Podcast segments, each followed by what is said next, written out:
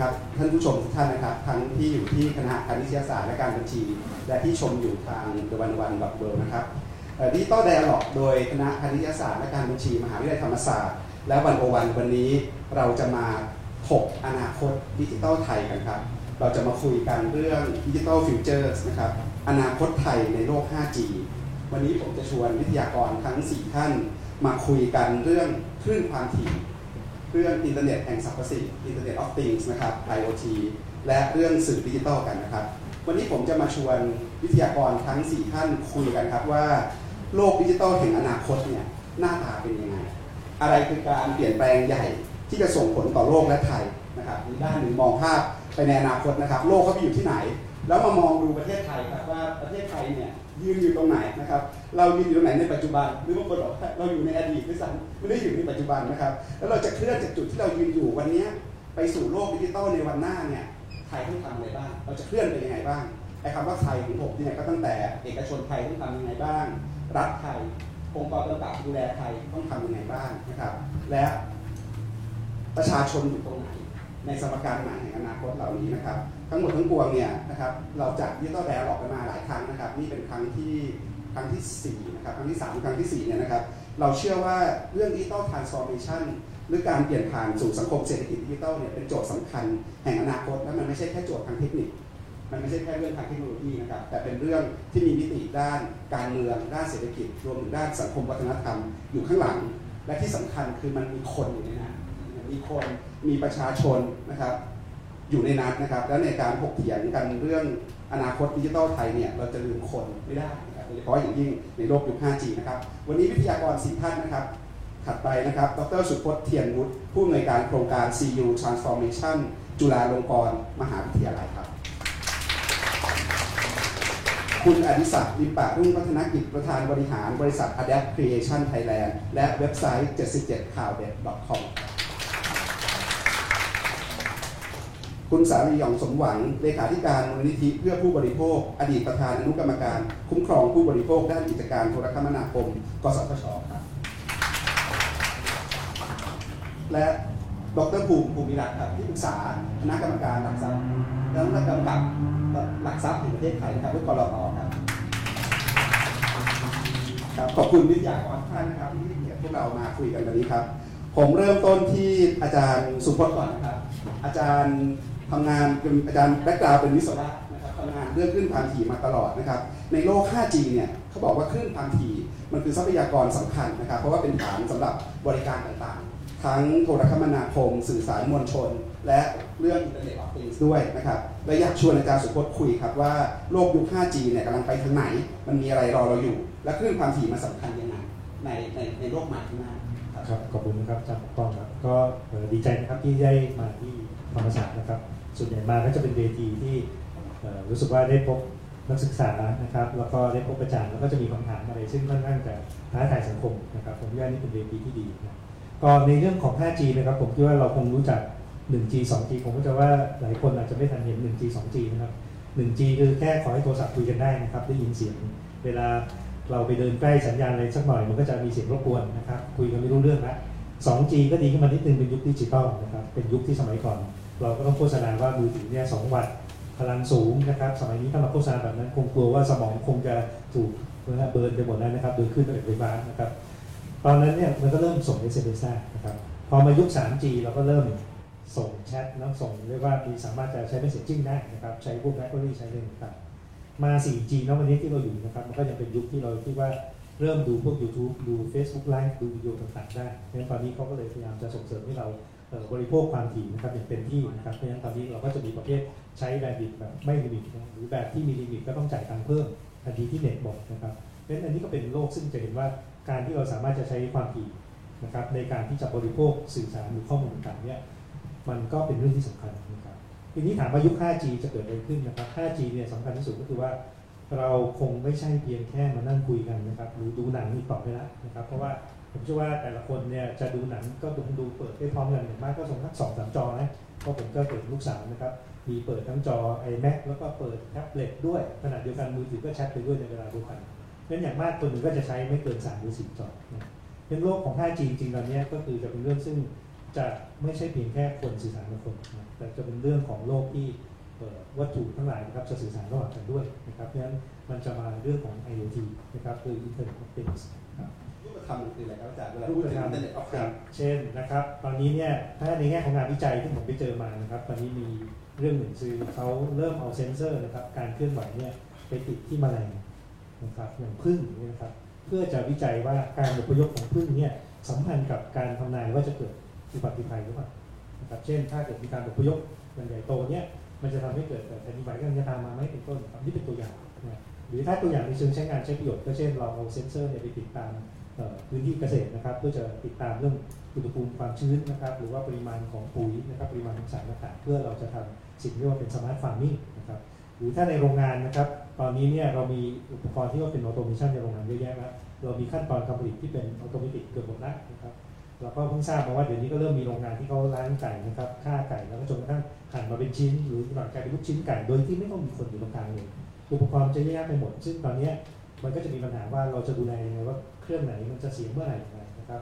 สิ่งที่เขาคาดหวังก็คือว่าอยากให้มันวิ่งได้ 24 ชั่วโมงนะเราจะได้เป็นครัวของโลก โดยที่ไม่ต้องหยุดเลยแม้แต่นาทีเดียวนะมันก็ต้องอาศัยข้อมูลว่าเครื่องจักรหรือว่ากลไกไหนจะมีแนวโน้มใกล้จะเสียหรือเปล่าจะได้เข้าไปในแมนสปอร์ตนะครับหรือว่าในเรื่องของทางด้านสิ่งแวดล้อมหรือเรื่องของโดรนนะครับที่เราใช้ในการควบคุมนะครับจะเอาโดรนไปทำแผนที่สำหรับพื้นที่เกษตรนะครับหรือแม้แต่ในเรื่องของการเพื่อบันเทิงก็ตามนะครับนี่ก็เป็นตัวอย่างการใช้งาน พวกเราเนี่ยถ้าเราเดินเข้าบ้านไปเจออะไรครับก็เป็น smart home ก็คือเดินไปถึงอ่ามันก็จะรู้เลยครับว่า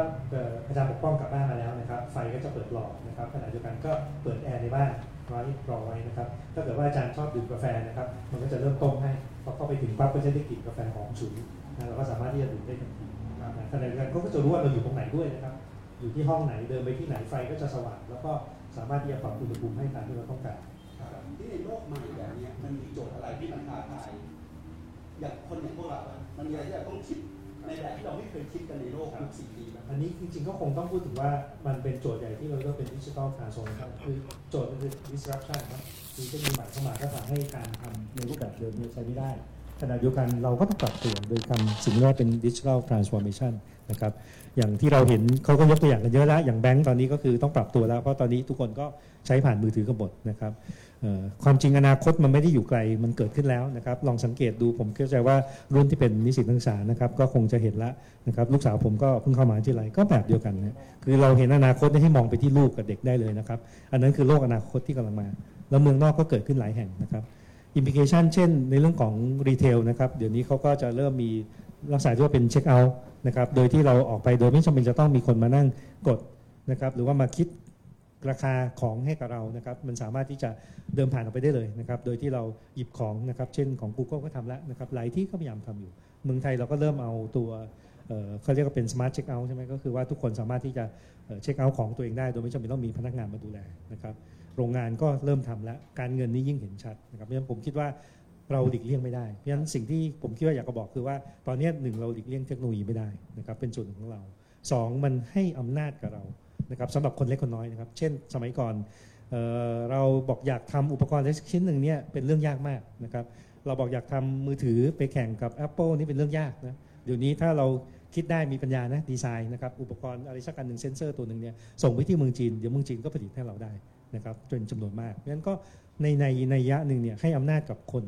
ทั่วๆไปที่เป็นรายบุคคลเนี่ยสามารถที่จะเริ่มสร้างเทคโนโลยีของตัวเองนะเขียนโปรแกรมของตัวเอง เขียน mobile application อยากทำสิ่งที่เราอยากทำได้ ครับ อันนี้คืออย่างที่สองแต่อย่างที่สามเนี่ยมันก็ยังหลีกเลี่ยงหลักเศรษฐศาสตร์ไปไม่ได้ ก็คือว่าคนที่เป็นเจ้าของแพลตฟอร์มเนี่ยถ้าเป็นรายแรกแล้วเขาสามารถที่จะสร้างเครือข่ายขนาดใหญ่ได้นะครับเขาก็จะมีอำนาจเหนือตลาดเหมือนกันงั้นนี่ก็คงจะเหมือนที่เมื่อสักครู่คุยกับคุณอดิศักดิ์เรื่องของ Facebook เรื่องของ YouTube ก็ตามเนี่ยเขาเป็นผู้บุกเบิกมาก่อนนะไม่ว่าจะเป็น Airbnb นะครับหรือว่า Uber ก็ตามเนี่ย ถ้าเขาทำสำเร็จเนี่ยก็จะกลายเป็นผู้ที่มีอำนาจนะครับแล้วก็อาจจะมีการโมโนโพลีตลาดเหมือนกันครับอาจารย์เล่าให้ฟังถึงการเปลี่ยนแปลงเบื้องหน้าเราเห็นการเปลี่ยนแปลงที่เป็นรูปธรรม ทีนี้มันมีสิ่งที่เป็นนามธรรม ที่เรามองไม่เห็นที่อยู่เบื้องหลังอืมการทำงานของสิ่งเหล่านี้คือคลื่นความถี่ครับทีนี้ถ้าเกิดชวนอาจารย์คุยต่อเรื่องโจทย์ในการบริหารจัดการคลื่นความถี่ของประเทศไทยเนี่ยในโลกยุคใหม่มันมีอะไรที่เราต้องคิดต่อคิดใหม่ เกี่ยวกับเรื่องการบริหารจัดการคลื่นความถี่บ้างครับ ก็จริง ๆ คลื่นความถี่ถามว่าหลักนะที่ทางกสชควรจะทำคืออะไรนะคลื่นความถี่มันก็คล้าย ๆกับ มันก็ไม่เหมือนที่ดินนะที่ดินคือมันมีมันมีกายภาพอยู่ แล้วก็มีใครต้องไปจับจอง มันก็จะเห็นว่าใครเข้าไปใช้อยู่ แต่คลื่นความถี่เนี่ยมันเป็นสิทธิ์ที่เราจะปล่อยคลื่นแม่เหล็กไฟฟ้าไปในอากาศนะครับมันสามารถจะใช้ที่ไหนก็ได้ มันอยู่ที่การจัดการ เพราะฉะนั้นถ้าเราไม่ใช้ประโยชน์จากมันนะครับ มันก็เสียประโยชน์ไปเฉยๆนะครับ ไม่มีใครได้ประโยชน์ เพราะฉะนั้นโจทย์ของประเทศไทยเนี่ยผมคิดว่าอยู่ที่ว่าเราจะต้องเอาคลื่นความถี่ที่มีอยู่เนี่ยมาจัดสรรนะครับเพื่อให้ใช้และให้เกิดประโยชน์กับประเทศมากที่สุดนะซึ่งถามว่าที่ผ่านมาเป็นอย่างไรนะครับ เราก็คงจะเห็นว่ามันมีการมีคลื่นความถี่หลายคลื่นความถี่ที่ยังไม่ได้ใช้ประโยชน์นะครับ เช่นเราไม่มีการดึงคลื่นที่ใช้ประโยชน์ไม่มีประสิทธิภาพเนี่ยกลับมาจัดสรรใหม่นะครับ เรามีการจัดประมูลไปแล้วหลายครั้งนะตอนนี้ก็ยังประมูลไปได้ไม่หมดนะครับ อันนี้เป็นต้น ซึ่งเนี้ถือว่าเป็นการเสียโอกาสในการที่เราจะใช้ประโยชน์จากคลื่นความถี่นะครับ คลื่นความถี่เอาไปใช้อะไรบ้าง ก็ไม่ว่าที่เราใช้ Wi-Fi ที่บ้านนี้ครับ 2.4 กิกนะครับตอนนี้ถ้าเราใช้เปิดมือถือขึ้นมาก็จะเห็นว่ามีสัญญาณ Wi-Fi นี้เต็มไปหมดนะฮะเดี๋ยวนี้ประมาณสัก 20ก็40 access point นะครับมันก็ขยับไปที่ย่าน 5G คือ5 GHz นะครับ มันก็สามารถจะส่งข้อมูลได้เร็วขึ้น แล้วก็ติดขัดน้อยลง อย่างไรก็ตามเนี่ยเท่านี้ไม่พอนะครับในโลกของ 5G เนี่ยในหนึ่งโรงงานอาจจะมีอุปกรณ์ติดชักประมาณเป็นพันชิ้นนะครับหลายพันชิ้น นะครับมันก็ต้องอาศัยคลื่นความถี่นะครับหรือต่อไปถ้าในเมืองในถนนทุกที่นะครับเรามีการใช้ 5G นะครับมันจะเป็นเซลล์ขนาดเล็กคือเป็นเซลล์ไซส์ซึ่งสามารถจะเอ่อรับส่งกับอุปกรณ์ต่างๆ ได้เนี่ยมันก็จะต้องติดเต็มไปหมดเลยนะครับคลื่นความถี่พวกเนี้ยมีความสำคัญนะครับเพราะมันจะทำให้เราสามารถใช้บริการต่างๆได้ครับประเทศไทยเนี่ยเราต้องมากังวลหรือต้องมาเริ่มคิดเรื่องการประมูลหรือการจัดสรรคลื่นสำหรับมาทำ 5G เนี่ยก็คงเร็วๆนี้นะครับกสชก็เริ่มพูดแล้วว่าประมาณสักปี 62-63 ต้องเริ่มลงมือทำกันใช่ครับใช่ครับทีนี้มันมีอะไรที่เราต้องเตรียมพร้อมบ้าง มันมีอะไรที่เราเรียนรู้จากอดีตได้บ้าง อันนี้อดีตเนี่ยเราเห็นทั้งความสำเร็จและความล้มเหลวบ้างครับบางคนอาจจะบอกว่าล้มเหลวเยอะหน่อยนะครับครับสำเร็จก็ยังมีเครื่องหมายคำถามอยู่อืม ใช่ไหมครับ การเตรียมประมูลขึ้นความถี่สำหรับ 5G เนี่ยมันจะแตกต่างจากยุค 3G ยุค 4G ยังไง มีอะไรที่เราต้องครับ ต้องเรียนรู้ใหม่ ครับก็ 5G จริง ๆ มันต้องการคลื่นความถี่ค่อนข้างจำนวนมากนะครับ อย่างในย่านที่เรียกว่าปัจจุบันเราใช้อยู่เนี่ยก็ต้องการอย่างน้อยสักประมาณ 100 เมกะเฮิรตซ์ขึ้นไปนะครับต่อย่านนะครับ แล้วก็ถ้าเป็นย่านที่ความถี่สูงมาก ๆ เลยที่เราจะใช้บริการพวกเอ่อ IoT นะครับที่เราจะติดต่ออุปกรณ์ด้วยความเร็วสูงเนี่ยอันนั้นต้องได้เจ้าละประมาณสัก 800ถึง900เมกะเฮิรตซ์เยอะขนาดนั้นเกาหลีเนี่ยเพิ่งจะประมูลไปเมื่อกลางปีนี้นะครับช่วงเดือนมิถุนายนที่ผ่านมานะครับก็ให้กับ 3 เจ้านะครับได้ไปประมาณสัก 900เมกะเฮิรตซ์ต่อรายนะครับซึ่งจะเป็นความถี่ที่ค่อนข้างสูงมากเพ ราะฉะนั้นสิ่งที่กสทชหรือทาง regulator เราต้องทำคือก็ต้องมาดูแล้วว่าเราจะเอาตรงไหนมาให้ใช้นะครับซึ่งความถี่ที่เขาต้องการจะมีอยู่ 3 ย่านด้วยกันนะย่านที่ความถี่ต่ำนะครับเพื่อจะปูพรมให้ใช้งานทั่วประเทศนะครับตอนนี้ก็คือ 900 ที่มีปัญหานั่นแหละ ที่ยังมีคนประมูลไปไม่ได้นะครับแต่ถามว่าแค่นั้นพอไหมก็ไม่พอนะครับประเทศเพื่อนบ้านเราเนี่ยก็เริ่มเอา 700 เมกะเฮิรตซ์นะครับซึ่งปัจจุบันเราใช้กับดิจิตอลทีวีเนี่ยเอามาใช้แล้วนะครับที่สำหรับในการทำ 5G นะครับอันนี้เป็นย่านแรกที่จำเป็นทำไงให้ทั่วประเทศต้องใช้ย่านความถี่ต่ำอืมซึ่งแนวโน้มคือจะต้องเอาย่าน 700เมกะเฮิรตซ์มาใช้ตอนนี้เราก็ยังติดอยู่ว่าอนาล็อกยัง switch off อยู่นะครับยังไม่เรียบร้อยดิจิตอลก็ยังติดค้างอยู่นะเราจะต้องขยับดิจิตอลไปที่ความถี่ต่ำลงนะครับเพื่อให้สามารถจะมีพื้นที่สำหรับเอามาใช้ในเรื่องของ 5G ที่ความถี่ต่ำส่วนความถี่ย่านกลางมันก็จะมีความถี่ย่านประมาณ 3.4 ถึง 3.6 กิกะเฮิรตซ์นะครับ อันนี้ปัจจุบันก็เป็นความถี่ซึ่งทางดาวเทียมใช้กันอยู่นะครับ อันนี้ก็มีประเด็นละว่าจะทำยังไงนะครับกับความถี่ที่ดาวเทียมใช้อยู่นะครับ ซึ่งก็มีทางออกนะเมืองนอกก็จะมีการขยับย่านออกไปนะครับ แล้วก็ เอาย่านตรงเนี้ยมาเปิดประมูลนะครับซึ่งอันนี้เราก็จะเจอปัญหาประเทศไทยคือเรายังมีสัมปทานที่ยังตกค้างอยู่นะครับยังไม่เรียบร้อยนะครับก็อาจจะต้องดูว่าจะใช้เวลาแค่ไหนในการที่จะจัดการนะครับเอาย่านนี้ประมูลชวนอาจารย์คุยเรื่องเทคนิคนิดนึงคือเราผมคุยกับหลายคนเขาบอกว่าประเทศไทยเนี่ยมีขึ้นความถี่อยู่แหละไม่ใช่ไม่มี แต่ว่าขึ้นความถี่เนี่ยมันมีเจ้าของ และมีทั้งเจ้าของที่ที่มีความชอบธรรมที่จะเป็นเจ้าของ และไม่มีมีเจ้าของที่เอาไปใช้บ้างแล้วกอดไว้เฉยๆแล้วก็ไปเป็นเสือนอนกินไปหาประโยชน์ต่อบ้าง ทีนี้ ถ้าเกิดเราจะทำ 5G จะทำให้โลกอินเทอร์เน็ตออฟ i ิงมันทำงานได้ในประเทศไทยก็ต้องมีการประมูลใช่ไหมครับ เราจะต้องจัดการคลื่นก็ต้องมีการย่ไหนเรียกก็ต้องไปดึงคลื่นใช่ไหมใช่คครัรับบใช่แต่เราครับดูกสทชที่ผ่านมาเนี่ยหกปีของกสทชชุดแรกเนี่ยไม่ได้ทำไม่เคยทำใช่ครับเรื่องการเรียกคืนคลื่นเลย จริงนี่ๆก็มันอยู่ในจะไปกันยังไงต่อออยู่ในกฎหมายที่กสทชจะต้องทำนะครับ แล้วก็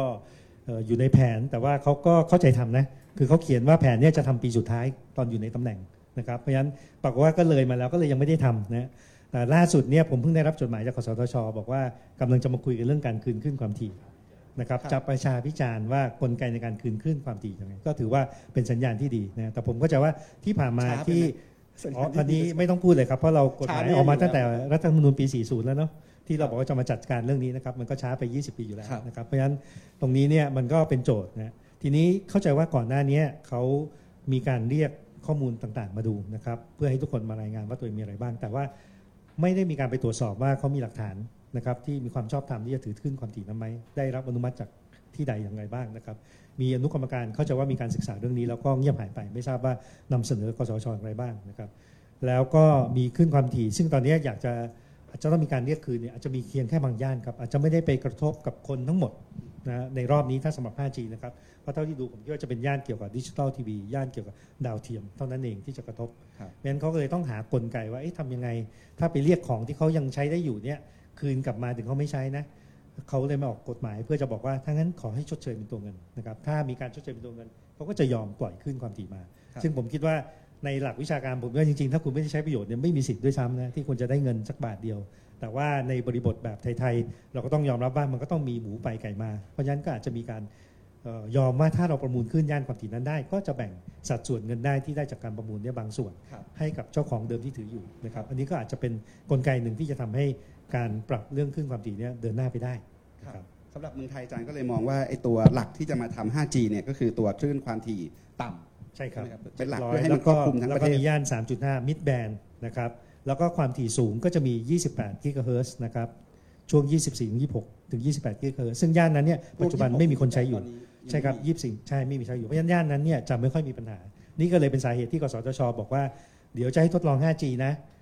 ก็เอาย่านนี้ไปก่อนแล้วกัน 24ถึง26 กิกะเฮิรตซ์อืมนะครับ ซึ่งผมได้สอบถามผู้ประกอบการผลิตแล้วเขาบอกว่ายังไม่มีของให้ใช้นะครับ แต่ว่าจะให้ trial ที่ 24ถึง26 กิกะเฮิรตซ์ก่อนนะ ผู้ประกอบการอยากได้อะไรอยากได้ย่าน 3.4 ถึง 3.6 คือย่านของไอ้ C band นะครับย่านของดาวเทียมนี่แหละ เพราะอันเนี้ยมีอุปกรณ์พร้อมใช้แล้วปีหน้าพร้อมขายทันทีนะครับก็ปรากฏว่ากสทช บอกว่า อันนั้นอย่าเพิ่งเลย ขอเอาไปทดสอบก่อนเถอะ ว่ามันกวนกันไหม คือทางวิชาการเราบอกว่าไม่ต้องทดสอบเลย หลับตาก็รู้อยู่แล้วว่ามันกวนครับนะครับเพราะฉะนั้นเราก็ยังไม่จำเป็น แต่เขาก็ยังมองว่าเอานะขอไปทดสอบก่อนอย่าเพิ่งไปยุ่งกับเขานะครับเรามาเอา 24ถึง28 26เนี่ยไปใช้ก่อนครับเอ่อ ก่อนที่จะชวนอาจารย์คุยละเอียดต่อ ผมเห็นอาจารย์ภูมิสายหัวหนักสุดเลยนะ ก็เลยชวนอาจารย์ภูมิคุยต่ออาจารย์ภูมิเป็นที่ปรึกษาด้านเทคโนโลยีนะครับของสำนักงานคณะกรรมการกำกับหลักทรัพย์และตลาดหลักทรัพย์ หรือกรตนะครับแล้วก็เป็นเป็นผู้เชี่ยวชาญผมชอบฟังอาจารย์ภูมิพูดเล่าเรื่อง cyber security นะครับเรื่องความปลอดภัยไซเบอร์และอีกหลายเรื่องนะครับอาจารย์ก็ตามติดเรื่องเทคโนโลยีแล้วก็เห็นมิติหลากหลายนะครับก็เลยจะชวนอาจารย์ภูมิคุยต่อจากอาจารย์สุพจน์นะครับแล้วก็ชวนคุยต่อด้วยว่าในโลกแห่ง Internet of Things เนี่ย โลกใหม่มันจะมีหน้าตาแบบไหน มันต่างจากโลกที่เราอยู่ยังไง ถ้าเผื่ออาจารย์มีอะไรจะเสริม และอะไรบ้างที่เป็นโจทย์ใหม่ ๆ ที่รอท้าทายเราอยู่ และเรื่องอะไรที่เป็นเป็นโจทย์เดิมแต่เราต้องเปลี่ยนมุมมองใหม่หรือก็ต้องมาคุยกันใหม่ในเรื่องนั้นๆ เชิญอาจารย์ภูมิรอบแรกก่อนครับ ก็เทคโนโลยีอย่าง 5G เนี่ยมันมัน enable potential มหาศาลมากนะครับเพราะว่า จากทฤษฎีเนาะเพราะตอนนี้เรายังไม่ได้เริ่มใช้ แต่จากทฤษฎีเนี่ย มัน suppose ที่จะ offer bandwidth ปริมาณมหาศาลมาก แล้วก็ speed ปริมาณมหาศาลเออที่เร็วมาก ที่ยกเว้นเฉพาะ very specific application บางอย่างเนี่ย แทบจะทุกแอปพลิเคชันที่เรามีกัน อาจจะรวมไปถึงดิจิตอลทีวีเนี่ยไม่ไม่จำเป็นต้องมี bandwidth ของตัวเองแล้ว มาแชร์กันใช้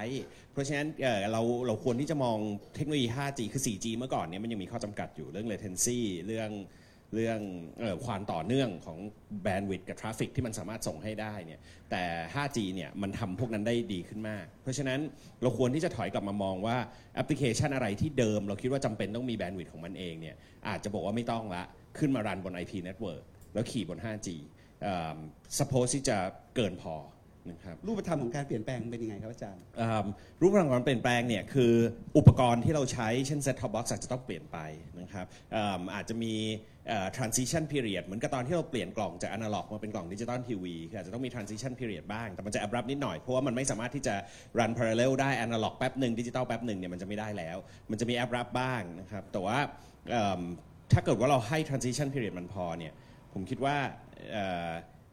จากมุมมอง user เนี่ยมันไม่ได้ต้องต่างกัน เพราะ set top box เนี่ยต่อให้มาใช้เป็นดิจิตอลล้วน ก็ยังสามารถสตรีม สามารถตั้งให้เป็น channel สามารถทำสิ่งเหล่านั้นได้ แล้วก็มีบางประเทศที่ export ที่จะทำอยู่นะครับรวมถึงวิทยุด้วย radio เนี่ยแต่ว่า radio จะยากหน่อย เพราะว่า radio เราใช้กันเยอะในรถ รถเนี่ยจะเปลี่ยนยากนะครับแต่ว่าก็เปลี่ยนได้แหละจริง ๆ แล้วนะครับ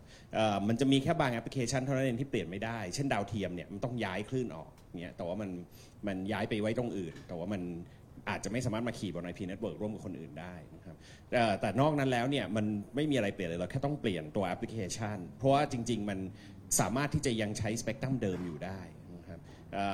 ปัญหาที่เราเราเจออยู่ในปัจจุบันคือ การคิดเชิงเนี้ยมันต้องคิดแบบแบบ strategic เป็นมีแผนการที่ชัดเจนไปหลาย ๆ ปี แล้วดูจากสิ่งที่เกิดขึ้นในอดีตที่ผ่านมาเนี่ยคือประเทศไทยเนี่ยอยู่ใน context ที่ทำสิ่งนั้นลำบาก เพราะว่า เวลาจะคิดแบบนั้นได้เนี่ยเพราะว่าเราต้องมีความเฉียบขาดว่าเรื่องไหนจะจบเมื่อไหร่ แต่ว่าคลื่นความถี่เราเนี่ยอยู่ในมือคนหลากหลายมาก แล้วมันไม่มีไม่มี strategy ที่ชัดเจนว่าจะเอามันกลับมารวมกันใน timing เมื่อไหร่ได้อย่างไรอ,อันนั้นเนี่ยคือสิ่งที่น่ากังวลนะครับจากมุมมองผมตอนนี้สายไปเยอะมากแล้ว เพราะว่าถ้าเราไม่รีบเอาแบนด์วิดต์เหล่านี้ออกมาใช้เนี่ยมันมันสิ้นเปลืองเสียเวลา แล้วก็ ฝากเอกชนเนี่ยที่มีความพร้อมที่จะ invest ตอนนี้เนี่ยถ้าเราย้อนกลับไปมองเนี่ยถ้าเราไม่รีบให้ธุรกิจเอ่อเทเลคมนาคมเนี่ยเขารีบ invest ตอนนี้เนี่ยเผอิญธุรกิจเทเลคมนาคมเนี่ยมันเป็นธุรกิจที่กำลังออยู่ในช่วงขาลง ถ้าเรารอนานเกินไปเนี่ยเขาอาจจะไม่มีกำลัง invest แล้วสิ่งที่อาจจะเกิดขึ้นคืออาจจะมีการเปลี่ยนมือของนายทุนในอีกรอบหนึ่งซึ่งพอเปลี่ยนมือของนายทุนอีกรอบหนึ่งเนี่ยมันก็จะดีเลย์ political will ที่จะ invest ออกไปอีก แล้วประเทศไทยก็อาจจะเดินช้าไปอีก แต่นี่คือมอง progression ว่าจากมุมมองผมเนี่ย เวลาเรามองเรื่องของการพัฒนา ecosystem ในเชิงเทคโนโลยีเนี่ยมันต้องถอยกลับมามองรัฐศาสตร์กับเศรษฐศาสตร์กับ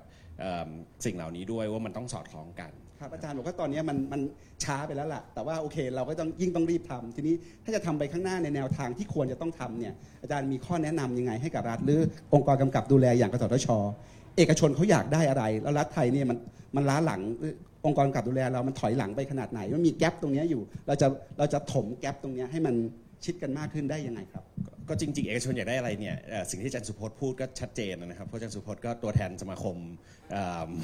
telecom คือชัดเจนมากสิ่งที่เขาต้องการคือความชัดเจนว่าสเปกตรัมไหนมาเมื่อไหร่ แล้ว keep with schedule นั้นให้ได้ เพราะเอกชนขอเพียงมีความมั่นใจให้เขาเขาวางแผนความเสี่ยง วางแผนการเงิน วางแผนการลงทุนได้ เขาคุยกับผู้ถือหุ้นล่วงหน้าเขา fund raise ล่วงหน้าเขาเตรียมตัวได้ แต่ถ้าพอมาถึงขยักนี้ไม่เอาดีกว่าขยับ เพราะเหตุผลนั้นเปลี่ยนใจเพราะเรื่องนี้ แผนมันหลุดหมดนะครับมันไม่ได้เอกชนเนี่ยจะไม่สามารถ react กับสิ่งเหล่านั้นได้ เพราะฉะนั้นสิ่งที่สำคัญที่สุดเลยคือรัฐเนี่ยต้องรีบเคลียร์กับตัวเองให้ชัดเจน อะไรที่ออกมาใช้ได้เนี่ยรีบอออกมาใช้ แล้วก็ ต้องกลับไปมองด้วยว่าประเทศไทยเนี่ยมีข้อจำกัดอยู่หนึ่งอย่างเลย คือเราเป็นผู้ใช้เทคโนโลยีล้วน เราไม่สร้างอะไรเลย เพราะฉะนั้นเรามานั่งอิดออดไม่ได้ว่าเฮ้ยไปใช้คลื่นนั้นก่อนอย่าเพิ่งใช้คลื่นนี้เลย เราต้องดูอย่างเดียวอะครับว่าอุปกรณ์ที่จะมาเทคโนโลยีที่จะมาเนี่ยมันพร้อมใช้อะไร แล้วเราต้องเคลียร์พื้นที่เราให้ตรงนั้น อันนั้นมันเป็นข้อเสียตรงที่ว่าเอิ่ม20 ปีที่ผ่านมาเนี่ยเราไม่ได้พัฒนาอินดัสทรีด้าน manufacturing ของดิจิทัลเลย เราเราเราไปทำรถยนต์หมด เราไม่ได้ทำดิจิทัล manufacturing เลย เพราะเราไม่มีผู้ประกอบการที่สร้างเทคโนโลยีที่เกี่ยวข้องกับการสื่อสารเลยนะครับคือมีบ้างในยุคอนาล็อก แต่ตอนนี้เริ่มหมดไปละพอเราจะบังคับให้เรดิโอย้ายมาเป็นดิจิตอลปุ๊บเนี่ยผู้ผลิตในด้าน digital radio เนี่ยน้อยลงเยอะมาก เรากลายเป็นมีแต่ lab test มีแต่ house ที่ทำ tuning อุปกรณ์ที่ซื้อมาจากต่างประเทศนะครับเพราะฉะนั้นเราไม่สามารถได้มาซึ่ง economy of scale ที่เร็วพอ ที่เราจะบอกว่า โอเค คลื่นคลื่นตรงเนี้ยที่ประเทศอื่นเขาใช้อยู่อะเรายังไม่พร้อมให้ใช้ เราไปใช้อีกอันหนึ่งดีกว่า ที่มันยังไม่มีคนอื่นผลิต แล้วเรามาบอกว่าให้คนไทยผลิตอุปกรณ์มาใช้เองเนี่ย economy of scale มันไม่ได้เนี่ยมันไม่สามารถจริงๆเพราะอันนั้นเนี่ยเป็นอีกหนึ่งปัจจัยที่ที่สำคัญมากที่ผมยังไม่แน่ใจว่าว่าได้รับเสียงสะท้อนดีมากน้อยแค่ไหนในในเชิงนโยบาย อาจารย์ภูมิครับอาจารย์บอกว่าเราเป็นคนใช้เทคโนโลยี เราไม่ใช่เป็นผู้สร้างเทคโนโลยีนั้นในแง่ของการที่เราเป็นแค่ผู้ใช้เทคโนโลยีอย่างเดียวเนี่ย มันทำให้เรามันมีโจทย์อะไรที่เราควรจะต้องกังวล ที่สังคมไทยควรจะต้องคิดและกังวลกับมันบ้างเอ่อมีมีประเด็นที่ที่น่ากังวลอยู่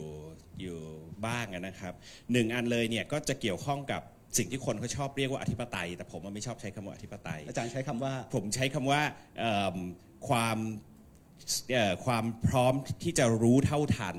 เอิ่มความเปลี่ยนแปลงไปของ geopolitics คือประเทศไทยเนี่ยเผอิญเราไม่ได้มีศัตรูชัดเจนเราเราเรา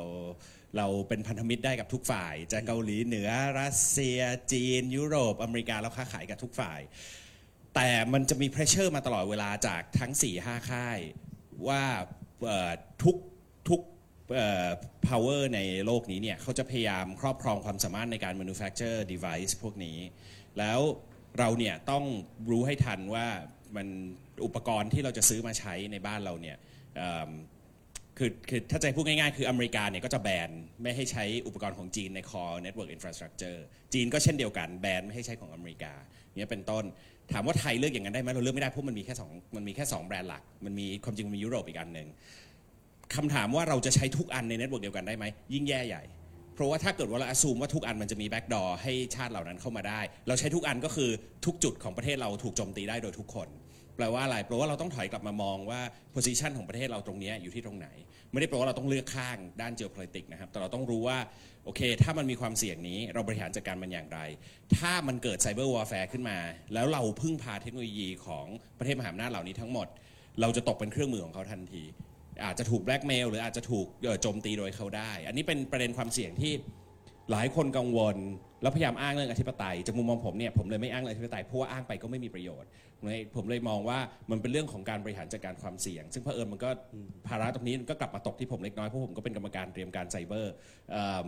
แต่ว่าเราก็ยังไม่ยังไม่ได้คุยกันเรื่องนี้จนตกผลึก เพราะว่าอันเนี้ยประเทศไทยไม่มีทางเลือกจริง ๆ ครับครับไม่อามีจารทย์งลืเปิอกดประเด็นโจทย์สำคัญคือเรื่องใช้คำว่าการบริหารจัดการความเสี่ยงใช่จากการที่เราเป็นแค่ผู้ใช้เทคโนโลยีไม่ใช่ผู้สร้าง อันนี้อันหนึ่งเมื่อสักครู่อาจารย์สุพจน์ทิ้งโจทย์ใหญ่ไว้อันหนึ่งแล้วก็เป็นโจทย์ที่เหมือนกับที่ผมไปคุย ไปสัมภาษณ์อาจารย์สมเกียรติตั้งกิจวณิชมาเร็วๆนี้เกี่ยวกับเรื่องโลก 5G เหมือนกัน อาจารย์ก็เปิดประเด็นเหมือนกันว่าโลกยุคใหม่เนี่ยโอกาสที่มันจะถูกผูกขาด โดยเฉพาะโดยเจ้าของแพลตฟอร์มยิ่งมากขึ้นอีก ถ้าบริหารจัดการไม่ดีกำกับดูแลไม่ดีเนี่ยจะยิ่งเป็นโรคผูกขาดได้หนักกว่าโลกยุค 3G 4G อีกใช่ไหมครับเรื่องผูกขาดก็เป็นเรื่องที่ 2 ที่อาจารย์สุพจน์เปิดประเด็นไว้ อีกเรื่องหนึ่งที่น่าคุยเหมือนกันว่าในโลก 5G เนี่ยโจทย์ทางสังคมอย่างเรื่องความเหลื่อมล้ำเรื่อง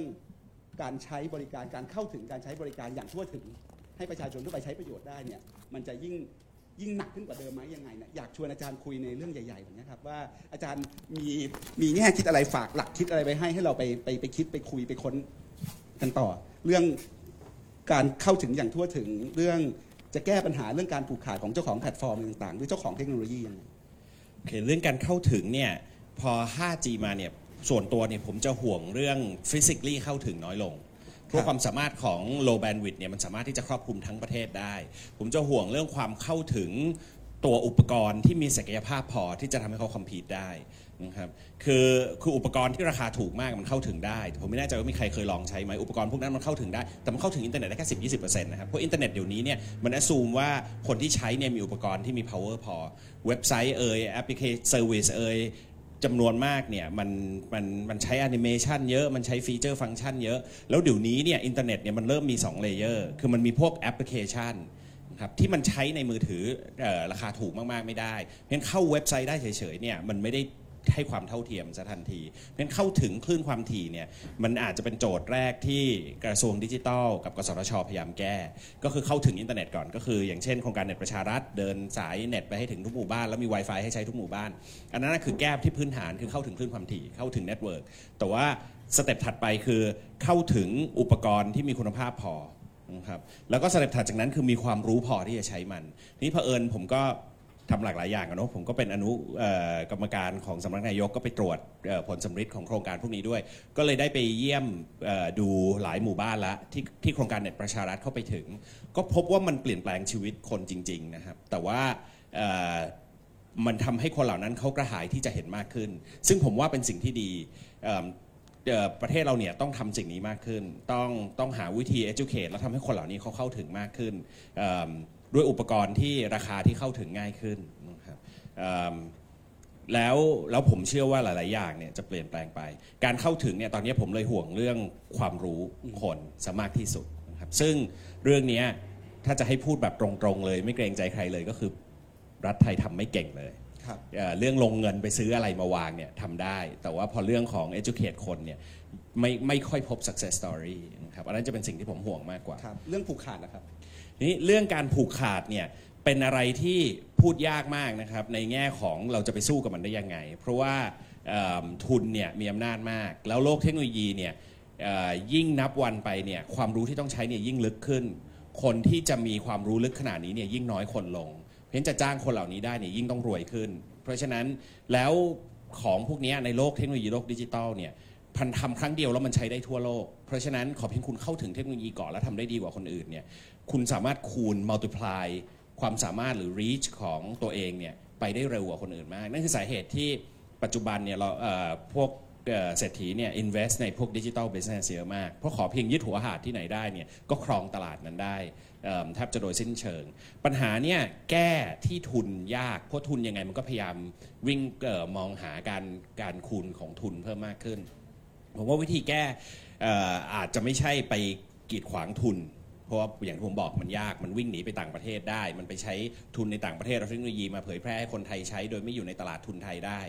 ผมว่าวิธีแก้คือต้อง enable ให้ตลาดทุนของเราเนี่ยมีความสามารถในการ invest ในการรวมตัวกัน ขึ้นมาแข่งกับต่างชาติทำเอ่อ serve เป้าที่ better serve ไอสังคมของเราได้ดีขึ้นมากกว่านะครับซึ่งอันนั้นเนี่ยก็เป็นสิ่งที่เอ่ออย่างผมเป็นที่ปรึกษาที่กรตเนี่ยก็พยายามทำคือ ตอนนี้เนี่ยเราก็เราก็เปิดช่องให้ประเทศไทยเนี่ยเป็นเป็นแรกในโลกที่ที่เอิ่มเป็น แรกในโลกหรือเป็นเบอร์หนึ่งของโลกที่ดีมาก 2 ด้านละ ที่เรื่องที่ผมแตะด้วยอยู่หนึ่งก็คือเรื่องของการจัดการเกี่ยวกับเรื่องบล็อกเชนกับสินทรัพย์ดิจิตอลซึ่งเราเป็นประเทศแรกในโลกที่มีกฎหมายครบวงจร แล้วตอนนี้โปรไฟล์ไปดังมากทั่วโลกว่าประเทศไทยเนี่ยมีความชัดเจนกับเรื่องนี้ในขณะที่ประเทศอื่นเนี่ยยังมึนๆกับมันอยู่เลย ตอนนี้เนี่ย regulator ที่ทำด้านนี้รอบๆโลกเนี่ยก็เริ่มติดต่อมาอยากรู้ว่าประเทศไทยเนี่ยมี framework อย่างไรแล้วเดินต่ออย่างไร เพราะว่าเขาก็เป็นกรณีศึกษาที่เขาอยากเดินตาม อันนี้ก็จะเปิดช่องให้ เราสามารถที่จะเอาเทคโนโลยีใหม่ๆ ที่รอบๆ โลกเนี่ยเทคโนโลยีใหม่พวกนี้มันก็มีโอกาสที่จะ Impact แต่เพราะรัฐยังไม่มั่นใจ พวกภาคเอกชนเนี่ยจะยังไม่กล้าใช้ ตอนนี้ประเทศไทยเนี่ยเราเปิดประตูนี้ละเพราะฉะนั้นถ้าเราจะ innovate เรื่องนี้ เพื่อเป็นเบอร์หนึ่งของโลกเรื่องนี้ เพื่อที่จะเข้าไปยึดหัวหาดเรื่องนี้ แล้วไปแข่งกับเทคโนโลยีอื่น เพราะว่าสิ่งที่เราจะไม่สามารถแข่งกับเขาได้คือพวก AI พวก Big Data เนี่ยจะแข่งกับยาก เพราะเราเป็นอีโคโนมีที่เล็กกว่า แต่พวกเทคโนโลยีใหม่ที่มันฟรอนเทียมากๆ อย่าง Digital Asset อย่าง Blockchain เนี่ยเราทำได้ แล้วขอเพียงเรา เรามีศักยภาพบางด้านเนี่ยเราสามารถที่จะมีอำนาจต่อรองในเรื่องเทคโนโลยีกับประเทศอื่นได้ อันนี้คือหนึ่งในสิ่งที่ผมเชื่อถือสองคือมันมีอีกโครงการหนึ่งที่ enable ให้คนไทยเนี่ยเข้าถึงการทำธุรกรรมในโลกดิจิตอลที่ที่ที่เรียกว่าไม่มีใครในโลกมีมาก่อน ก็คือตอนนี้คือเผอิญกฎหมายมันเพิ่งผ่านครมเมื่อวันอังคารพอดี ก็คือโครงการ National Digital Identity หรือพรบการพิสูจน์และยืนยันตัวตน อันนี้คือโครงการที่จริง ๆ ผมผลักกับกระทรวงการคลังมา 2 ปีแล้วนะครับ และในที่สุดก็ได้เห็นเห็นประตูที่ปลายท่อปลายปลายอุโมงค์ในที่สุดนะครับว่าเอ่อครมเนี่ยบายอินแล้วนะครับช่วงในเวลาตลอด 2 ปีที่ผ่านมาในการผลักดันโครงการนี้มันวิบากกรรมเยอะมากแต่เป้าหมายของโครงการนี้จริง ๆ แล้วคือยกระดับการทำธุรกรรมในโลกดิจิตอลของคนไทยทุกคน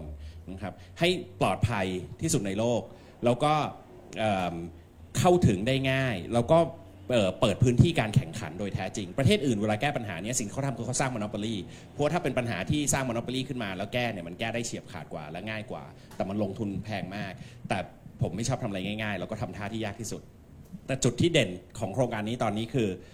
ระดับโลกเนี่ยแม้กระทั่ง World Bank หรือประเทศต่างๆเนี่ยเขาเริ่มมาขอศึกษางานเราแล้วว่าเราแก้ปัญหาที่เขาไม่เคยแก้ได้ได้อย่างไร แล้วเขาก็เชื่อว่า สิ่งเนี้ยจะเป็นอาวุธที่ต่อยอดความสามารถในโลกดิจิตอลของประเทศไทยครับแล้ว2 infrastructure ที่ผมพูดเมื่อสักครู่เนี้ยเป็นประตูเปิดทางไปสู่ทำให้เราเนี่ยอาจจะมีอำนาจต่อรองในโลกดิจิตอลมากขึ้นครับอันนี้คือวิธีคิดผมนะคือคือผมคงไม่ไปพยายามทำลาย power house ที่มีอยู่ปัจจุบัน แต่ผมพยายามหาพื้นที่ใหม่ เพื่อทำให้เราเป็น power house ในโลเคชันนั้น แล้วเราจะได้แข่งกับคนอื่นได้ครับอาจารย์บอกว่าหลายเรื่องเนี่ยประเทศไทยไม่ค่อยมี success story อย่างเช่นเรื่องการสร้างความรู้เท่าทัน ในเรื่องการใช้เทคโนโลยี ในเรื่องการแล้วก็เรื่องต่างๆ แต่ทำไมไอ้สองเรื่องนี้มันเกิดขึ้นได้ มันมันมีเบื้องหลังความสำเร็จอะไรที่ทำให้เรื่องอื่นๆเนี่ยอาจจะลองหันมาดูแล้วแล้วแล้วแล้วพยายามใช้บทเรียนตรงนี้ในการผลักดันเรื่องของตัวเองได้บ้าง success story เหล่านี้ ถ้าเกิดมันมีอยู่จริงเนี่ยมันมันเกิดจากมันเกิดขึ้นมาได้ยังไงครับท่ามกลางองค์องค์องค์ประกอบแบบไทยๆแบบที่เป็นอยู่ทุกวันนี้ เกิดจากโอ้ย หยาดเหงื่อน้ำตาแล้วก็ความกระอักเลือดมั้งครับ คือมันมันเป็นอะไรที่ยากมากนะ ผมไม่เคยทำอะไรยากเท่าสองเรื่องนี้มาก่อนในชีวิต แล้วก็ทำสองอย่างพร้อมกันเนี่ย แต่ว่าสิ่งที่สิ่งที่ทำให้เกิดขึ้นได้ตอนนี้คือ คือเผอิญเราอยู่ในบริบทของสังคมที่มีคนกลุ่มหนึ่งรวมตัวกันแล้วผลักสองเรื่องนี้ แล้วมีมี balance ของความรู้ แล้วก็ connection แล้วก็ความเข้าถึงคำว่า connection คือ connection กับ bureaucracy ที่มีอยู่ เพื่อ drive ให้มันเกิดเนี่ยที่ค่อนข้างยูนิคนะครับค่อนข้างยูนิคคือคือทำได้อะโดยที่โดยที่มันเป็นกรณีปกติแล้วมันจะทำยากมาก เพราะว่าจะทำทั้งสองเรื่องนี้เนี่ยจริง ๆ มันต้องมีทั้งความสามารถในการคอนวินทั้งการออกกฎหมายทั้งการเมือง แต่เสร็จแล้วเนี่ยมันก็ต้องใช้เรื่องเงินทุนเยอะ แล้วก็ความเข้าใจในภาคเอกชนเยอะ ก็เผอิญโชคดีครับ ผมและอีกหลาย ๆ คนนี่อยู่ในโพสิชันที่จะผลักดันเรื่องนี้แล้วเราก็โคอ r d ดิเนตกัน บางอันก็แยกกันเดินรวมกันตี บางอันก็เดินด้วยกันแล้วแล้วแล้วแล้วลุยวิธีแก้ปัญหาเนี่ยจริง ๆ ก็คือใช้ passion ใช้ drive อย่างเดียว เพราะทั้งสองอย่างเนี้ยแทบทุกคนที่ทำทำโดย on a volunteer basis ไม่มีใครที่ได้ผลประโยชน์อะไรเลยนะครับ เพราะฉะนั้นทั้งหมดเนี้ยเกิดจากเกิดจาก passion เป็นหลักนะครับ เพราะฉะนั้นถ้าถ้าจะให้ผมตอบก็คือ ไม่ได้เกิดจากภาครัฐ เกิดจากคนในภาคเอกชนนี่แหละ ที่ หลับหูหลับตาแล้วก็ตัดสินใจว่าต้องทำแล้วก็ใช้ passion ดันอย่างเดียวเลย แล้วก็เอ่อคนเหล่านี้ไม่ได้มีใครมี political เอ่อ agenda อะไร เพราะฉะนั้นก็เลยไม่ได้มีศัตรูในในภาครัฐ ก็ก็เขาก็วิธีที่เราทำก็คือเราเอาหน้าตาให้เขาหมดเลยนะครับพวกเราทำงานแต่ไม่มีใครออกสื่อเลย แล้วเอิ่มก็เนี่ยได้บายอินด้วยวิธีเนี้ยนะครับ แต่ว่ามันเหนื่อยยากมากแล้วเราก็เชื่อว่าเราทำได้แค่นี้แหละ มันมีเรื่องอื่นน่าทำอีกนะ ครับครับ แต่ว่า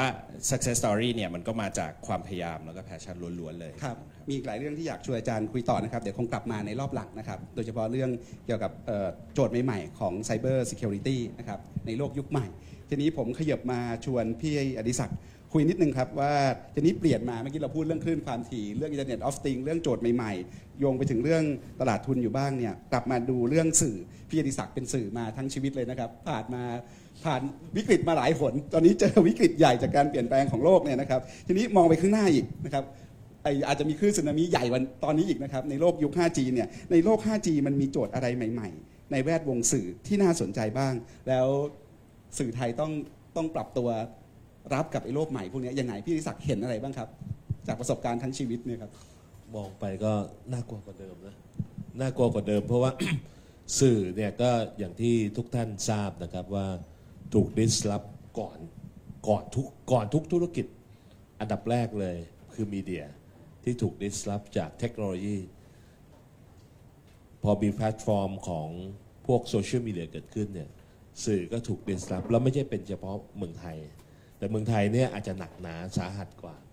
โดยเฉพาะอย่างยิ่งในในในสื่อสื่อหลักเลยคือโทรทัศน์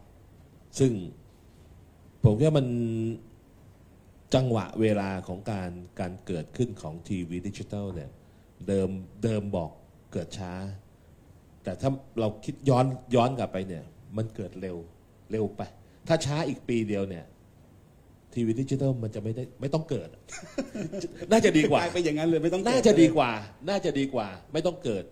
เพราะว่าเพราะหลังหลังประมูลทีวีดิจิตอลเอ่อเดือนธันวาคมปี 56เนี่ย57พฤศจิกา 3G ประมูล หลังจากนั้นล่ะ แล้วก็จะมีแล้วก็แล้วหลังจากนั้นมันก็จะมี Facebook Live มี Line TV มีอะไรออกมาหมด ซึ่งมันทำให้สื่อโทรทัศน์เนี่ย จากเดิมที่ทุกคนน่ะหนีตายจากสื่อสิ่งพิมพ์มา จะเห็นว่าคนที่เข้าประมูลทีวีดิจิทัลเนี่ย เป็นพวกสื่อสิ่งพิมพ์เป็นส่วนใหญ่ แล้วได้ด้วย บางเจ้าไม่ได้ก็โชคดีไป เช่นสยามกีฬาไม่ไม่ได้ก็โชคดีไป หรือหรือหรือ พวกที่ที่เป็นอย่างเจ้าของ BNK48 ปัจจุบันเนี่ยก็ไม่ได้ พวกเนี้ยคือไม่ได้ พวกได้เนี่ยผมว่าตอนเนี้ยทุนที่มีอยู่สะสมมาอยู่อย่างค่ายใหญ่ ๆ เนี่ย ตอนนี้หมดไปกับทีวีดิจิทัลเกือบหมดแล้วอะทุนที่สะสมมา 20-30 ปี มันเป็นเพราะเทคโนโลยีกำหนด หรือเพราะสื่อไทยเก่งไม่พอ ผมว่าผมว่าไม่ไม่ไม่ไม่ใช่เรื่องเทคโนโลยีกำหนดอ่าคือถ้าเราเปรียบเทียบ ระหว่างโทรทัศน์ของไทย กับโทรทัศน์อุตสาหกรรมโทรทัศน์ของไทยกับของอเมริกาเนี่ยอเมริกาเนี่ยเขามีการปรับตัว แล้วก็จริงๆดิจิทีวีดิจิตอลเนี่ยมันเป็นเป็นเฉพาะพื้นที่มากกว่า ของเขาคือดาวเทียมมันเป็น nationwide ทั่วประเทศ แล้วเขาก็ปรับตัวก่อน ก็คือปรับตัวเป็นเปลี่ยนจากโทรทัศน์แบบเดิม เป็นออนดีมานเป็นอะไรหลาย ๆ เป็นโทรทัศน์ที่แตกหลายรูปแบบ แล้วก็ดูผ่านสกรีนได้หมด แต่ของไทยเนี่ย มันเกิดขึ้น คือคือผมว่ามันเป็นเรื่องของ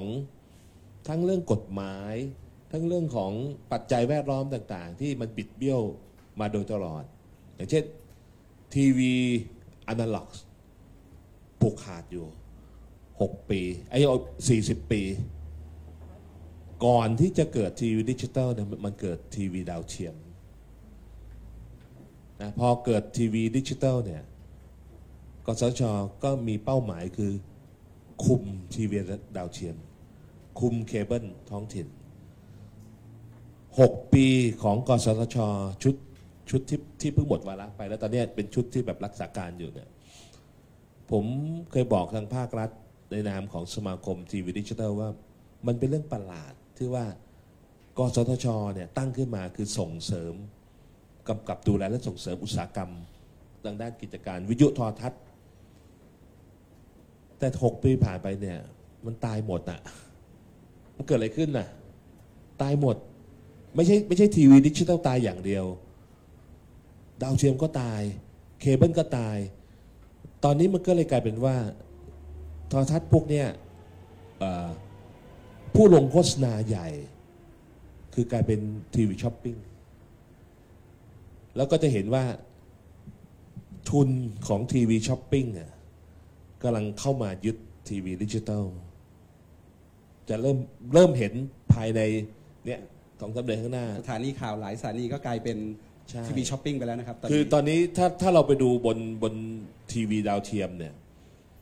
ทุนของทีวีช้อปปิ้งจากไต้หวัน จากเกาหลีจากญี่ปุ่น ยึดหมดแล้ว ครับ แล้วตอนเนี้ยกำลังลุกคืบมายึดทีวีดิจิตอลครับทีนี้มันมีมันมีปัจจัยเรื่องเทคโนโลยีเปลี่ยนมีปัจจัยเรื่องกฎกติมันกาภาภาคระรัฐที่มีผมผมปัญหาคิดว่ามันเป็นภาระที่ผมจะพูดอย่างนี้ครับ มันเป็นภาระของเอ่อผู้ประกอบการที่เข้าประมูลทีวีดิจิตอลคือไม่ต้องเถียงกันเรื่องว่าช่องมากช่องน้อยหรอก ถ้าประมูลเมื่อปลายเอ่อเดือนธันวาคมปี 56เนี่ยถ้าช่องน้อยกว่านี้อะ จะเดือดร้อนกว่านี้แพงกว่านี้แพนะงกว่านี้อีกครับเท่าหนึ่งครับนะครับ ซึ่งช่องไอไฮเดฟอาจจะถึงหมื่นล้านเลย ครับแต่ตอนเนี้ยมันตอนที่ประมูลไป56มันแค่3,000ล้าน ครับ ก็คือว่ามันเป็นเรื่องของภาระทางการเงินมากกว่า คือผมว่าเรื่องเทคโนโลยียังเป็นเรื่องรองนะสำหรับสำหรับเอ่ออุตสาหกรรมโทรทัศน์ปัจจุบัน ครับ พอเป็นภาระทางการเงินคือภาระเรื่องของการ ต้องจ่ายเงินค่าประมูล 6 ปีแรกสัมปทานมัน 15 ปี แต่จ่าย 6 ปี แล้วก็ค่าโครงข่าย ซึ่งโครงข่ายของทีวีดิจิตอลเนี่ยแพงกว่าดาวเทียม ดาวเทียมไปได้ทั่วประเทศทุกพื้นที่ แต่ดิจิตอลเนี่ยไปไปได้ค่อยๆไปอ่าแล้วก็แต่แต่ค่าโครงค่าต้นทุนค่าเช่า 5 เท่า ครับ แพงกว่า 5 เท่า ซึ่งซึ่งตรงเนี้ยผมว่าเป็นภาระที่ใหญ่อื มมันเป็นความบิดบิดเบี้ยวของของโครงสร้างของอุตสาหกรรมเนี่ย ครับพี่อดิศักดิ์ครับเดี๋ยวจะชวนคุยเรื่องอนาคตยาวๆ ทีนี้เอาโจทย์เฉพาะหน้าอะที่พี่อดิศักดิ์เปิดประเด็นมาเนี่ยตอนนี้กลุ่มทีวีดิจิตอลเนี่ยมีภาระเอ่อก็ค่าประมูลมันเยอะใช่ไหมครับเพราะตอนนั้นทุกคนก็หนีตายมาจากสิ่งพิมพ์บ้าง แล้วก็มองว่าอันเนี้ยคือทางออก อันนี้ตายหนักกว่าเดิมใช่ไหมครับทีนี้ เอ่อมันจะไปยังไงต่อ เมื่อกี้อาจารย์สุพจน์ก็พูดโจทย์หนึ่งขึ้นมาว่า เดี๋ยวเราจะมี 5G แล้ว 5G เนี่ยเราอยากได้คลื่นความถี่มันต่ำมันจะ ทีนี้ในกลุ่มทีวีดิจิตอลเนี่ยก็มีคลื่นความถี่ต่ำอยู่ใช่ไหมพวก 700ใช่ที่ทำกันอยู่ คือบางคนอยากจะทิ้ง เพราะฉะนั้นเราก็ทิ้งไหมแล้วเอามา refarm ใหม่ หรือคือเอามาทำอะไรใหม่เพื่อมาประมูล 5G ไอ้ทางออกตรงเนี้ยเป็นยังไง ก็ก็ก็แนวทางก็น่าจะเป็นแบบนั้น แต่ครับ แต่ผมคิดว่า ตอนเนี้ยกสทชมันยังชุดใหม่ก็ยังไม่เกิดนะ ชุดเก่าก็ไม่กล้าทำอะไรมาก สิ่งสิ่งที่สิ่งคิดว่า มันต้องดูทั้งหมดน่ะคือมันต้องเอาคลื่นความถี่มา refarming ทั้งหมด อะไรที่วางแผนเกินความจำเป็น ต้องเอาคืน เช่นทีวีดิจิตอลเนี่ยวางแผนไว้เดิมคือ 48 ช่อง มีทีวีชุมชน มีอะไรต่างๆ มีทีวีสาธารณะ ตอนเนี้ยใช้จริงๆคือ 26 ช่อง ใช้ไม่ใช้ประมาณครึ่งเดียว ต้อง refarming เอาคลื่นที่ไม่ใช้มา แล้วไม่ใช่ไม่ใช่เฉพาะ ไม่ใช่เฉพาะตัวตัวช่องไงตัวโครงข่ายที่ลงทุนไป ลงทุนเกินความจำเป็น ตอนเนี้ยสี่สี่ราย ก็มีของกองทัพช่อง52แล้วก็ไทยพีบีเอสแล้วก็ช่อง9แล้วก็มีกรมประชาสัมพันธ์ ยังดันทุลังลงทุน โดยที่ไม่มีคนใช้อะเป็นเรื่องที่ประหลาดที่สุด ดันทุลังอะผมเรียกว่าดันทุลังอะอ่าไม่มีคนใช้อยู่แล้ว ทุกวันนี้สภาพที่ผมเล่าให้ฟังเอ่อเพื่อเป็นข้อมูลให้ทุกท่านทราบคือว่า สภาพของทีวีดิจิทัลคือ ไม่มีเงินพอเพียงพอในการจ่ายค่าโครงข่าย แล้วมันจะกระทบเป็นลูกโซ่ เพราะเจ้าของโครงข่ายคือช่อง 5 ไทยพีวีกับช่อง 9 เนี่ย ก็ไม่มีเงินรายได้ มีแต่รายได้ค้างรับที่ไม่ได้เงินดังนั้นสิ่งที่คิดว่าต้องแก้คือต้องรีฟาร์มมิ่ง ทั้งหมดว่าคลื่นความถี่อะไรบ้างที่ไม่ยังไงก็ไม่ได้ใช้อยู่แล้วใช่ไหมอย่างอย่างเช่น 700 ที่ที่อาจารย์สมพจน์บอกว่าบอกแต่ต้นเนี่ย จริง ๆ ถ้าหากว่าไม่รีบประมูลไม่รีบเอามาใช้ มันก็มันมันก็เอามาใช้ได้แล้ว แต่ปัจจุบันเนี่ยทางกลุ่มผู้ประกอบการทีวีดิจิทัลเคยเสนอว่าอยากให้คือจริง ๆ ไม่ไม่อยากได้เรื่องการพักหนี้นะ ราะพักหนี้นี่มันยังอยู่ แต่ต้องการให้ปรับโครงสร้างของอุตสาหกรรมทีวีทั้งหมด เพื่อว่าจะได้เช่น โครงข่ายจำเป็นต้องมีอยู่ ครบทุกเจ้าไหม หรือรวมเป็น one network เพื่อลดต้นทุนลงเพื่อให้ทุกคนอยู่รอดไม่เช่นนั้นโครงข่ายก็อยู่ไม่รอดช่องก็อยู่ไม่รอด ต้องทำแบบนั้นไหม แผนแม่บท ของเออเออโทรทัศน์ดิจิทัล 48 ช่องอะต้องแก้ใหม่ เหลือ 24 พอไหมครึ่งเดียวพอ แล้วเอาคลื่นที่อื่นคลื่นที่เดือนไปไปประมูลใหม่ แล้วเอาเงินเงินจำนวนหนึ่งอะมาชดเชย สิ่งคือต้องจ้างเลิกนะคือผมคิดว่าต้องจ้างให้ให้โครงข่ายเลิก ชดเชยในสิ่งที่เขาลงทุน หรือ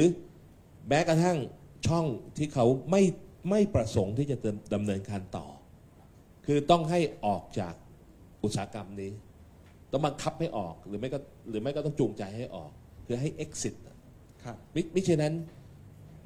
ถ้าเผื่อ supply มันยังเยอะอย่างนี้ครับ demand demand มันลดลงอะครับมันมันมันไม่มีทางแก้อื่นครับฮะอันนี้เป็นโจทย์เป็นโจทย์เฉพาะหน้าเป็นโจทย์ที่ตอนนี้สื่อดิจิตอลไทยเผชิญอยู่ ใช่ครับใช่ครับแล้วยิ่งถ้าหากว่ามี 5G เนี่ยครับที่ผมว่ามัน มันจะยิ่งหนักกว่าหนักหนากว่าเดิมเพราะมันเพหนัราะกว่าหนากว่าเดิมยังไงครับหนักหนากว่าเดิมเพราะว่าถ้าฟังจากอาจารย์สุพจน์บอกเนี่ยว่า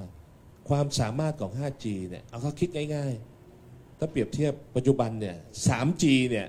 โหลดหนังเรื่องหนึ่ง6นาทีไอเนี่ย6วินาที6วินาที แล้วความสามารถของเขาเนี่ยก็คือว่ามันเชื่อมต่อกับอุปกรณ์ที่ใช้ IoT 1 ล้านชิ้นต่อ 1 ตารางกิโลเมตร ที่ผ่านมาเนี่ยจะเห็นว่าอย่าง AS เนี่ยถ่ายทอดอฟุตบอลพรีเมียร์ลีกอะไรนัดนัดสำคัญสำคัญ ถ่ายทอดปั๊บแฮงมันไปไม่ได้ แต่ถ้าเป็นใน 5G เนี่ยไม่มีแฮงครับ คือไม่มีแบบเพศดูไม่ได้ คนเข้ามาพร้อม ๆ กันล้านคนได้ อย่างปัจจุบันเนี่ย 4G คนเข้าหลักหลักสามหมื่นห้าหมื่นก็ ล่มแล้วระบบล่มแล้วดูไม่ได้หรอก หรือก็หนืดมากหนืดมาก คือถ้ามันเป็นอย่างนั้นเนี่ยทีผมว่าทีวีดิจิตอลมันจะเหลืออะไร แม้กระทั่งว่า reshape อุตสาหกรรมนี้โดยที่ไม่ต้องใช้คลื่น เหมือนอาจารย์ภูมิพูด ไม่ต้องไม่ไม่จำเป็นต้องใช้คลื่นน่ะไอทีวีดิจิตอลไม่จำเป็นต้องใช้คลื่นน่ะ คือปรับใหม่เลยได้ไหม เปลี่ยนใหม่เลย คือเปลี่ยนทุกอย่าง เพราะตอนเนี้ยกฎกติกาที่กสทชทำไว้เนี่ยมันมันมัดตัวเองหมดอะครับ เช่นผมยกตัวอย่างอันหนึ่งกฎกฎ must must carry บังคับให้เอ่อโครงข่ายดาวเทียม ต้อง carry ช่องทีวีดิจิตอลไป3ามถึงหเรียงไป1นึ่งถึงสามหกปัจจุบันว่างอยู่ 4 4ถึง9ว่างๆ กดรีโมทต้องกดข้ามไปเคเบิลอันนี้คือเป็นเหตุผลที่เคเบิลตายหมด เพราะว่า เคเบิลเขาเป็นอนาล็อกมี 60 ช่อง บังคับเขา 36 เป็น must carry ตายหมด ตอนนี้ก็คือว่ากฎเนี่ย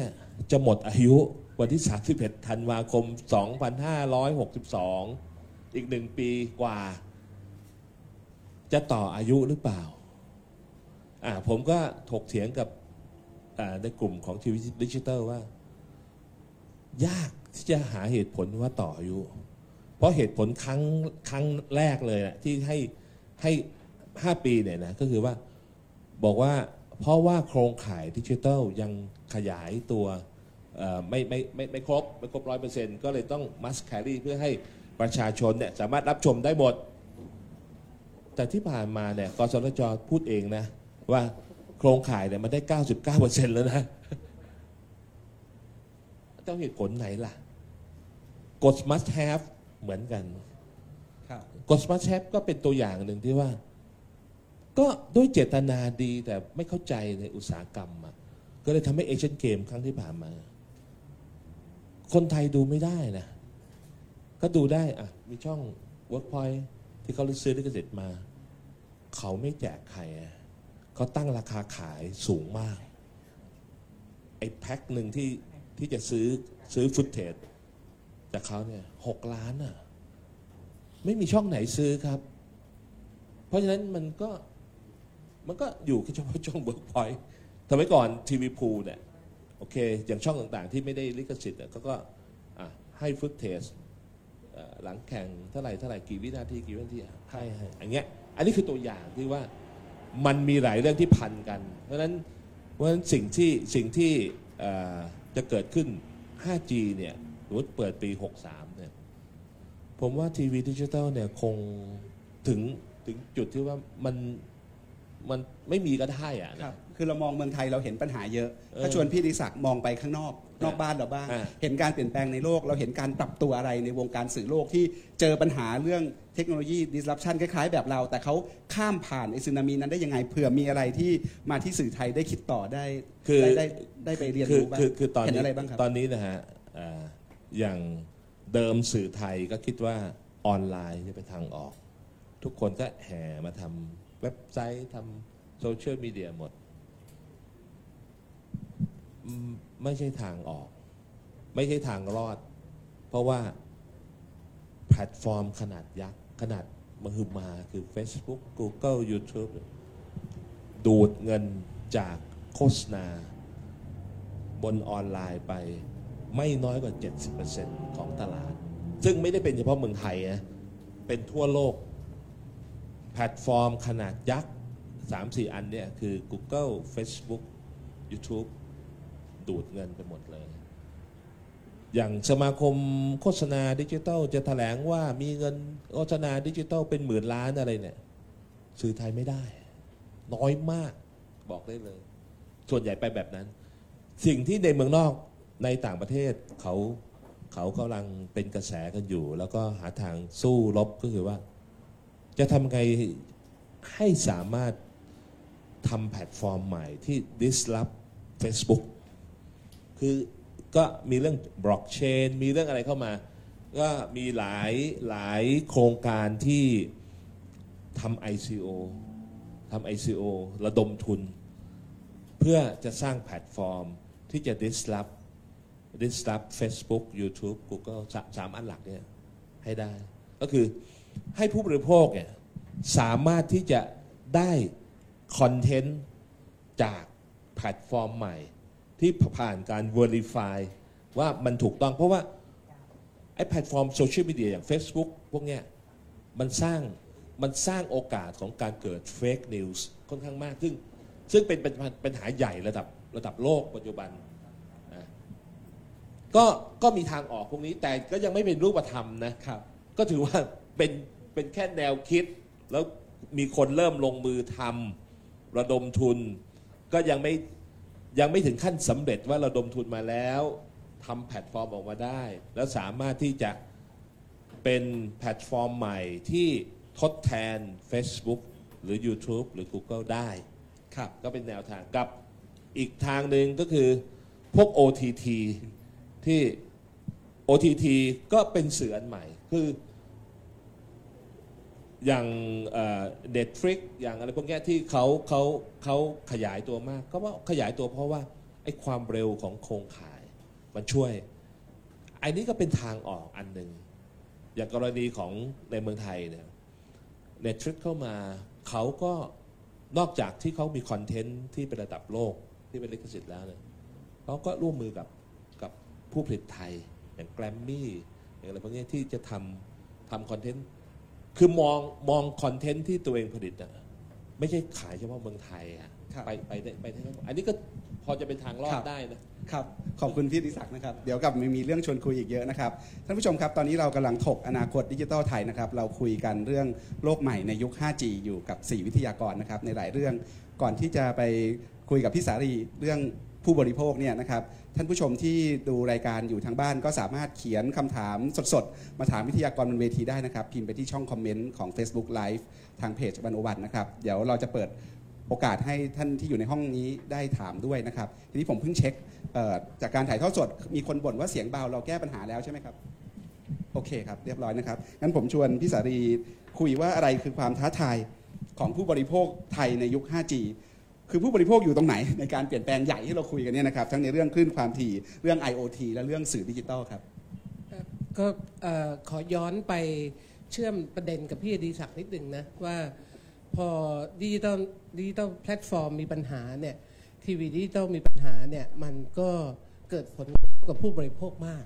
เอ่ออย่างเช่นอันแรกเลยเนี่ยชัดเจนเหมือนที่บอกว่ามันก็กลายเป็นทีวีช้อปปิ้งเพราะฉะนั้นคนที่อยู่กับบ้าน คนเฒ่าคนแก่ คนเหล่านี้ก็ก็เรียกว่าซื้อของอะนะเราก็มีปรากฏซื้อของก็มีปรากฏการณ์ว่าเอ้ยอยู่กับลูกมาหลายวันเลย แล้ววันนี้ก็ต้องรีบกลับบ้านลูกก็งงมากว่าเฮ้ยพ่อโกรธอะไร จริง ๆ ไม่ได้โกรธอะไรต้องกลับไปรับของที่สั่งสั่งทางทีวีช้อปปิ้งนะคือคือมันมันมันรุกรานมาก แต่ว่ามันก็มีข้อดีนะฮะอย่างเช่นบางคนก็ลุกขึ้นมาเลย มาแฉนะว่าไอ้ที่โม้ว่ารับมีดได้แบบนู้นแบบนี้เนี่ย มันห่วยยังไงอะไรเงี้ยนะคือคือคือเราคิดว่ามันก็มี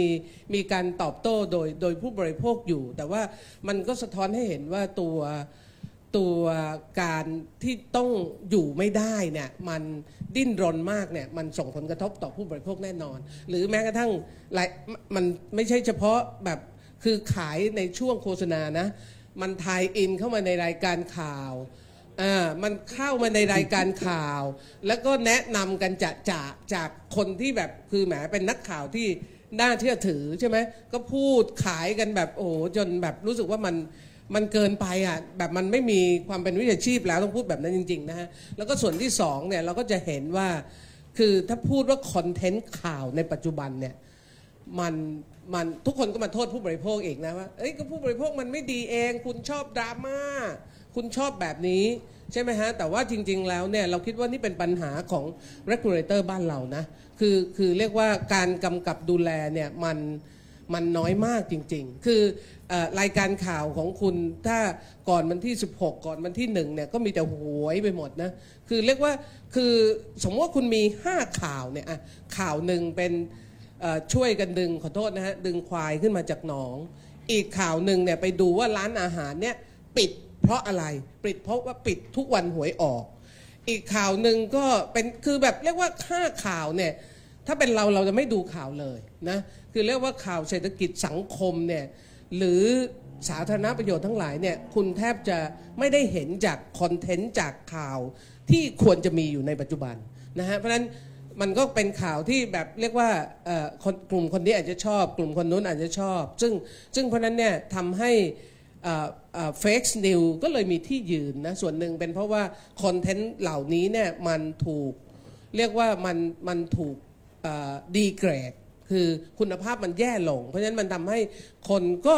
เอ่อเรียกว่าจริง ๆ เหมือนที่อาจารย์สุพจน์พูดแหละว่ามันก็ไม่มีใครดูข่าว ก็ดูหาดูกันเอาเอง ดูนู่นดูนี่ดูนั่น เช็คนู่นเช็คนี่เช็คนั่นเพราะเราคิดว่านี่มันเป็นปรากฏการณ์ของ ของเอเรื่องจริง หรือหรือแม้กระทั่งจริง ๆ อย่างกลุ่มผู้บริโภคเราก็บอกว่าเฮ้ยจริง ๆ มันไม่ควรยอมให้มีคนตายจากการซื้ออาหารออนไลน์ แล้วกินแล้วตายแล้วนะ แต่ว่านี่ก็มันยังก็ยังเป็นเรื่องจริงนะฮะเพราะฉะนั้นว่าเอ่ออันนี้ก็คือสถานการณ์ในปัจจุบันหรือว่าถ้าเรามองว่าเอ๊ะ 5G ที่จะไปถึง 20กิกะไบต์ใช่ไหมฮะแล้วขนาดนี้ 4G เนี่ยจริง ๆ มันก็ไปที่ก็เรียกว่า ความเร็วมันระดับเมกะบิตเนี่ยซึ่งมันมันก็ไม่ใช่เรื่องจริงบ้านเราเนี่ย 3G 4G บางทีก็ยังเป็นเรียกว่าเป็นแบบเรียกว่าเป็นอะไรนะฮะ เป็นแบบระดับ 2G อะคือเน็ตมันกากมากนะต้องบอกว่าแบบนั้นเน็ตมันยังกากมาก แล้วก็แพงด้วย ซึ่งอันนี้เนี่ยประเด็นเรื่องดิจิทัลดีวายซึ่งเราคิดว่ามันไม่ได้ถูกพูดว่า เฮ้ย เน็ตเนี่ยมันควรจะถูกกว่านี้นะ เน็ตมันควรจะถูกกว่านี้นี่เน็ตมันแพงมาก แล้วบางคนก็อุ้ย my world อะไรต่ออะไรเยอะแยะไปหมดนะฮะซึ่งสรุปแล้วเนี่ยไม่มีไม่มีถูกหรอกนะมันแพง เราคิดว่านี่มันแพงเกินไปนะอินเทอร์เน็ตเนี่ยมันแพงเกินไปสำหรับผู้บริโภคที่จะเข้าถึงในในแง่อินเทอร์เน็ตที่มีคุณภาพนะแล้วก็ปรากฏการณ์ที่กสทชกำลังทำอยู่ขณะนี้ที่ซึ่งก็เรียกว่าเป็นไม่มี consistency ในแง่การเป็น regulator นะ เพราะว่าปี 56 เนี่ย ถ้าคุณดูเนี่ย คุณจะเห็นเลยว่า กสทช เนี่ย เข้าไปช่วย True กับ Digital World นะ DPC เข้าไปช่วยเลย ทั้งทั้งที่ตอนนั้นทุกคนพวกเราเนี่ยลุมกันหนำซัมเมอร์เซลมากว่า ไม่ต้องช่วยรีบประมูลทำให้เร็ว ไม่ต้องช่วย แต่ก็ช่วยเขาไปตั้งปีกว่าๆนะฮะหลายปีปี 58 คุณก็ช่วย AS อีกรอบหนึ่งที่หมดสัญญาสัมปทานนะก็ช่วยคือเรียกว่าตอนนี้ขณะนี้ทั้ง True แล้วก็ AS เนี่ยได้ใช้คลื่นฟรีโดยที่ไม่ต้องเสียทาง เสียสตังค์ไม่ต้องจ่ายส่วนแบ่งรายได้เนาะแต่พอ d t แทเนี่ยคุณมีมติวันที่ 11นะแล้วก็บอกว่าไม่ช่วยเสียงข้างมากบอกว่าไม่ช่วย 3 วัน 95,000 คนคุณไปจัดการตัวเองเอานะไม่รู้ใครใช้บ้างนะ 2G ของ d t แทเนี่ยไปจัดการตัวเอง 95,000 คนไปเลยนะแต่จริงๆ การคิดแบบนี้ของกสชเนี่ยมันเหมือนกับการปิดถนนนะ เพราะว่าเอ่อมันไม่ใช่กระทบแค่ 95,000 คน มันจะจะจะกระทบกับ 22 ล้าน เพราะเดิมเนี่ยใครใช้ d t แทเนี่ยมันจะสวิตชิ่งระหว่าง 2,100 ของ d t แทกับ 8,500 เมกะเฮิรตซ์ซึ่งเป็นสัญญาสัมปทานที่กำลังจะหมด เพราะฉะนั้นคุณวิ่งข้ามกันได้ 850อ่า850 850 เนี่ย 850 กับ 2,001 เนี่ย คุณก็จะวิ่งข้ามกันได้ แต่ขณะนี้คุณไปปิดถนน 8,000 เอ้ย 850 โทษ คุณไปปิดถนน 850 เนี่ย เพราะนั้นดีแท็ก็เหลือ 2,001 2,001 22 ล้าน อ้าวเบื่อแล้วไว้แน่นเหลือเกินดีแท็กว่าย้ายไป AS กับ True ซึ่งจริงๆ 2 เส้นของ AS กับ True มันก็ไม่ได้กว้าง ถูกไหมฮะ เพราะคุณก็มี 2,001 เหมือนกัน อ่าแล้วก็เอาสารคุ้มครองเออชยโยนะฮะชยโยสารคุ้มครองรายงานสดกันเลยนะครับเอ่อสารคุ้มครองต้องบอกว่ารายงานสดไว้ไงชยโยครับนะฮะต้องชยโยเลยนะฮะคือคือไม่ได้เชียร์ดีแท็แต่เราคิดว่าสิ่งที่กสทชทำเนี่ยมันไม่ถูก คุณมีหน้าที่ขยายถนน คุณไม่มีหน้าที่ไปปิดถนน ถนนซึ่งมันจำกัดอยู่แล้วเนี่ยมันทำให้เน็ตเนี่ยมันกากเน็ตมันถุย ขอโทษนะฮะพูดจาหยาบคายเนี่ยซึ่งเพราะฉะนั้นเนี่ยมันมันไม่ถูกที่กสทชทำแบบนี้นะคะแล้วเราคิดว่าอันเนี้ยมันก็จะส่งผลทำให้การผูกขาดในกิจการโทรคมนาคมเนี่ยเกิดขึ้นแน่นอน แล้วก็มันก็ส่งผลต่อ 5G ในอนาคตนะฮะส่งผลใน 5G ในอนาคต และไม่ต้องพูดเรื่องคือคือคือเราคิดว่าผู้บริโภคเนี่ยมันก็เอ่อยู่ไม่ง่ายนะคือหมายถึงว่าอยู่ไม่ง่าย คือขนาดเนี้ยอย่างเช่น คุณใช้บัตรเครดิตคุณเรียกว่าคุณไม่ได้รูดแต่อยู่วันดีคืนดี คุณก็อยู่แต่เมืองไทยเนี่ยมีไปซื้อตั๋ว มีไปซื้อตั๋วที่สิงคโปร์ม่มีไปจ่ายค่าอินเทอร์เน็ตที่สิงคโปร์แล้วระบบเราในการกำกับเนี่ยมันก็ไม่ต้องบอกว่าไม่ดีนะฮะคือบริษัทพวกนี้อาจจะดีในต่างประเทศ แต่พอมาเจอมาอยู่ในเมืองไทยเนี่ยแม้กระทั่งซิตี้แบงก์เนี่ยก็ เอ่อเอารัดเอาเปรียบผู้บริโภค คุณคิดรายการละ 200 ซึ่งเราไม่ได้ใช้งาน แต่คิดเป็นค่าใช้จ่ายว่าในการตรวจว่าเออเราไม่ได้ใช้งานใช้เงินบัตรเครดิตนี้ยังไง แต่ถ้าเราใช้เขาจะคืนเงิน 200แต่ว่าเอ้ยจริง ๆ โดยหลักคุณไม่มีสิทธิ์คิดนะ แต่ว่าผู้บริโภคก็ไม่รู้ไงว่าเขาไม่มีสิทธิ์คิด เพราะว่ากติกาที่สคบทำไว้เนี่ยก็เงียบๆไว้ไม่ค่อยบอกให้ใครรู้ ซึ่งอันนี้เป็นปัญหาที่ที่น้องก็พูดเลยนิติภูมิพูดเลยว่าเฮ้ย ไอ้ที่คนควรจะรู้ว่าตัวเองมีสิทธิ์อะไรเนี่ยมันไม่รู้ เพราะฉะนั้นอะเวลาบอกว่าอยู่ดีๆ มีค่าบัตรเครดิตมา 8 0,000เนี่ยเราก็ต้องยอมจ่าย 200 บาทแต่ละรายการเพื่อตรวจสอบ ถูกไหมฮะทั้งทั้งที่เราไม่ควรจะจ่าย เรามีสิทธิ์ที่จะไม่จ่ายนะคะเพราะฉะนั้นคืออระบบเฟกระบบปลอม ระบบช่อโกงเนี่ยมันอยู่เต็มไปหมดบนอินเทอร์เน็ต หรือบนแพลตฟอร์มออนไลน์นะเพราะฉะนั้นซึ่งอันนี้ก็มันก็ยังมีความเสี่ยงและจริงๆมันไม่ใช่เฉพาะประเทศไทยนะในต่างประเทศเองตัวเลขที่คนเชื่อถือรัฐบาลที่การกำกับเรื่องออนไลน์เนี่ยก็เรียกว่าไม่เชื่อถือรัฐบาลถึงเกือบ 70%คนก็ไม่เชื่อถือการจ่ายเงินเอ่อเรียกว่าเอ่อบนแพลตฟอร์มดิจิทัลหรือแม้กระทั่งพวกเราขนาดนี้ช้อปปิ้งเนี่ยก็ยังให้มาเก็บเงินปลายทาง ถูกไหมคือคือมันก็สะท้อนระบบ ระบบเฟกหรือระบบการกำกับที่มันยังอ่อนแอ แต่เราคิดว่าสิ่งที่มันน่ากลัวใน Internet of Things ก็คือเรื่องความเป็นส่วนตัวเนาะความเป็นส่วนตัว หรือก็อาจจะต้องกลัวเรื่องอาชญากรรม เรื่อง crime เรื่อง cybersecurity อย่างเช่นยกตัวอย่างนะฮะ ว่าสมมุติที่ฉันเกิดมีรถที่แบบมีไม่ต้องมีคนขับเนี่ย เออ เกิดเราก็ไม่ได้ขับนะ แต่เรานั่งอยู่ เออเกิดไปชนเนี่ยนะ liability มันก็ยังอยู่กับเรานะ ถูกไหม liability มันก็ยังอยู่กับเรา แต่ว่าขณะที่สมมุติว่าเรื่องบางเรื่องเนี่ย liability เนี่ยมันจะอยู่กับใคร มันจะเป็นอินเทอร์เน็ตพรอไวเดอร์มันจะเป็นบริษัทที่ขายของ หรือมันจะเป็นไอ้โปรแกรมอะไรที่ขึ้นมาเนี่ย ใครจะเป็นคนรับผิดชอบอ้าวอย่างชุดยกยกตัวอย่างเรื่องเล็ก ๆ เลยแล้วกันนะฮะInternet of Things เนี่ยเขาจะรู้หมดว่าเราเนี่ยนมที่บ้านเนี่ยจะเหลืออยู่อีกกี่ขวด นะนมที่ตู้เย็นที่บ้านเราเนี่ย จะรู้หมดเลยว่า เราจะเหลือนมอยู่อีกกี่ขวด จะออเดอร์เข้ามาใหม่ให้เรายังไงถูกไหมซึ่งเฮ้ยแล้วเกิดนมเสียอะไรเงี้ยนะคือแบบคือมันก็มีปัญหาแบบเนี้ยที่คิดว่าเราคิดว่ามันจะจัดการยังไง ไม่ใช่ทุกคนพร้อมจะบริการแต่ทุกคนเกี่ยงที่จะรับผิดชอบหมดเลย แล้วคนหลักที่จะกำกับดูแลเนี่ยเราคิดว่า คุณคุณต้องให้ความสำคัญกับเรื่องการคุ้มครองผู้บริโภค หรืออย่างเช่นขนาดนี้ยกตัวอย่างบ้านเราก็ได้นะฮะซื้อของออนไลน์เนี่ยเวลา complain เนี่ยต้องออฟไลน์นะฮะยกมาออฟไลน์หมด ซึ่งมันไม่มีที่ไหนในโลกนะคือแม้กระทั่งกระบวนการเยียวยาเนี่ยคุณก็ต้องเยียวยาออนไลน์แล้ว แต่บ้านเราเนี่ยเยียวยาเนี่ยบริษัทก็ยังใช้เทคนิคอยู่เลย ไม่ไปสองครั้งสามครั้งยังได้อยู่เลยเฮ้ยซื้อของ สองร้อยกว่าบาทเอง แต่รู้สึกว่าต้องเล่นงานมันนะผู้บริโภคอุตสาห์ตั้งใจนะ จะเล่นงานมันไม่ยอม 200 กว่าบาท พอบริษัทไม่ไปสองรอบเออกูยอมแล้วกูกลับบ้านแล้วอะไรเงี้ยนะคือคือบรรยากาศแบบนี้แหละที่ทำให้การใช้สิทธิ์ การใช้เสียงของผู้คนเนี่ยมันไม่มีความหมาย เพราะว่าการกำกับดูแลของเราที่ย่อหย่อน และส่วนหนึ่งต้องยอมรับนะฮะว่ารัฐไทยเนี่ย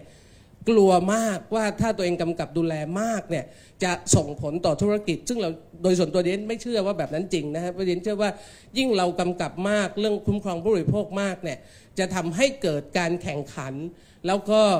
ทำให้ธุรกิจเนี่ยมีประสิทธิภาพมากขึ้น และแข่งขันกับคนอื่นได้มากขึ้น เพราะฉะนั้นเรียนคิดว่าอีกเรื่องหนึ่งที่จะเป็นเรื่องน่ากลัวในเรื่องอินเทอร์เน็ต of things เนี่ยก็คือ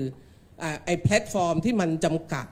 เนาะแล้วก็อีโคซิสเต็มที่อาจารย์นิติภูมิพูดไปเนี่ยซึ่งมันก็ไม่ได้มีมากเนี่ยเพราะฉะนั้นเนี่ยโอกาสที่ผู้บริโภคจะถูกผูกขาดอยู่กับเจ้าใดเจ้าหนึ่งเนี่ยเป็นเรื่องแบบนั้นเลย เพราะว่าถ้าเกิดเราเปลี่ยนใจเราอยากจะย้ายไปอยู่เจ้าหนึ่งเราต้องซื้อเครื่องมือใหม่ ถูกไหมฮะเราต้องซื้อเครื่องมือใหม่ เพราะฉะนั้นเนี่ยมัน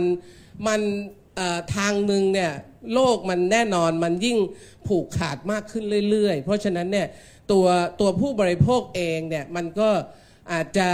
อาจจะเรียกว่าอาจจะเลือกได้ยาก ซึ่งอันนี้เป็นสิทธิพื้นฐานมาสัก 30 กว่าปีแล้วนะฮะว่าเรามีสิทธิ์ที่จะเลือก แต่ว่าพอมันอยู่ในอินเทอร์เน็ตออฟติงเนี่ยคือเราก็เลือกได้นะ แต่ว่าต้องเลือกครั้งแรกให้ดี แล้วก็ถ้าเลือกไม่ดีเนี่ยพอเปลี่ยนปุ๊บเนี่ยก็เหมือนกับต้องทุบของเดิมทิ้งอะแล้วก็ต้องไปซื้อของใหม่ เพราะฉะนั้นเนี่ย ในในในโลกใหม่เนี่ยองค์กรกำกับดูแลก็มีความสำคัญนะครับสำคัญมากเลยสำคัญมากพี่เลสย รีเนี่ยเคยได้ติดตามกสทชมาตลอด แล้วก็เอ่อมีส่วนเคยเป็นอนุกรรมการอยู่ข้างในพอเห็นกลไกการทำงานข้างในอยู่บ้างกสทชต้องปรับตัวยังไงในโลกใหม่ ผมเคยคุยกับอาจารย์สมเกียรติคุยกับาคือจารย์ต้องมีเดชกรรมเนี่ย การใหม่อะ ชุดนี้เขาคงไม่ปรับตัวอะไร ทีนี้ในแง่การทำงาน เพราะมันมีโจทย์ท้าทายใหม่ๆเยอะเลยที่เราคุยกันนะครับ เออ เราจะเราจะติดเขี้ยวเล็บ ให้กับคือ ให้เขาทำงานคุ้มครองผู้บริโภคได้ดีขึ้นเนี่ยมันมันมีทางออกยังไงได้บ้าง จริง ๆ อันแรกเลยนะที่เราเสนอเนี่ยอย่างเช่นขนาดเนี้ยคือต้องบอกว่ากสทชเนี่ยเป็นประเภทชอบออกกติกาแล้วไม่บังคับกติกา กติกาเนี่ยเยอะมากประกาศเอาเปรียบมีทุกอย่างนะ มีแบบไว้โชว์อะมีไว้โชว์ระดับสากลว่า เรามีอันนู้นอันนี้เรามีหมดเรามีหมด แต่เราไม่เคยบังคับใช้เลย อย่างเช่นอ่าคุณเนี่ยแค่ mouse over เนี่ยนะ คุณก็กลายเป็นสมัครสมาชิกนะ mouse over บนไอแพดอินเตอร์ไอคอมพิวเตอร์คุณหรือมือถือเนี่ย หรือบางทีอยากจะปิดมัน แต่ก็กลายเป็นเปิดไปสมัครสมาชิก ถ้าคุณไม่ดูบิลเนี่ยนะเดือนหนึ่งสองสามร้อยหลายรายนะ ที่คุณถูกกินเงินฟรีจากไม่ใช่ SMS แบบเดิมที่ส่งมาเป็นขยะ แต่ว่าเป็นเรื่องของกับดัก SMS อันนี้เราเรียกว่ากับดัก SMS เนี่ย ซึ่งกสชสามารถใช้เขาเรียกว่าใช้มาตรการเอาเปรียบได้เลย แต่กสชไม่เคยใช้เลย คนร้องเรียนไปคนหนึ่งก็แก้ปัญหาให้คนหนึ่งซึ่งแบบนี้ไม่มีทางอีกสิบชาติก็ไม่สำเร็จ คือคุณต้องทำงานเชิงรุกมากกว่านี้เนาะแล้วก็สิ่งกรณีดีแท็เนี่ยมันก็สะท้อนชัดเจนว่าคุณไม่ได้ต้องการให้กิจการโทรคมนาคมเนี่ยแข่งขัน ซึ่งนี่เรียกว่าเป็นสิ่ง สิ่งที่กสชทำตรงข้ามกับบทบาท regulator เลย ก็ regulator ต้องการให้มีการเเรียกว่าควบกิจการนะนะฮะหรือแข่งขันกันน้อยลงอะซึ่งคุณคุณไม่ได้ทำหน้าที่ regulator เพราะฉะนั้นเนี่ยมันแล้วก็ก็ต้องบอกว่าก็น่าผิดหวังนะที่ทุกคนพยายามออกแบบให้กสชเป็นอิสระ แต่ว่าท้ายที่สุดแล้วกสชบ้านเราก็ไม่รักความเป็นอิสระนะฮะ คือคุณก็อยู่ใต้อานัตสัญญาณอะไรก็ไม่รู้นะฮะ ทั้งทุนทั้งการเมืองทั้งอะไรต่ออะไรมั่วไปหมดเนี่ย เพราะฉะนั้นเนี่ยเราคิดว่าไม่ได้เป็นอิสระเลย แล้วก็ความหวังที่จะมีต่อกสทชเนี่ยอย่างเดียวก็คือต้องแก้กฎหมาย และต้องทำให้กสทชเนี่ยเป็นอิสระจริง ๆ แล้วก็ลดคอขวดเหมือนที่ยกตัวอย่างอะ่ะเป็นไปได้ยังไงเรื่องกสชจะนั่งมาพิจารณาเรื่องร้องเรียนเรื่องเดียว ทุกเรื่องคือต้องไปตัดสินใจที่กสชมันมันมันเป็นไปไม่ได้ถูกไหมฮะ ในต่างประเทศเนี่ยเรื่องกิจการโทรคมนาคมเนี่ยออสเตรเลียเนี่ยเขามีแค่ 20 ล้านเองเรื่องร้องเรียนปีหนึ่งในกิจการโทรคมนาคมเนี่ยบางปีเนี่ยขึ้นไปถึง 4 0 0แสนราย แต่บ้านเราเนี่ยอยู่ในระดับพัน เรามีคนตั้ง 85เอ้ยเรียกว่าไอ้มือถือเนี่ยตอนนี้ขนาดนี้เป็นร้อยร้อยร้อยเบอร์ แต่ว่าโอเค activate จริง ๆ อาจจะสัก 80 ล้านเนี่ย แต่ว่าเรื่องร้องเรียนเราอยู่ในระดับพันซึ่งมันมันมันไม่ทำให้คนใช้สิทธิ์ของตัวเองเลยนะเดียนคิดว่าอันนี้เป็นเรื่องที่เป็นปัญหามาก แล้วก็เอ่อไม่ได้มองเออในเชิงของการเอ่อคุ้มครองผู้บริโภคเป็นการทั่วไป แต่เน้นแก้ปัญหาเฉพาะราย เพราะฉะนั้นเอ่อต้องบอกว่าไม่มีความหวังกับกสทชในปัจจุบันเนาะแล้วก็เอ่ออยากเลือกตั้งนะตัวต้องพูดว่าแบบนั้นฮะตัวผู้บริโภคไทยต้องเปลี่ยนต้องปรับตัวเองยังไงด้วยครับ คือในเมื่อเราเราไปคาดหวังกับกลไกของรัฐมาช่วยดูแลเราได้ได้ยากขึ้นเนี่ยแล้วตัวเราเองในโลกใหม่เนี่ยงั้นเราต้อง empower ตัวเองกันเองเนี่ยยังไงได้บ้างเอ่อคือจริงๆต้องก็ต้องบอกว่าคนรุ่นใหม่ก็ทำอยู่นะแต่ว่าเอ่อบะแต่บางทีมันก็อาจจะมีแง่มุมที่คือเขาก็พยายามที่จะตรวจสอบจากนู่นจากนี่จากนั่น แต่ว่าบางทีก็ยังอาจจะยังไปติดอยู่กับตัวบุคคล ซึ่งว่าเฮ้ยถ้าคนนี้พูดแล้วเราต้องเชื่อเอ่อเอ่อ น่าเชื่อถือขนาดนี้ต้องเชื่อ ซึ่งบางทีเนี่ยมันมันไม่ใช่เลยอย่าอย่าเชื่อแบบนั้นเด็ดขาดนะซึ่งแต่คิดว่าความเท่าทันเนี่ยมันก็ไม่ง่ายนะสำหรับผู้บริโภค เพราะว่าคุณอยู่ท่ามกลางบริโภคนิยมสุดขีดเนาะหรือบางทีเรื่องใหม่ ๆ ที่มันเข้ามาคนก็อยากทดลอง เพราะฉะนั้นฉันคิดว่าจริง ๆ แน่นอนเราก็ต้องทำให้คนเท่าทันมากที่สุดนั่นแหละ แต่ว่า ท้ายที่สุดเครื่องมือทุกอย่างข้อมูลทุกอย่างเอาอย่างเช่น สมมุติยกตัวอย่างแม้กระทั่งที่ตอนที่เกิดปรากฏการเมจิกสกินเนี่ยนะเมจิกสกินเนี่ยคนก็เรียกร้องว่าเฮ้ยคุณต้องมีที่ที่ผู้บริโภคจะไปเช็คได้ว่าไอ้เครื่องสำอางเนี้ยมันขึ้นทะเบียนไหมอาหารเนี่ยขึ้นทะเบียนไหมอ้าวแต่ว่าพอไปเช็คแล้วเนี่ยหลังจากนั้นมีคุณภาพตามที่ขึ้นทะเบียนไหมโอ้ question mark อีก ถูกไหมแล้วเช็คไปแล้วมีประโยชน์อะไร ถูกไหมฮะเพราะฉะนั้นจริงๆว่าตลอดเส้นทางเนี่ยมันต้อง assure ให้ผู้บริโภคให้ได้ว่าถ้าคุณทำหน้าที่ของคุณอย่างเต็มที่แล้วเนี่ยเมื่อเกิดปัญหาขึ้นมาเนี่ยกลไกเยียวยามาตรการดูแลเนี่ยต้องรวดเร็วมีประสิทธิภาพ ไม่ใช่ทำให้เราท้อถอยไปเองเหมือนอย่างเช่นในปัจจุบันนะฮะต้องบอกว่าคนที่ใช้สิทธิ์เนี่ยท้อถอยคือพวกที่ยังมีอยู่เนี่ยก็คือพวกที่เรียกว่าบ้าเต็มขั้น ที่พร้อมจะเดินหน้าอะไรเงี้ยนะฮะเราไม่ควรทำแบบนั้น แต่เราคิดว่ามันต้องทำหรืออย่างเช่นเนี่ยยกตัวอย่างเรื่องเออคุณซื้อของออนไลน์ แต่ว่าพอร้องเรียนเนี่ยต้องมาออฟไลน์เนี่ยมันมันไม่ reasonable แล้วก็ครับมันไม่ไม่ถูกนะฮะครับเพราะฉะนั้นแล้วก็ต้องต้องจัดการเรื่องพวกเนี้ยให้ดีนะฮะแล้วก็ใน IoT เนี่ยก็ต้อง ดูว่าใครจะเป็นคนรับผิดชอบกันแน่ ไม่ใช่พอถึงข่าวต้องรับผิดชอบบอกเฮ้ยนี้คุณต้องรับผิดชอบ ผมต้องรับผิดชอบ เกี่ยงกันไม่รับผิดชอบไม่ได้นะฮะเพราะฉะนั้นการกำกับดูแลเนี่ยมันจะมีเอ่อการจัดการอย่างไร เพราะว่ามันไปเกี่ยวข้องกับหลายส่วนมากค่ะเรื่องร้อนที่พี่สารีเปิดประเด็นมาก็คือเรื่องการเยียวยานะครับคือคลื่นความถี่850 กับ 1,800 ของ d t แทกำลังจะหมดสัญญาในช่วงกลางเดือนนี้ใช่ไหมครับเพราะฉะนั้นโจทย์ใหญ่ที่ตอนเนี้ยคนทั้งสื่อมวลชน ผู้คนทั่วไปจับตาดูอยู่ก็คือ มันจะเกิดอะไรขึ้นซิมจะดับไม่ดับผู้บริโภคจะเป็นยังไงนะครับเมื่อกี้พี่สารีพูดเปิดประเด็นมาว่าไอการตัดสินใจเยียวยาไม่เยียวยาครั้งนี้มันจะไปโยงไปเรื่องอุตสาหกรรมโทรคมนาคมด้วย โยงไปที่เรื่องการแข่งขันในอุตสาหกรรมโทรโทรคมนาคมด้วย ผมชวนพี่สารีและอาจารย์สุพจน์คุยประเด็นนี้ต่อหน่อย แล้วเมื่อกี้ศาลปกครองเพิ่งมีมติออกมาเผื่อมีคนสนใจกันอยู่ตรงเนี้ยนะครับจะได้ลองมาวิเคราะห์กันนิดหน่อย อันนี้ไม่ใช่ประเด็น 5G นะครับเป็นประเด็นที่จริงๆไม่ควรเกิดขึ้นนะเรื่องเยียวยาเนี่ยนะครับถ้ามีการวางแผนบริหารจัดการกันดีๆเนี่ยถูกคือวางให้นิดนึงว่าหลักในการมองเรื่องนี้มันควรจะมองยังไงไอ้เรื่องเยียวยาไม่เยียวยามันจะไปโยงถึง การแข่งขันในอุตสาหกรรมโทรคมนาคมยังไง คือคือจริงๆคุณไม่เยียวยาก็ได้นะ แต่ว่าคุณไม่ใช่มีมติ 3 วันหลังก่อนที่เขาจะจอดเออเอ่อเรียกว่าซิมดับนะคุณควรจะทำก่อนหน้านี้ให้นาน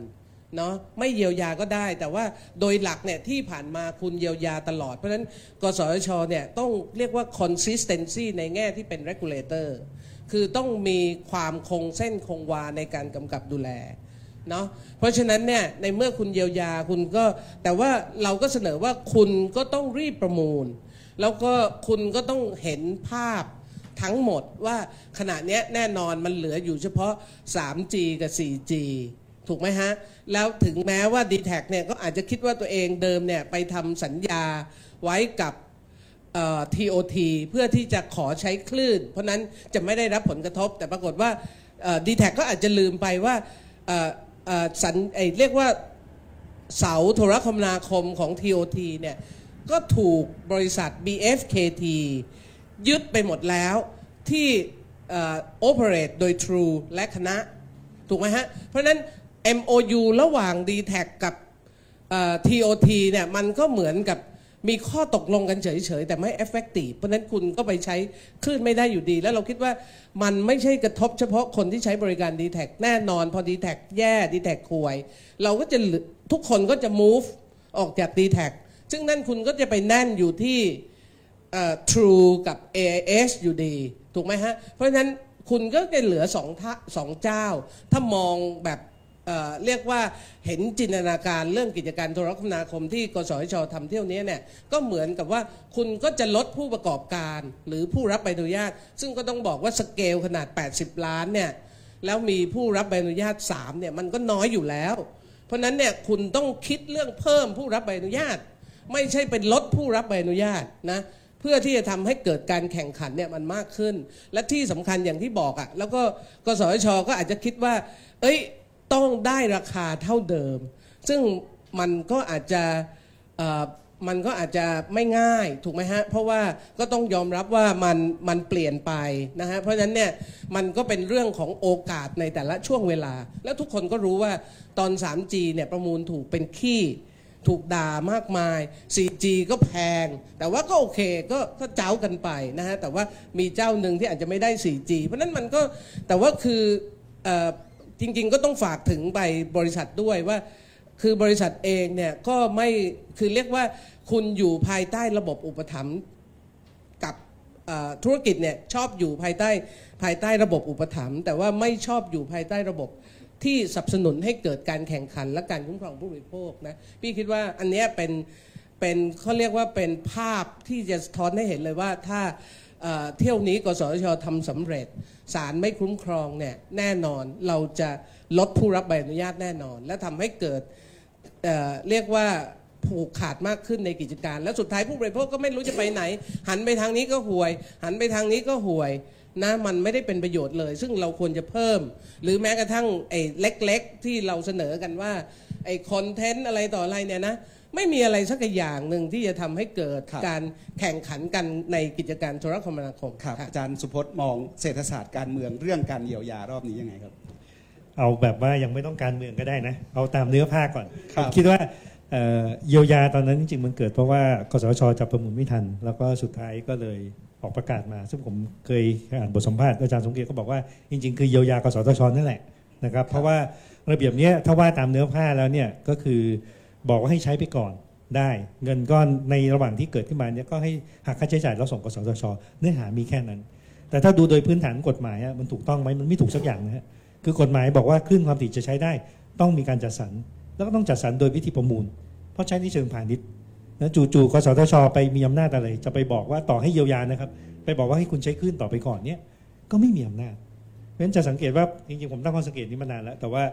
ทุกคนก็เหมือนกับว่าอ้าวโอเคนะให้ผู้บริโภคใช้ได้ก็เยียวยาไป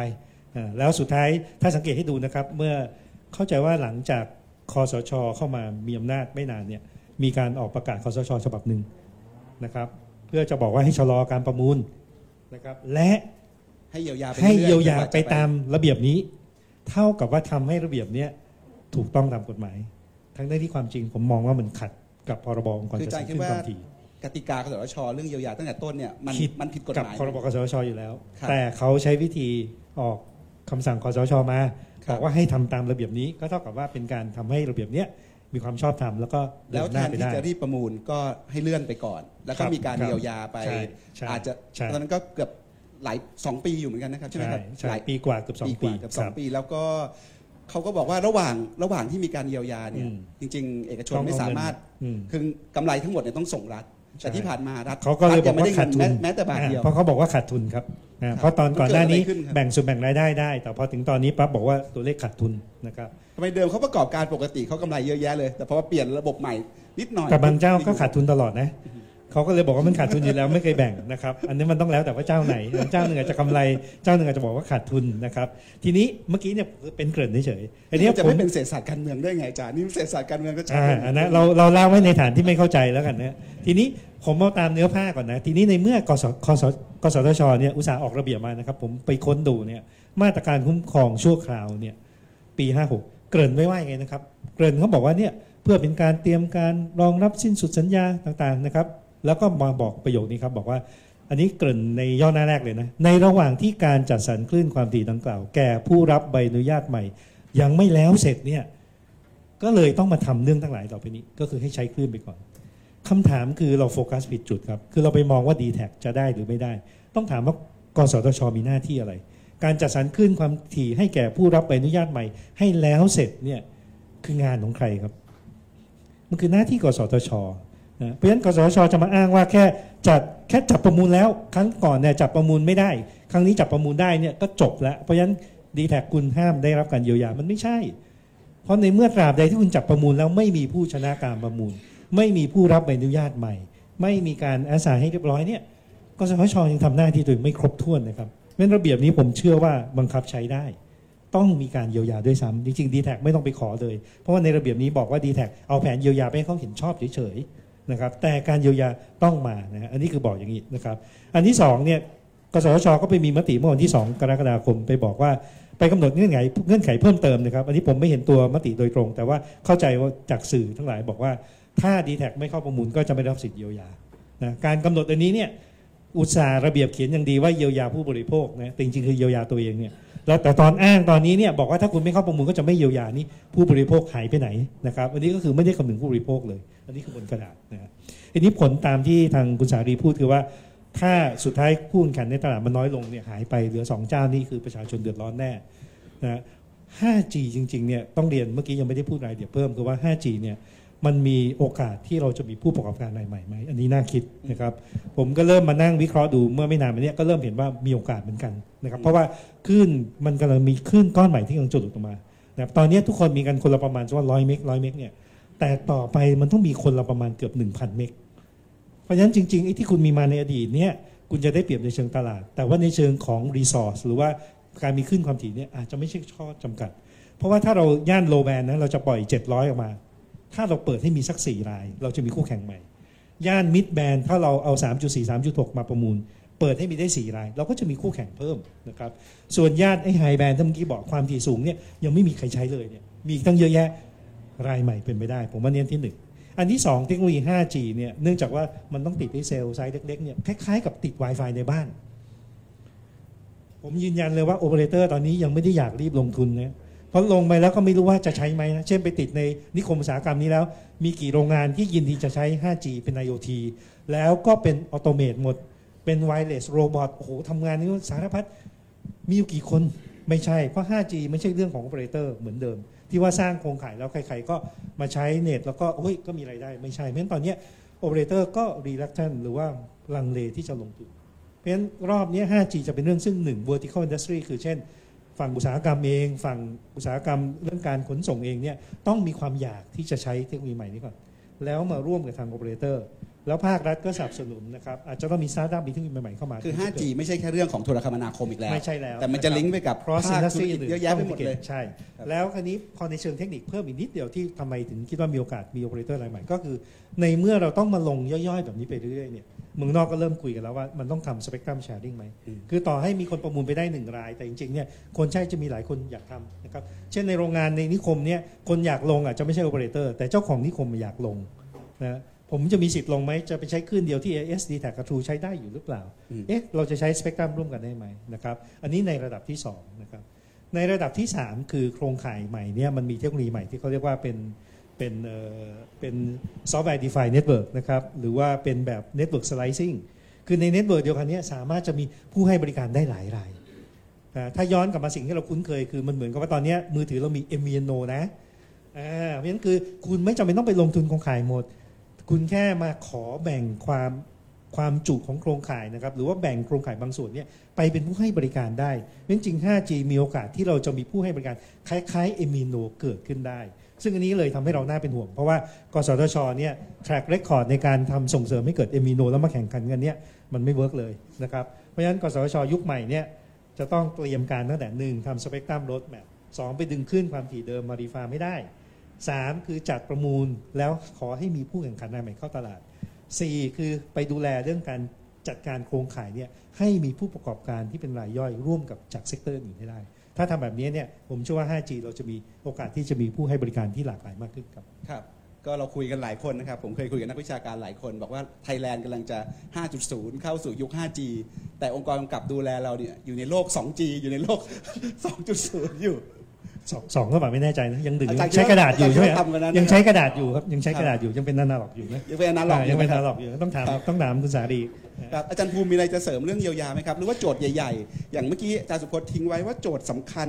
ในเรื่อง 5G คือ เราจะใช้โอกาส 5G เนี่ยเป็นโอกาสในการหาผู้ประกอบการรายใหม่ ๆ เข้ามาในอุตสาหกรรมยังไงเพราะผู้ประกอบการยิ่งเยอะผู้บริโภคยิ่งได้ประโยชน์เรื่องเยียวยาผมคงไม่ขอคอมเมนต์ ผมคิดว่ายังไงก็ควรเยียวยา เพราะว่าเหตุผลที่บอกมาก็ชัดเจนอยู่แล้วทั้งที่อาจารย์สุพจน์บอกว่าจริง ๆจำเป็นเพราะได้ไปทำให้มันถูกกฎหมายเรียบร้อยแล้ว หรืออย่างน้อยที่สุดก็เพื่อความเป็นธรรมเยียวยาคนอื่นมาก่อนหน้านี้ด้วยเหตุผลคล้าย ๆ กันนะตอนนี้ไม่มีเหตุผลให้ไม่ โดยเฉพาะอย่างยิ่งคนที่ไม่เยียวยาคือคนที่สุ่มเสี่ยงที่สุดว่าจะเดือดร้อนที่สุดเพราะเป็นขาลงที่สุดทั้งที่หน้าที่ regulator คือทำยังไงก็ได้ให้มีหลากหลาย player มากที่สุด ซึ่งอันเนี้ยเป็นมุมมองที่ผมคิดว่าไม่คือคือตักกะเหมือนเหมือนพยายามน้อยที่สุด ทั้งที่จริงๆควรเป็นรายที่พยายามมากที่สุดงั้นเรื่องเยียวยาเนี่ยผมขอคอมเมนต์แค่นั้นละกันว่า เรื่องเรื่องวิวของผู้เป็น regulator เนี่ยทำให้ผม question พอสมควรนะครับทีนี้ถ้ามาเรื่องของจำนวนผู้ประกอบการเนี่ยก็เช่นกันผมก็ก็เห็นด้วยกับอาจารย์สุพจน์เลยว่าโลก 5G เนี่ยมีโอกาสที่จะเกิดผู้ประกอบการใหม่เยอะมากนะครับไม่ใช่แค่รายสองรายด้วย ความจริงมีอยู่หนึ่งประเด็นที่ผมก็สงสัยมานานมากแล้ว คือประเทศไทยเนี่ยไม่มี concept ของ wholesale marketplace สำหรับ infrastructure MVNO บ้านเราเนี่ยไม่เคยอยู่ได้ เพราะว่าไม่มีกฎเกณฑ์ชัดเจนที่บอกว่าคนที่จะไม่ถือ infrastructure เองเนี่ยจะสามารถเข้ามาใช้ network ด้วยราคาที่แฟร์ได้อย่างไร ตอนนี้ทุกคนที่เข้ามาเป็น MVNO เนี่ยโดนบีบให้จ่ายราคาเกือบเกือบเท่า retail เลยอืมเพราะฉะนั้นมันเป็น niche industry หมดเลย เช่น มาเป็น MVNO เพื่อ offer service บริหารจัดการ เครือข่ายเพื่อให้ตู้ ATM run ได้ อะไรเงี้ยมันไม่สามารถที่จะมาทำธุรกิจ retail ได้ เพราะว่าโดนตัวเองโดนต้นทุนที่ราคาเกือบ retail อยู่แล้ว มันมันมันมีปัญหามากในเรื่องของการบริหารจัดการการแยก conflict of interest ของการที่ว่าคุณได้ license spectrum ไปเนี่ยถ้ามันมีความต้องการที่จะบอกว่า โอเค infrastructure เนี่ยอาจจะไม่อยากได้10ราย เพราะว่ามันเปลืองต้นทุนของประเทศที่ตั้งเสาเต็มไปหมด เราอาจจะบอกว่าอยากได้มินิมัม3ราย แม็กซิมัม5ราย แล้วทำยังไงก็ได้ประมูลตรงนั้นให้มันอยู่วนเวียนระหว่าง 3-5 ในแต่ละในแต่ละประเภทสเปกตรัมแต่เราอยากได้ผู้ให้บริการต่อคอน sumer เนี่ย10ราย เราก็ต้องบอกว่าเราต้องมีวิธีทำให้ MVNO อีก 5 รายเนี่ยมันอยู่ได้นะครับซึ่งไม่มีไม่มีเลยนะครับไม่มีเลยผมก็ตามดูมานานมากแล้วก็ไม่มีแล้วโลก 5G เนี่ยถ้าเราไม่มีวิธีจัดการตรงนี้ มันจะยิ่งแย่ เพราะว่าทางเทคนิคมันจัดการง่ายขึ้น ทาง bandwidth ทาง capability มันจัดการง่ายขึ้น ทาง demand side เนี่ยก็ชัดเจนอยู่แล้วว่าโลก 5G เนี่ยมันผู้ให้บริการ telecom เนี่ยเป็นเป็นแค่ conduit เท่านั้นการลงทุนเนี่ยมันสูงมาก เพราะว่าการตั้ง cell site เนี่ยมันต้องตั้งถี่มากเวลาสเปกตรัมมันขึ้นไปหลักหลัก 6,000 7,000 เมกะเฮิรตซ์เนี่ย cell site มันแทบจะต้องแบบกิโลเมตรละ 3 อัน 4 อันน่ะถ้าจะตารางกิโลเมตรละไม่ใช่กิโลเมตร เพื่อให้มันเพื่อให้มันได้คุณภาพโดยช่วงนี้ที่เราติดในพื้นที่ชุมชน ดีไม่ดีแบบตารางกิโลเมตรหนึ่งก็มี 10 อันด้วยซ้ำถ้าพื้นที่ที่ชุมชนมีตึกเยอะๆอย่างเงี้ยนะครับมันมันไม่คือมันไม่มีใครที่จะไปลงทุนเอง มันต้องร่วมกันลงทุน มันต้องแบบ real estate development จับมือกับเทลโค มันต้องแบบนิคมอุตสาหกรรมจับมือกับเทลโค มันต้องแบบ อย่างเงี้ยแล้วถ้าเราไม่มีวิธีการบริหารจัดการให้ดีเนี่ยคนพวกพวกพวกคนที่เขาเป็นฝั่ง vertical เนี่ยเขาก็จะไม่อยากเข้าไปลงทุน เพราะเขาต้องร่วมลงทุนใน infrastructure แต่แล้วก็ต้องกลับมาจ่ายค่าบริการทั้งที่มันต้องมีวิธีการจัดการ regulate business model รูปแบบที่ for some reason มีโอกาสมา 10 ปี ไม่เอ้ยก็ไม่ถึงดีเนาะ 3G ก็ประเทศไทย 5-6 ปี คือเมืองนอกมัน 10 กว่าปี แต่เมืองไทยมันแค่ 6-7 ปี ไม่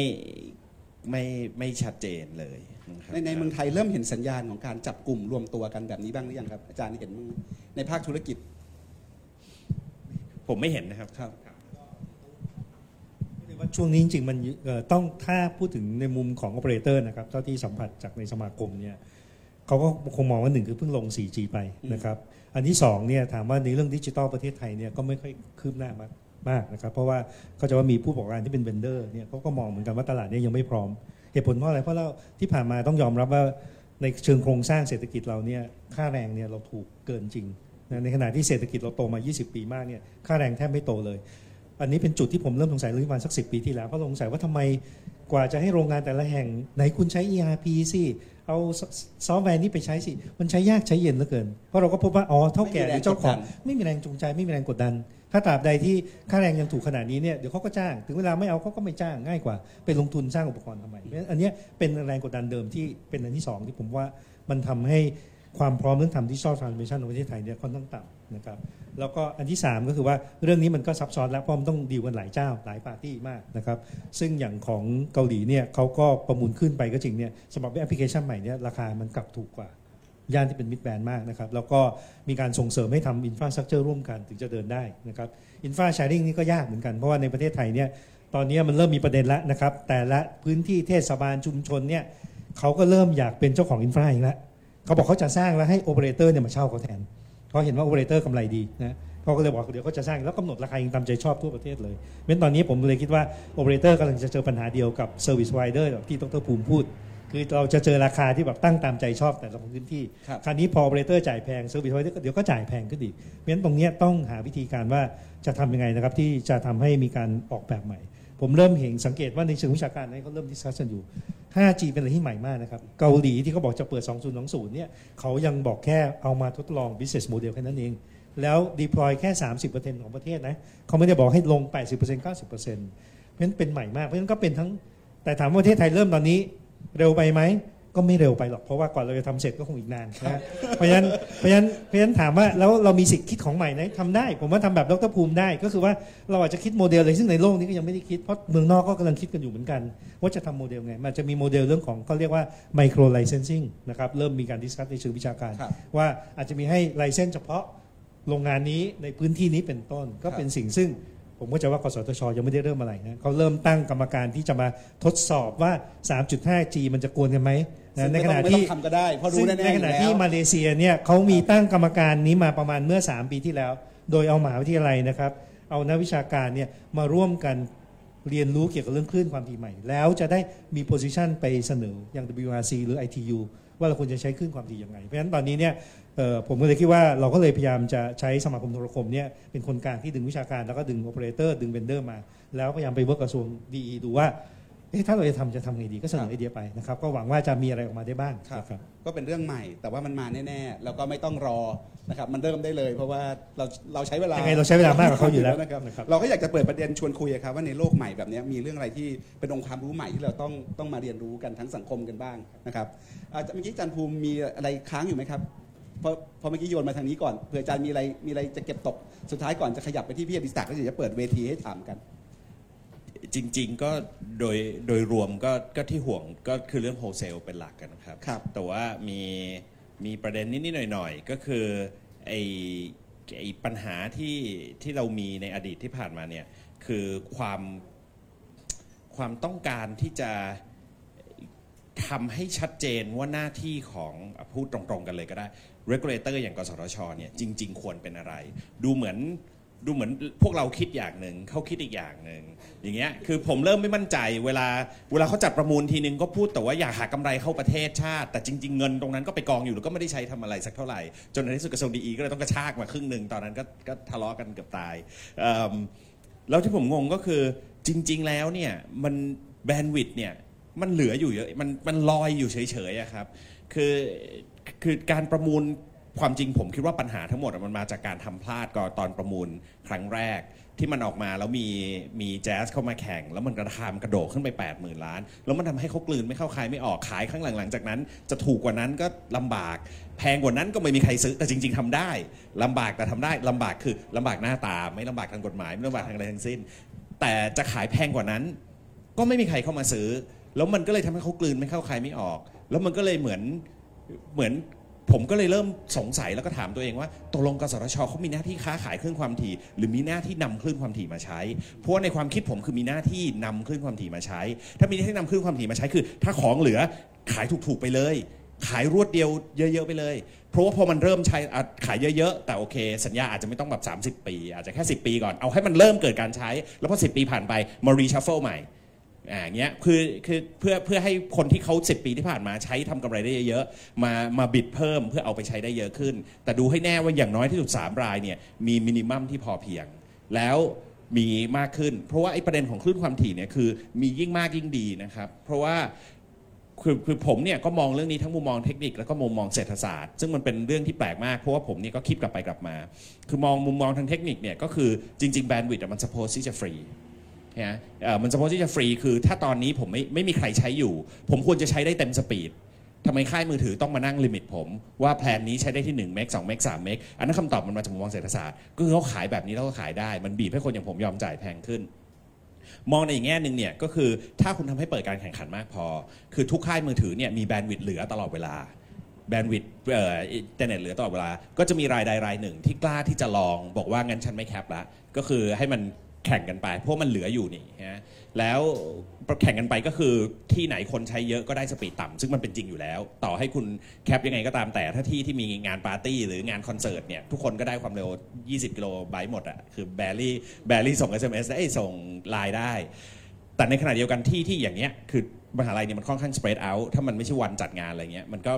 มันก็ควรที่จะได้ bandwidth เยอะๆเนี่ยเอิ่มผมคิดว่าถ้าทำให้มีแบนด์วิดต์ออกมากองเยอะๆเนี่ยมันอาจจะ ปลี่ยนรูปแบบของ benefit ที่ผู้บริโภคจะได้ ราคามันคงไม่ลดลงอะ่ะแต่ว่า performance มันอาจจะดีขึ้น แล้วมันอาจจะนำมาซึ่ง innovation หรือนำมาซึ่งคุณภาพของ service ที่ดีขึ้นนะครับแล้ว แล้วประเทศชาติก็จะได้ประโยชน์ในทางอ้อม คือไม่ได้ได้เงินมาตั้งในกองทุนกสทชเยอะขึ้น แต่ได้ใน trade activity ได้ไปเก็บแวดได้ไปในเอิ่ม consumption เอ่อปริมาณที่มากขึ้นใน digital creative content industry media ประเทศไทยก็อาจจะเจริญขึ้นก็ได้อย่างเงี้ยเป็นต้น เพราะว่าคนเข้าถึงมีเดียได้ในหลากหลายรูปแบบมากขึ้นก็เป็นได้ ซึ่งจากมุมมองผมเนี่ยนั่งมอง regulator ใน industry ขึ้นความถี่วันนี้พูดขึ้นความถี่เยอะเนอะก็เลยกันกสทชหมดอ ดูแล้วเหมือนเหมือนไม่มีความพยายามที่จะวิจัยในวิธีการลองลองมอง economic model ที่แตกแตกต่างออกไปจากรูปแบบเดิมก็คือ resource มีจำกัดขายถ้าถ้าเพราะถ้ามองในรูปแบบของ resource มีจำกัด วิธีขายที่ดีที่สุดคือ bidding ครับแต่ผมถอยกลับมามองแล้วบอกว่า bandwidth มันไม่ได้มีจำกัดเนี่ยคือมันมีจำกัดในในในแง่ที่ว่าถ้าอยู่ใช้หมดมันก็หมด แต่เรายังไม่ใกล้หมดไง เนี่ยเพราะฉะนั้นช่วงแรกเนี่ยน่าจะหยิบออกมา drive ให้เกิดการ adopt เยอะขึ้น พอถึงจุดหนึ่งพอมันเกิด saturation ในตลาดก็คือ bandwidth เนี่ยมันเกิน demand แล้ว เราค่อยมาดูว่าว่าเรา utilize ที่เหลือเนี่ยได้ creative ขึ้นอย่างไรบ้าง ครับ พี่อดิศักดิ์มีอะไรจะคุยต่อเรื่องเยียวยา หรือการเมืองเรื่องกสทชไหมครับ คือคือผมว่าเราเราพูดเรื่องกสทชเยอะนะแต่จริงๆเราลืมไปอันหนึ่งว่า ตอนนี้ประเทศไทยมีกระทรวงดีอี กระทรวงดีอีเนี่ยตั้งมาปีแล้วอาจารย์ปีสองสองปีปีแล้ว งานหลักคืออีเวนต์แค่นั้นเองจริงๆนะแผนเกี่ยวกับเรื่องดิจิทัลเรื่องอะไรเนี่ยยังยังไม่เห็นเลย คือส่วนใหญ่ โอ้โห คือคือเป็นเป็น event marketing อะ คือกระทรวงดีอีคือเป็นอีเวนต์จัดสตาร์ทอัพเป็นงานหลัก ข้าราชการที่อยู่ในกระทรวงอะเกินครึ่งทำงานเนี้ยส่วนแผนเนี่ยคือคือทางสมาคมทีวีดิจิทัลเนี่ยเคยเคยเลสเรื่องนี้หลายครั้งว่า คือเราก็หมดหวังกับกสทชนะคือไม่ต้องพูดชุดชุดปัจจุบันหรือชุดหน้า ชุดหน้าก็ไม่หวังหรอกครับ ไม่หวังอะอย่างครั้งที่แล้วที่สนชโหวตล้มไปเลย ก็เฉยเฉยๆก็มีหรือไม่มีมันก็เหมือนกันแหละ มีอาจจะแย่กว่าอะแต่ที่ที่ที่อยากหวังก็คือว่ากระทรวงดีอีเนี่ยเพราะว่าตามโครงสร้างของของของการกำหนด policy เรื่องของอที่เกี่ยวกับดิจิทัลทุก ๆ ด้านเลยไอ้ส่วนของทีวีดิจิทัลหรือกสทชเนี่ยมันไปเป็นติ่งหนึ่งเลยนั้น คือแผนแผนแม่บทที่เป็น master plan เนี่ย มันจะต้องผ่านความเห็นชอบจากคณะกรรมการ DE ซึ่งปัจจุบันเนี่ย แผนแม่บทของกิจการวิทยุทรทัศน์ฉบับแรก มันหมดอายุไปแล้วปี 60 ตอนนี้เราไม่มีแผนนะ ตอนนี้เราไม่มีแผน ซึ่งเดิมกสทชพยายามจะร่างแผนอะพวกผมก็ไปคัดค้านว่า อย่าเพิ่งร่างได้ไหม เพราะว่าตัวเองก็กำลังจะหมด วาระไปแล้วแล้วร่างมาแล้วกสทชชุดใหม่ เป็นคนใช้เนี่ยมันมันมันจะดูตลกอ่าแต่ก็หวังว่าคณะกรรมการดีควรจะทำเรื่องนี้แล้วมองมองทุกด้านเรื่องของของที่เกี่ยวกับดิจิทัลเรื่องของการใช้คลื่นความถี่ทุกอย่างซึ่งอย่างที่บอกว่า 5G มันไม่ใช่เรื่องของเทเลคอมละหรือ broadcast มันไม่ไม่ใช่เรื่องของการใช้คลื่นความถี่ละ มันเป็นเรื่องของการคอนเทนต์อะที่มันจะออกออกตรงไหนบ้างมากกว่า แล้วก็อนาคตของอุตสาหกรรมเนี่ยมันจะอยู่ตรงไหน ถ้าไม่ถ้าไม่มีการวางแผนชัดเจนเนี่ย ผมก็บอกได้ว่า ผู้ผลิตคอนเทนต์ไทยก็คงมีสภาพเป็นเพจ เป็นเพจตามแพลตฟอร์มต่างๆ ตาม Facebook ตามอะไร ก็มันก็จะเป็นประเภทล่องลอยไปเรื่อยๆ เป็นเพจนู้นเพจนี้เป็นอยู่ YouTube YouTuber อะไรต่างๆ ก็อุตสาหกรรมที่เป็นหลักๆ ที่ทำ content ที่มองถึงตลาดตลาดทั้งโลกเนี่ยมันไม่มีอะมันไม่แข็งแรงพอที่จะทำได้ครับนะคือคือคือผมว่ากระทรวงดีอีก็เอ้ยมีส่วนสำคัญมากที่จะกำหนด direction ทั้งหมดเลยของคลื่นความถี่การ refarming คลื่นความถี่ ทั้งหมดผมว่าอันเรื่องนี้จำเป็นเอ่อ มากที่สุดว่า refarming ก่อนได้ไหม ที่จะมาทำว่าเอ้ยจะ 5G จะจะประมูลไม่ประมูลอะไรเนี่ย ตอนเนี้ยไม่ต้องอะ แล้วจริง ๆ อาจจะไม่จำเป็นต้องมีกสทชเร็ว ๆ ด้วยซ้ำไป ให้ให้กรรมการดีเนี่ยกำหนดมาให้ชัดก่อน ครับ ก็เชิญท่านผู้ชมที่อยู่ที่นี่และอยู่ทางบ้านนะครับ ถามคำถามนะครับ ตอนนี้ก็มีคำถามเขียนมาถามจากออนไลน์บ้างแล้วนะครับ ในห้องนี้มีมีท่านไหนสนใจถามคำถามไหมครับ วันนี้มีอาจารย์เอื้อจิตวิโรจน์ไตรรัตน์มาด้วยนะครับ วันนี้บอกว่ามีมีโจทย์ที่อยากจะมาชวนพี่พี่อดิศักดิ์ชวนคุยครับ อาจารย์อาจารย์มีมีมีความเห็นเรื่อง อาจารย์จะกรุณาเปิดเวทีให้หน่อยไหมครับ จะได้เพิ่มความคึกคักในห้องเชิญเชิญอาจารย์ครับ มีเรื่องสื่อแห่งอนาคตที่อยากชวนคุยอยู่ เห็นอาจารย์คุยกับผมก่อนจะเริ่มรายการเชิญอาจารย์เอื้อจิตครับ ขอบคุณค่ะ อันนี้ถือเป็นภาคบังคับ แต่ว่าให้ความร่วมมือได้ดีนะคะ คือคือมาฟังวันนี้แล้วเรื่องมีความรู้สึกว่า คือพอพูดถึงการกำกับดูแลของภาครัฐเนี่ยต้องบอกว่ามันสิ้นหวังนะคะเพราะว่ามันมีตัวแปรอะไรเยอะแยะไปหมดเนี่ยก็เหมือนคุณสารีเข้าไปทำงานข้างในกสทชอยู่พักนึงด้านอนุคุ้มครองผู้บริโภคในกิจการวิทยุโทรทัศน์ประเด็นที่จะแลกเปลี่ยนก็คือว่า ตอนนี้เนี่ยอย่างที่คุณสารีพูดไปนะฮะการใช้เลขหมายหรือเลขหมายที่ถูกใช้เนี่ยมันเกินจำนวนประชากร ก็คือแทบจะพูดโดยโดยรวมว่าทุกคนมีมือถือว่าอย่างนั้นนะคะฐานะที่ทำงานในในมิติของการส่งเสริมสนับสนุนสิทธิในการสื่อสารของภาคประชาชน อกหักมาจากวิทยุชุมชนแล้วเนี่ยนะคะก็มามีความหวังกับพลังในมือถือของภาคประชาชน แต่ได้มีความรู้สึกว่าเขาถูกละทิ้ง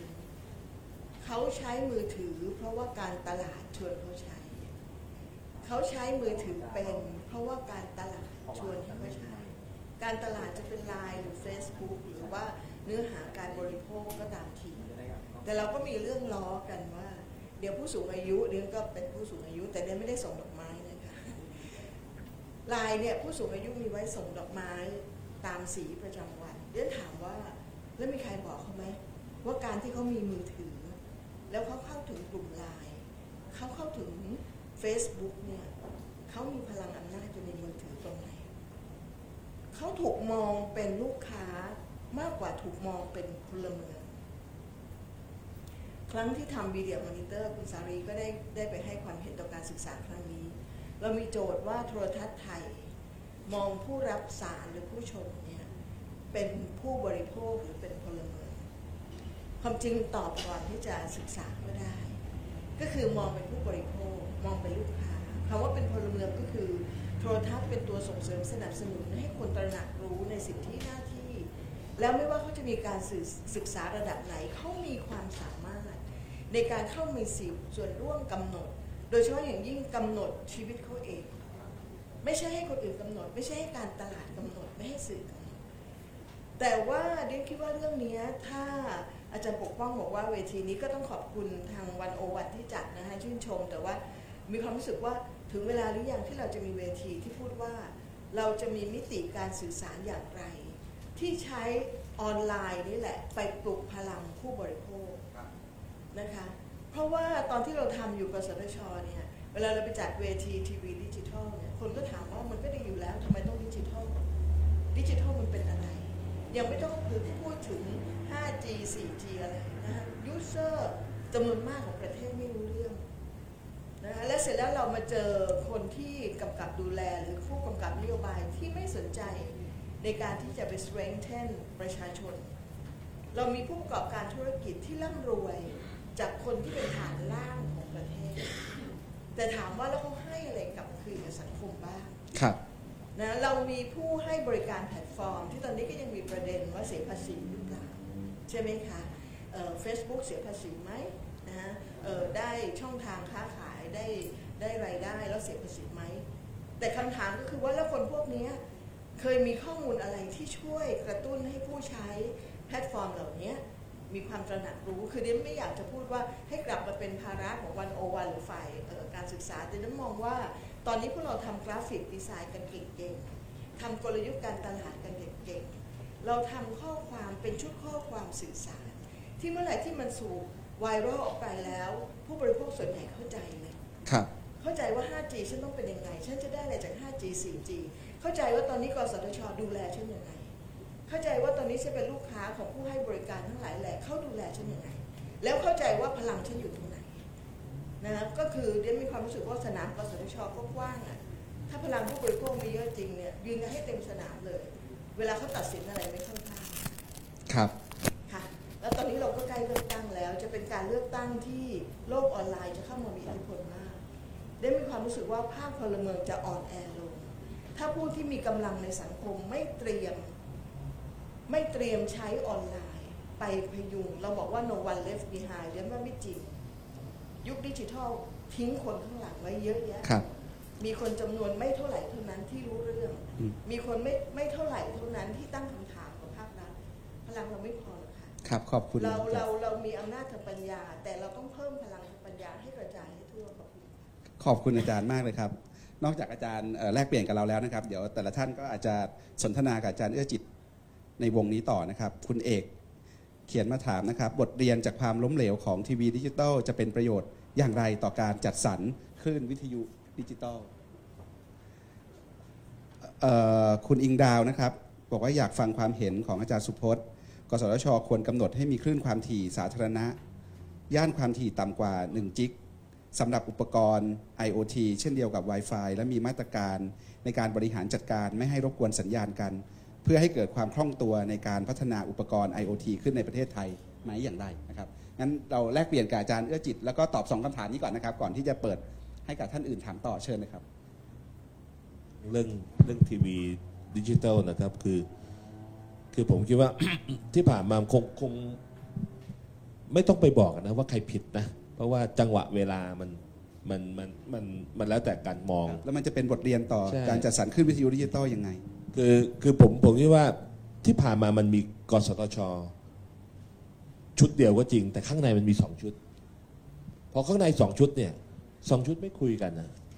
ทั้งทั้งที่คลื่นความถี่เนี่ย มันสามารถใช้ทดแทนกันได้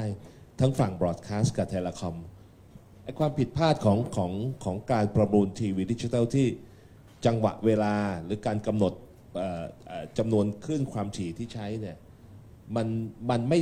มันไม่สอดคล้องกับกับความต้องการ หรือการมองไปในอนาคตว่าทางเลือกของของการส่งภาพภาพเคลื่อนไหวสตรีมมิ่งเนี่ย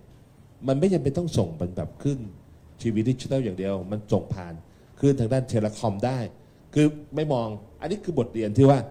มันสองชุดต่างคนก็ต่างทำ ต่างคนก็ต่างบอกว่าตัวเองมีผลงานนะกสทช กสท คือคณะกรรมการเอ่อกิจการวิทยุโทรทัศน์เนี่ยเอ่อก็จะโฆษณาชวนเชื่อว่าเป็นการประมูลที่ได้เงินมากที่สุด แต่แต่มันมันสุดท้ายมันพิสูจน์ว่าได้เงินมากที่สุดมันไม่ได้ช่วยอะไรประเทศอะครับใช่ไหมครับในเดียวกันเอ่อทางทางเอ่อฝั่งฝั่งเทเลคอม ก็เหมือนกันบอกว่าประมูลได้เงินมากที่สุดในโลก แต่สุดท้ายตอนเนี้ยก็อย่างที่บอกคลื่นที่มีอยู่ ให้ใครก็ไม่มีใครเอาละตอนนี้เพราะว่าสุดท้ายแถมเงินให้ทำอะ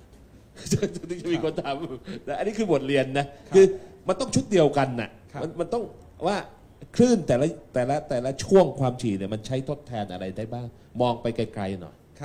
ครับพี่สาดีครับ มีอะไรจะแลกเปลี่ยนกับอาจารย์เอื้อจิตไหมครับ อาจารย์เปิดไว้หลายประเด็นนะครับ เรื่อง digital literacy media literacy รวมถึงเราจะสร้างให้โลกดิจิตอล empower ประชาชนผู้คนผู้บริโภคยังไง คือคือคือก็เห็นด้วยนะฮะว่าจริง ๆ แล้วเนี่ยมันต้องทำให้ผู้บริโภคเท่าทัน หรือว่าอย่างเช่นที่เราเราพูดกันเยอะมากเลยเนี่ยว่าเช็คก่อนเช็คก่อนแชร์อะไรเงี้ยนะฮะซึ่งเช็คแอนแชร์ซึ่งมัน จะจะทำให้มันแบบอัตโนมัติยังไง ไม่ใช่แชร์ก่อนแล้วตอนหลังค่อยมาเช็คแล้วก็ไปลบอะไรเงี้ยนะซึ่งซึ่งกระบวนการพวกเนี้ยมันมันจะจัดการยังไง หรือว่ากระบวนการที่เมื่อเกิดปัญหาแล้วเนี่ยจะทำให้คนรู้สึกว่า เอ้ย อันนี้เป็นเรื่องที่ยอมไม่ได้ยังไงนะในฝั่งผู้บริโภคเมื่อเมื่อมันได้รับสิ่งที่มันไม่ถูกต้องละเมิดสิทธิเราเนี่ยจะ มีระบบคือเน้นอยากเห็นหนึ่งก็คือว่าเรื่องระบบก่อนว่ามีระบบที่ดียังไงในแง่ของการช่วยเหลือเยียวยาเนาะแล้วก็แล้วก็มีประสิทธิภาพรวดเร็ว ไม่สร้างภาระมาก เพราะว่าก็ก็ต้องเข้าใจว่าโลกปัจจุบันเนี่ยมันก็เปลี่ยนไปเยอะนะ ถ้าต้องให้เราไปที่ศูนย์ราชการเพื่อไปบอกว่าเอาเงินคืน ไม่กี่บาทเจรจากับผู้ประกอบการเนี่ย แค่คุณคิดถึงภาพรถติด คิดถึงภาพอะไรเนี่ยมันก็เป็นเรื่องที่เป็นไปไม่ได้แล้ว แต่ว่าเพราะนั้นเนี่ยมันก็ทำให้คือเออเรื่องที่คนถูกหลอกถูกโกง เล็ก ๆ น้อย ๆ ทั้งทั้งที่จริง ๆ มันมีมูลค่ามากแต่มันก็ไม่ถูกจัดการในเชิงระบบ เพราะนั้นเราคิดว่าระบบเนี่ยมันต้องทำให้ทันสมัยก่อนทำให้คนเข้าถึงทำให้มีประสิทธิภาพ แล้วก็สามารถที่จะจัดการได้ คือแต่ส่วนเรื่องความเท่าทันเรื่องข้อมูลเรื่องซอส ที่ reliable เนี่ยมันก็ต้องมีที่ official มากขึ้นที่ทำให้คนตรวจสอบได้อะไรเงี้ยฮะครับซึ่งซึ่งนั้นก็ต้องเป็นระบบอีกระบบหนึ่งที่จะทำให้คนสามารถตรวจสอบได้เอ่อให้มากนะฮะที่จะใช้ข้อมูลอย่างเช่น สมมติว่าคุณอยากจะทำเรื่องนี้ คุณอยากจะตรวจสอบเนี่ยมันมีเอ่อ reliable source ที่ติดดาวยังไงอะไรเงี้ยนะฮะหรือว่าแม้กระทั่งเอ่อเอ่อฝั่งพวกเราเองเนี่ยก็คิดเอ่อเรื่องอย่างเช่นเอ่อ ความร่วมมือกับธุรกิจในแง่ของออนไลน์เนี่ยว่าเฮ้ยจริง ๆ แล้วเนี่ยสมมติว่ามันก็มีอยู่ไม่กี่อย่างนะฮะก่อนซื้อกำลังซื้อหลังซื้อถูกไหมฮะก่อนซื้อเนี่ย the must ที่ผู้ประกอบธุรกิจต้องมีเรื่อง information เนี่ยคืออะไร ที่คุณจะต้องมือเนี่ยระหว่างที่เรากำลังจะคลิกจ่ายตังค์เนี่ยมันต้องมีอะไรบ้างนะฮะ หลังซื้อไปแล้วเราเจอปัญหาเนี่ยคุณจะทำยังไงอะไรเงี้ยซึ่งมันก็จริง ๆ มันก็ไม่ได้ยากแต่ว่ามันจะทำยังไงที่ทำให้เกิดความร่วมไม้ร่วมมือ แล้วก็คล้าย ๆ กับเป็นแนวทางที่ทุกคนที่อยู่ในออนไลน์เนี่ย ใช้งาน แล้วเราจริงๆ เราก็เชื่อว่ามันก็จะทำให้เกิดไอ้ professional มากขึ้น แล้วเพราะฉะนั้นที่ที่ปลอมๆ ที่มีเยอะๆ ที่ไม่เอ่อ professional เนี่ยมันก็น่าจะหดหายไปอะไรเงี้ยนะฮะเพราะฉะนั้นต้องคิดว่าตรงส่วนนี้เองเนี่ยมันจะทำยังไง แต่ก็เชื่อเชื่ออ,อ,อีกมุมหนึ่งว่าคือยุคยุคนี้มันก็ทำให้คนซึ่งไม่มีเสียงมีเสียงนะฮะอย่างเช่นเราไม่เคยมีคนดูผลทดสอบของมูลที่ถึง 3.2 ล้านคนนะฮะซึ่งซึ่งเรามีคนดูมากถึงขนาดคือนี้ Facebook Live ของมูลนิธิเพื่อผู้บริโภคเนี่ยนะครับเอ่อผลทดสอบครับฮะผลทดสอบเนี่ยมีคนดูถึง 3.2 ล้านคน สมัยก่อนอย่างมากแถลงข่าวทีวีก็มาไม่กี่ช่องหรอกถูกไหมฮะมาเอ่อหรืออะไรเงี้ยแต่ว่าเอ่อหรือบางบางเรื่องเนี่ยก็เรียกว่าแชร์ระดับ ระดับหลายแสนอะไรเงี้ยนะไออินโฟที่ดีๆอะไรเงี้ยซึ่งแต่ว่าพลังเหล่านี้มันจะรวมกันยังไงที่จะเราคิดว่ามันก็ต้องคือมันคงไม่ใช่เรื่องอินเทอร์เน็ต แต่ว่าก็คือ ความเปลี่ยนแปลงของสังคม คุณภาพชีวิตของคนโดยภาพรวม เราคิดว่าเนี่ยก็คือซิน e จี้ที่มันอาจจะต้องคิดเรื่องพวกเนี้ยครับในแง่ของการร่วมไม้ร่วมมือกันของผู้คนในสังคมที่จะสร้างความเปลี่ยนแปลงครับทั้งอาจารย์เศรษฐกิจสังคมการเมือง คุณภาพชีวิตของเราด้วยนะฮะอะครับอาจารย์สุพจน์ครับมีคนถามเรื่องคลื่นความถี่ คลื่นความถี่สาธารณะสำหรับ IoT นะครับโดยเฉพาะย่านความถี่ต่ำกว่า 1 จิก ครับก็จริงๆ เห็นด้วยนะครับ คือมันจะต้องมีย่านที่เรียกเรียกเหมือน ISM band นะครับ เหมือนย่าน Wi-Fi 2.4 กับ 5.8 gig นะครับเอ่อแล้วก็ตอนนั้นที่ผมไปเสนอในสมาคมโทรคมทำ position ไปให้ที่กระทรวง DE ก็พูดเรื่องนี้ด้วย คือไม่ได้คิดว่าทั้งหมดอยากให้อยู่ในมือโอเปอเรเตอร์นะครับ ถ้าอยู่ในมือโอเปอเรเตอร์คือต้องมารอประมูล แล้วก็อาจจะเหลืออยู่แค่ 3 รายเพราะฉะนั้นมันจะ จะต้องมีย่านซึ่งจัดเอาไว้สำหรับที่ใครๆก็ใช้ได้นะครับสำหรับ IoT ด้วย อันนี้คิดว่าเห็นด้วยนะครับแล้วคิดว่าคงต้องช่วยผลักดันเรื่องนี้นะครับเพราะว่ามันจะได้มีโอกาสที่จะสร้างนวัตกรรมใหม่ๆเพียงแต่ว่าถ้าถามระยะยาวจริงๆ ก็อาจจะไม่สะดวกก็ได้นั่นแล้วแล้วแต่แต่ตราบใดที่โมเดล business model ของ 5G ยังไม่ชัด วิธีการให้ license หรือว่าสิ่งที่จะทำให้เกิด IoT ที่ใช้ร่วมกันระหว่าง vertical industry กับทาง operator เนี่ยมันไม่ชัดเจนเนี่ยการที่เรามีย่านที่ให้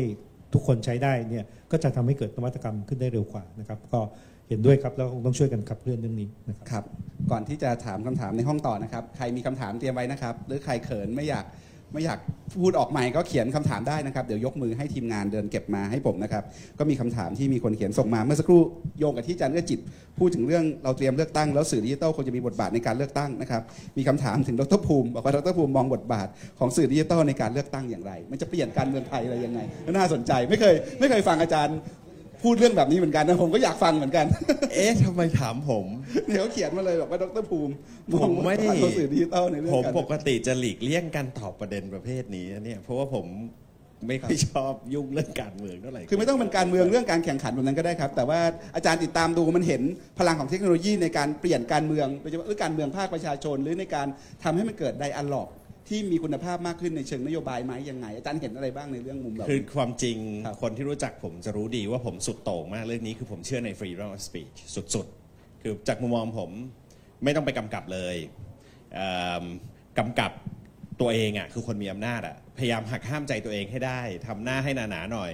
มันเป็นเรื่องปกติที่คนเขาไม่พอใจเขาก็อยากที่จะพูดนะครับคนที่อยู่ในอำนาจเนี่ยจากมุมมองผมนะแต่พูดประเด็นนี้ก็ไม่ค่อยถูกชอบหน้าเท่าไหร่มีบางองค์กรตอนนี้ ตราหน้าเลยนะห้ามคนคนนี้เดินเข้ามาอะไรอย่างเงี้ยนะคือจากมุมมองผมเนี่ยคือมีอำนาจไปแล้ว ก็เกิดก็ทนฟังเขานิดนึง เพราะว่าอำนาจเดียวที่คนที่ไม่มีอำนาจมีคือเสียงที่จะพูดก็จากมุมมองผมเนี่ยนี่แหละคือผมคิดว่าถ้าถามผมนั่นคือสิ่งที่ควรเป็นนะครับ แต่ว่าก็ต้องยอมรับแหละว่าตอนนี้เนี่ยสื่อในโลกออนไลน์ ถ้าเสรีเกินไปโดยไม่มีเช็คเลย มันนำมาซึ่งความหายนะในอีกสเปกตรัมหนึ่งที่ผมไม่เคยคำนึงถึงมาก่อน ก็คือดูตัวอย่างของสหรัฐอเมริกาfake news กับโดนัลด์ทรัมป์นะครับมันทำให้ผมหนักใจขึ้นมาทันที เพราะว่าในขณะที่ผมก็ยังเชื่อมั่นใน freedom of speech ผมก็เชื่อว่าจะต้องมีโครงสร้างของสังคมที่ลุกขึ้นมา cross check เอ่อความถูกต้องของข้อมูล ซึ่งอาจจะต้องใช้ภาคประชาสังคมอาจจะต้องใช้กลุ่มคนอาจจะต้องใช้องค์กรสื่อ ร่วมกันทำยังไงก็ได้ไม่ให้มี Fox News เกิดขึ้นในประเทศไทยอะไม่ให้มีกลุ่มคนที่แบบกล้าที่จะลุกขึ้นมาโกหกทุกวันโอ้โหของไทยหนักกว่า Fox News ก็เยอะเลยใช่ะครับอันนั้นผมเข้าใจอจรย์ปิดไปเนี่ยของไทยเนี่ยหนักกว่านั้นก็มีอยู่แล้ว แต่เราไม่มีวิธีเข้าไปครับเข้าไปชี้แจงให้สังคมเห็นเลยว่า อะไรคือความจริงอะไรความเท็จที่เป็น systematic คือสาเหตุที่ผมต้องเน้นประเด็นนี้ เพราะว่าอย่างน้อยที่สุดในอเมริกาเนี่ยมันมี Fox News แต่คนอื่นก็ชี้หน้าแล้วก็ด่า Fox News แต่ประเทศไทยเนี่ยคือผมเองก็จบเมืองนอกมาเนาะอยู่เมืองไทยมา 9 ปีเนี่ยสิ่งที่ผมโดนดุเสมอ ก็คือผมไม่มีการาเทศะ เพราะผมติคนอื่นต่อหน้าคนอื่น ผมบอกว่าแล้วไงอะ คือจากมุมมองผมคือถ้าเห็นอะไรไม่ดีเราต้องกล้าพูด ผมไม่ได้ติเพื่อให้เขาเกลียดผม ผมไม่ได้เกลียดเขาตอนผมติเขา ผมติเพราะผมคิดว่าสิ่งที่เขาทำไม่ถูกต้อง มีคนอื่นได้ยินคือเป้าผมผมไม่ได้คิดว่าเขาจะเปลี่ยนนะ ผมคิดว่าคนอื่นจะรู้ว่าสิ่งนี้ไม่ถูกต้อง เวลาผมตำหนิคนเนี่ยผมไม่ได้ตำหนิเพียงเพื่อให้คนคนนั้นเปลี่ยนเพียงอย่างเดียวแน่นอนบางคนผมคาดหวังอย่างนั้นเช่นเวลาผมตำหนิลูกศิษย์ก็คือผมคาดหวังว่าคุณจะทำดีขึ้นเวลาผมตำหนิลูกน้องคือผมคาดหวังคุณจะทำดีขึ้น แต่ผมตำหนิคนที่อยู่ในเลเวลเดียวกันหรือสูงกว่าเนี่ยผมไม่ได้ ไม่ได้หวังอะเพราะว่าสังคมไทยเราค่อนข้างดื้อเนาะแต่ผมคาดหวังว่าคนที่ฟังอยู่อะเขาจะได้เรียนรู้ว่าอะไรใช่ไม่ใช่ สังคมไทยเนี่ยผมพบว่าปัญหาเนี่ยคือหน้าตาเป็นเรื่องใหญ่มากสาเหตุที่ผมเข้าบางองค์กรไม่ได้ก็เพราะผมกล้าติเขาต่อหน้าคนอื่นนะแล้วเขาก็เลยไม่ยอมอมจากมุมมองผมเนี่ยเราต้องเราต้องเป็นสังคมที่เปิดรับการผิดพลาดแล้วก็การถูกตำหนิแล้วก็การยอมรับว่าไม่ได้ต้อง perfect ลอดเวลา มันเป็น c u เจอร์ที่หมดเนี่ยที่ผมพูดถึงอยู่เนี่ยต้องเกิดขึ้นด้วยกัน เพราะว่าอันใดอันหนึ่งเกิดเนี่ยแล้วอันอื่นมันไม่เกิดเนี่ยมันก็จะอยู่ไม่รอดนะคครัรับบเอ่อเพราะฉะนั้นผมคิดว่าจะต้องทำอีโค y ิสเ m นี้ให้เกิด somehow คือคนที่พูดโกหก คนอื่นก็ต้องกล้าลุกขึ้นมาตำหนิ แล้วคนอื่นๆ ที่ยืนฟังอยู่ ก็ต้องไม่บอกว่าเฮ้ยยูไม่สุภาพอะไปตำหนิไอ้คนนั้นทั้งที่ได้คนยืนฟังอยู่เนี่ยยังไม่รู้ว่ามันเป็นความจริง หรือไม่จริงอะไรคือเฟกอะไรคือคือ true แล้วด้วยความที่เราควิกที่จะลุกขึ้นมาบอกว่าไอ้คนที่ไปตำหนิคนอื่นต่อหน้าสังคมเนี่ยคือคนไม่สุภาพเนี่ยทำให้ไม่มีใครกล้าลุกขึ้นมาตำหนิทำให้นำมาสู่ เราไม่สามารถแยกแยะได้ว่าอะไรจริงอะไรไม่จริงมันก็กลายเป็นว่าประเทศนี้เป็นทุกคนมีเวทีของตัวเอง แล้วก็พูดความจริงที่ไม่ตรงกันสักคนหนึ่ง แล้วคนที่เข้าไม่ถึงข้อมูลที่แท้จริง ไม่มีทางแยกออกเลย แล้วเราจะอยู่ร่วมกันอย่างสงบสุขได้อย่างไร จากมุมมองผมมันปัญหาหมดเนี้ยมันสอดคล้องกันหมด แล้วผมคิดว่า solution เนี่ยผมไม่มีให้ แต่ผมคิดว่า solution อะไรก็ตามที่มา แล้วบั่นทอนเสรีภาพทางความคิดและการสื่อสารก็คือ freedom of speech เนี่ยผมไม่เห็นด้วย solution ที่มาต้องยังคงอันนั้นไว้ แล้ว ส่งเสริม somehow ให้เกิด balance ครับครับขอบไอคุณไอประเภทเซนเซอร์ชิพเนี่ยผมไม่เคยเห็นด้วยคอรับยู่แล้วครับก็มีครับพี่อดิศักดิ์ครับ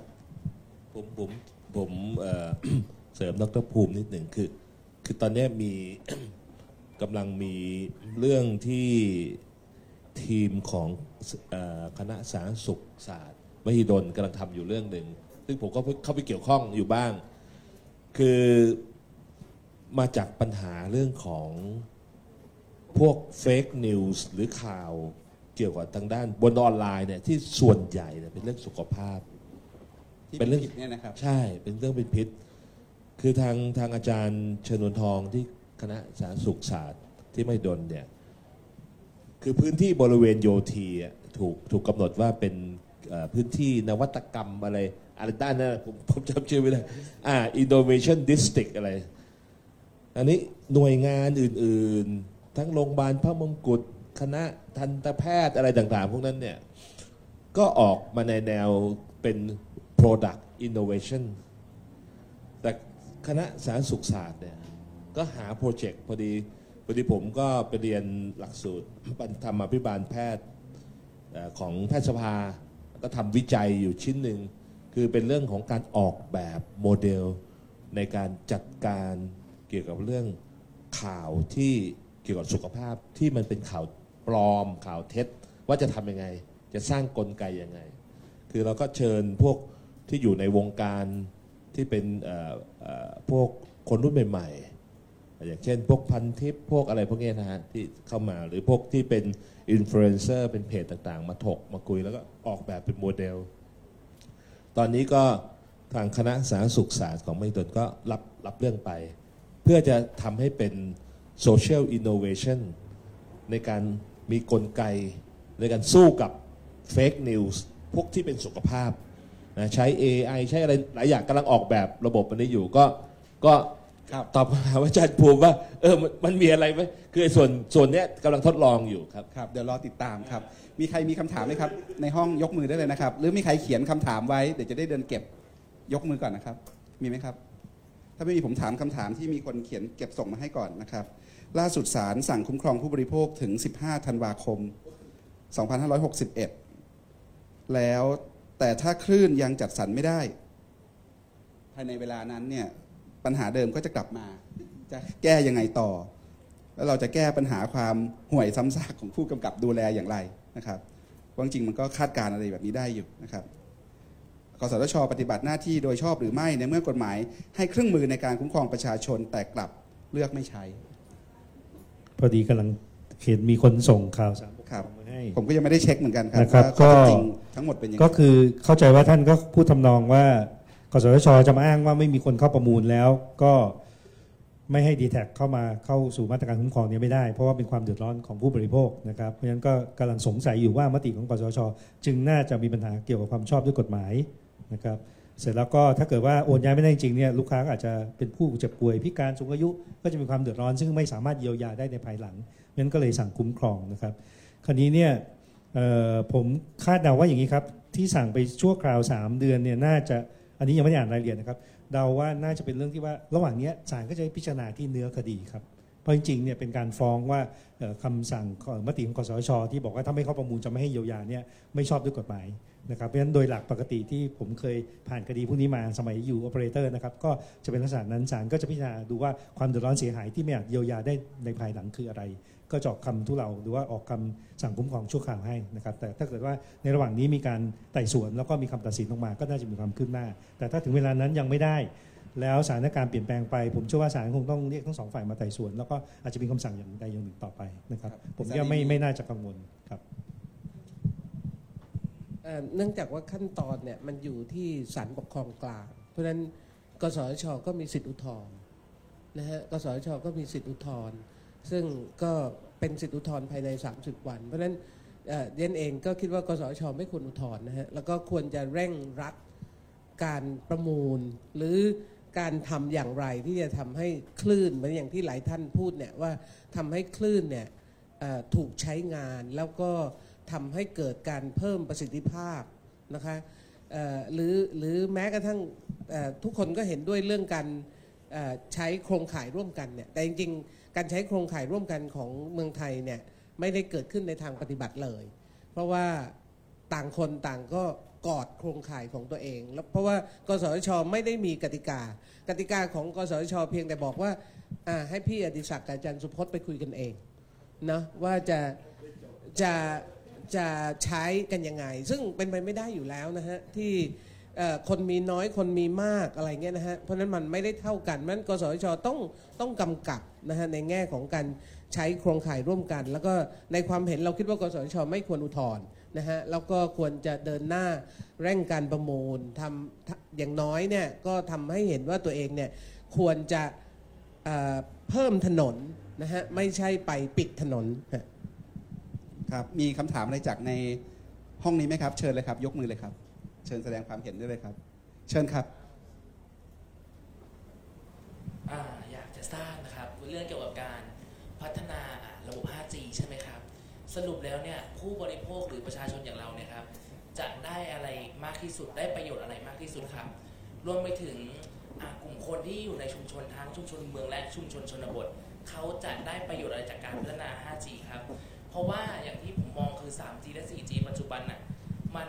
มีมันก็ดีครับ แต่มันไม่มีคุณภาพหรือเปล่า เพราะว่าผมยังมองไม่เห็นว่าสรุปแล้วคนอย่างพวกเราอะครับ ผู้บริโภคได้อะไรจากการพัฒนาระบบนี้ครับ ขอบคุณครับ ขอบคุณครับ เชิญครับครับก็เดี๋ยวพูดในเชิงเทคนิคก่อนแล้วเดี๋ยวค่อยมาเชิงของผู้บริโภคนะครับ ในเชิงเทคนิคจริงๆเนี่ย 5G ก็คือว่า 1 คือความเร็วมันจะเร็วขึ้นนะปัจจุบัน 4G จะได้สักประมาณ 100 เมกะบิต per sec ถ้า 5G เนี่ยสูงสุดจะได้ถึง 10 กิกะบิต per sec นะคือเหมือนมีไฟเบอร์เนี่ยวิ่งไปที่มือถือเลยนะครับ เพราะฉะนั้นถามว่าแล้วมันไปทำอะไรได้แอปพลิเคชันที่เขาใช้คือ ตอนนี้มันจะเริ่มมี VR ใช่ไหมครับ เราอาจจะมีกล้องบางคนใช้กล้อง 360เพราะฉะนั้นเราสามารถจะถ่ายภาพเก็บได้หมด ตอนนี้ YouTube ก็เริ่ม stream ที่มันเป็น 360 แล้วเขาก็คาดว่าอันเรื่องนี้มาใช้เรื่อง VR กับ AR เพราะฉะนั้นต่อไปเราสามารถสร้างประสบการณ์เสมือนจริง ถ้าใช้ในทางที่ดีก็ไปใช้เช่นในห้องเรียน เสมือนจริงเพราะฉะนั้นห้องเรียนต่างจังหวัดเนี่ยผมว่าต่อไปอาจารย์อาจจะไม่ต้องไปสร้างห้องแลบไม่ต้องไปทำการทดลองต่างๆ แต่คนเราสามารถส่งแว่นนะไปตามโรงเรียนต่างๆ แล้วก็ให้เขาสามารถเรียนได้โดยบายพาสอาจารย์ได้นะครับขีดความสามารถที่ 2 ก็คือ Massive IoT ที่เมื่อสักครู่คุณอดิศักดิ์ก็ได้ช่วยเกริ่นไปแล้วว่าได้ล้านอุปกรณ์ใน 1 ตารางกิโลเมตรนะครับอันนี้มันจะช่วยให้ระบบอัตโนมัติทั้งหลายมันเป็นไปได้ดีขึ้น เช่นผมจำได้ว่า NTT ก็เคยทดลองนะครับว่า เรามีอุปกรณ์เช่นมือถือแบบนี้เนี่ยแล้วก็ส่งสตรีมมิ่งไปเนี่ยให้คนที่อยู่ตรงบริเวณย่านชินจูกุเนี่ยซึ่งตรงนั้นมันคนมันแน่นมาก ผมว่าน่าจะเป็นหลายพันคนในพื้นที่สั้นๆเนี่ยก็สามารถใช้งานได้โดยไม่ติดขัดเพราะฉะนั้นก็หวังว่าต่อไปเนี่ยมันไม่ใช่เรื่องคนต่อคนแล้วเป็นเรื่องอุปกรณ์ด้วย ในห้องนี้เราก็อาจจะติด IB คอนติดเครื่องวัดอากาศ เพราะว่าเอ๊ะคาร์บอนไดออกไซด์ชักเยอะ เราฟังไปเรื่อยชักจะง่วงนอนอากาศไม่ดีเป็นต้นเนี่ย มันจะมีแบบนี้ใช้ประโยชน์ได้มหาศาลเพราะฉะนั้นอยู่ที่คนคิดนวัตกรรมแล้วเอาไปใช้ประโยชน์นะครับสุดท้ายอันสุดท้ายก็คือว่าสิ่งที่เขาเรียกว่า low latency คือใช้ได้แบบ real time นะครับผมได้ไปดูงานที่มหาวิทยาลัยที่เยอรมันเนี่ยเขาก็ทำอย่างนี้ครับเป็น tele telemedicine ในลักษณะของการผ่าตัดทางไกลนะครับก็สามารถจะมีแขนกลเนี่ยลงไปผ่าตัดในคอได้โดยที่มันต้องไม่มี delay ใช่ไหมคือถ้าเกิดว่ากดไปแล้วเห็นให้ แผลมันโผล่มาอยู่ต้องรีบเข้าไปจับ delay ไปอีก5นาที แล้วค่อยไปจับเนี่ยตายพอดีนะครับ เพราะฉะนั้นอันเนี้ยมันจะทำได้ real time อันนี้ถามว่าคนที่ใช้ประโยชน์จาก 3 ลักษณะหลักจาก 5G นี่คืออะไร หลังจากผมมาวิเคราะห์แล้วเนี่ยก็เริ่มเห็นแล้วว่า อันนี้แหละจะสร้างความเหลื่อมล้ำนะครับเพราะว่าคนที่จะไปลงทุนให้ใช้ได้ขนาดนี้มันต้องลง small cell เต็มไปหมดเลย ซึ่งเป็นไปไม่ได้เลยที่จะเอาพวกเนี้ยไปลงตามพื้นที่ชนบททางไกล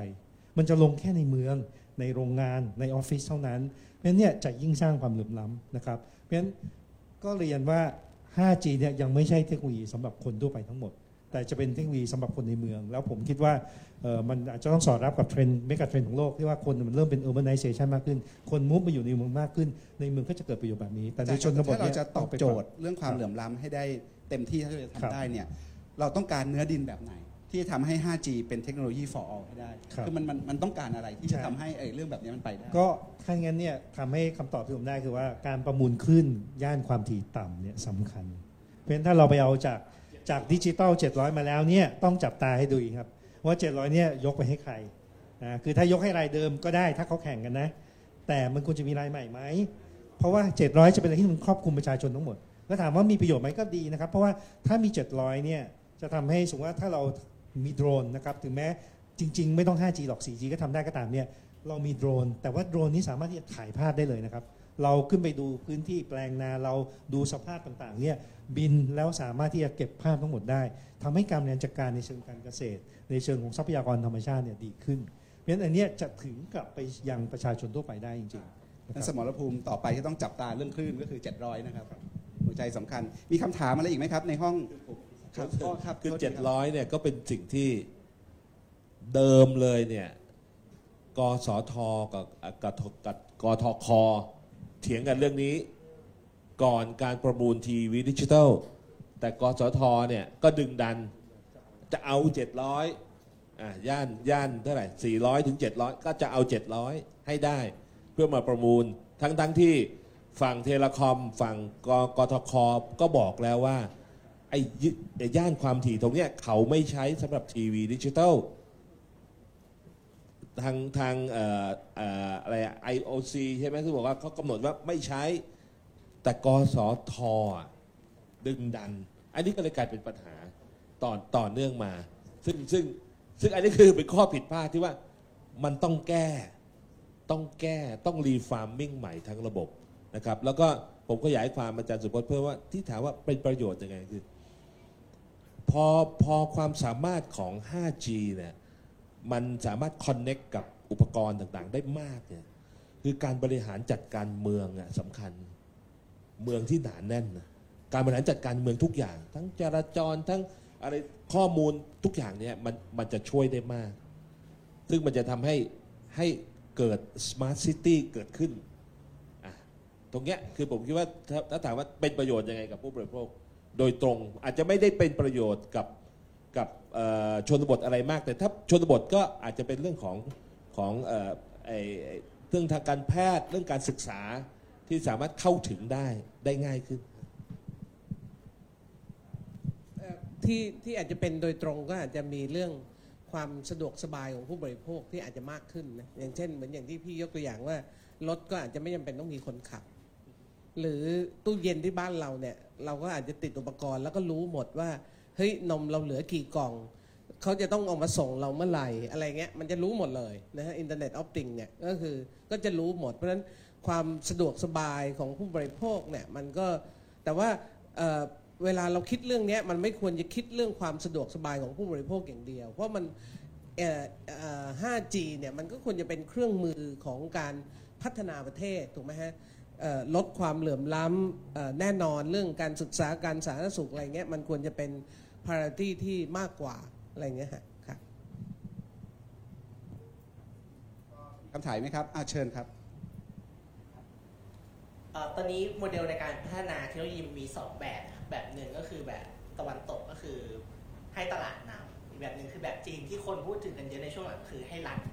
ให้รัฐเป็นคนนำครับ คิดว่าโมเดลในอนาคตเนี่ย แบบไหนจะดีกว่ากันหรือแบบไหนจะชนะครับ อาจารย์ภูมิครับโจทย์โจทย์แบบนี้ต้องให้อาจารย์ภูมิตอบคำถามนี้ตอบง่ายมากเลยครับ คือถ้าเป็นประเทศไทยรัฐอย่าแตะครับเอ่อผมยังไม่เคยเห็นหน่วยงานรัฐไหนทำเทคโนโลยีแล้วเวิร์กยังไม่เคยเห็นเลยนะครับ แล้วเอ่อแล้ว เอกชนทำไม่ได้แปลว่าไม่ดีนะครับ อันนี้เป็นอันนี้เป็นประเด็นที่คนไทยจะเข้าใจกันไม่ค่อยถึงจะชอบคิดว่าถ้าให้ทุนทำแล้วมันจะไม่ดี ทุนทำไม่ได้แปลว่าไม่ดีนะครับ ทุนทำแปลว่าต้องบริหารจัดการผลประโยชน์ของทุนให้ดี ถ้าทุนทำแล้วไม่บริหารจัดการผลประโยชน์ของทุนให้ดี มันจะไม่ดี รัฐไม่ได้ต้องเข้ามาทำสาเหตุที่จีนทำได้เนี่ยมันไม่เหมือนกันมันมันคนละเหตุผลกัน เพราะฉะนั้นผมไม่อยากให้เอาจีนมาเป็นตัวอย่างของ ไทยนะครับของไทยเนี่ยคือคือเราเนี่ยเป็นประเทศที่ bureaucracy สูงที่สุดในโลกได้เลยมั้ง คือทุกอย่างที่เราทำเนี่ยเรดเทปเยอะมากนะครับเพราะฉะนั้นรัฐทำเนี่ยไม่มีทางเลย คือในในช่วงเวลาที่ผมผลักดันนวัตกรรมสองสมปีที่ผ่านมาในประเทศไทยเนี่ยทุกครั้งที่ผมทำกับเอกชนคือคือมันเป็นเรื่องตลกมาก ผมไป ผมเพิ่งได้ทุนในเซนหาว ผมไปสัมภาษณ์กับอาจารย์สมเกียรติ ผมไปสัมภาษณ์สองหนรอบแรกออรอบแรกเขาไม่ได้ให้ รอบสองเขาให้เนี่ยไปสัมภาษณ์กับอาจารย์สมเกียรติกับท่านเอ่อเล็กเอ่อกรรมการทั้งหลายเนี่ยนะครับเพิ่มมีอาจารย์สมเกียรติผมกินเราพูดถึงอาจารย์สมเกียรติกันหลายคนเนาะ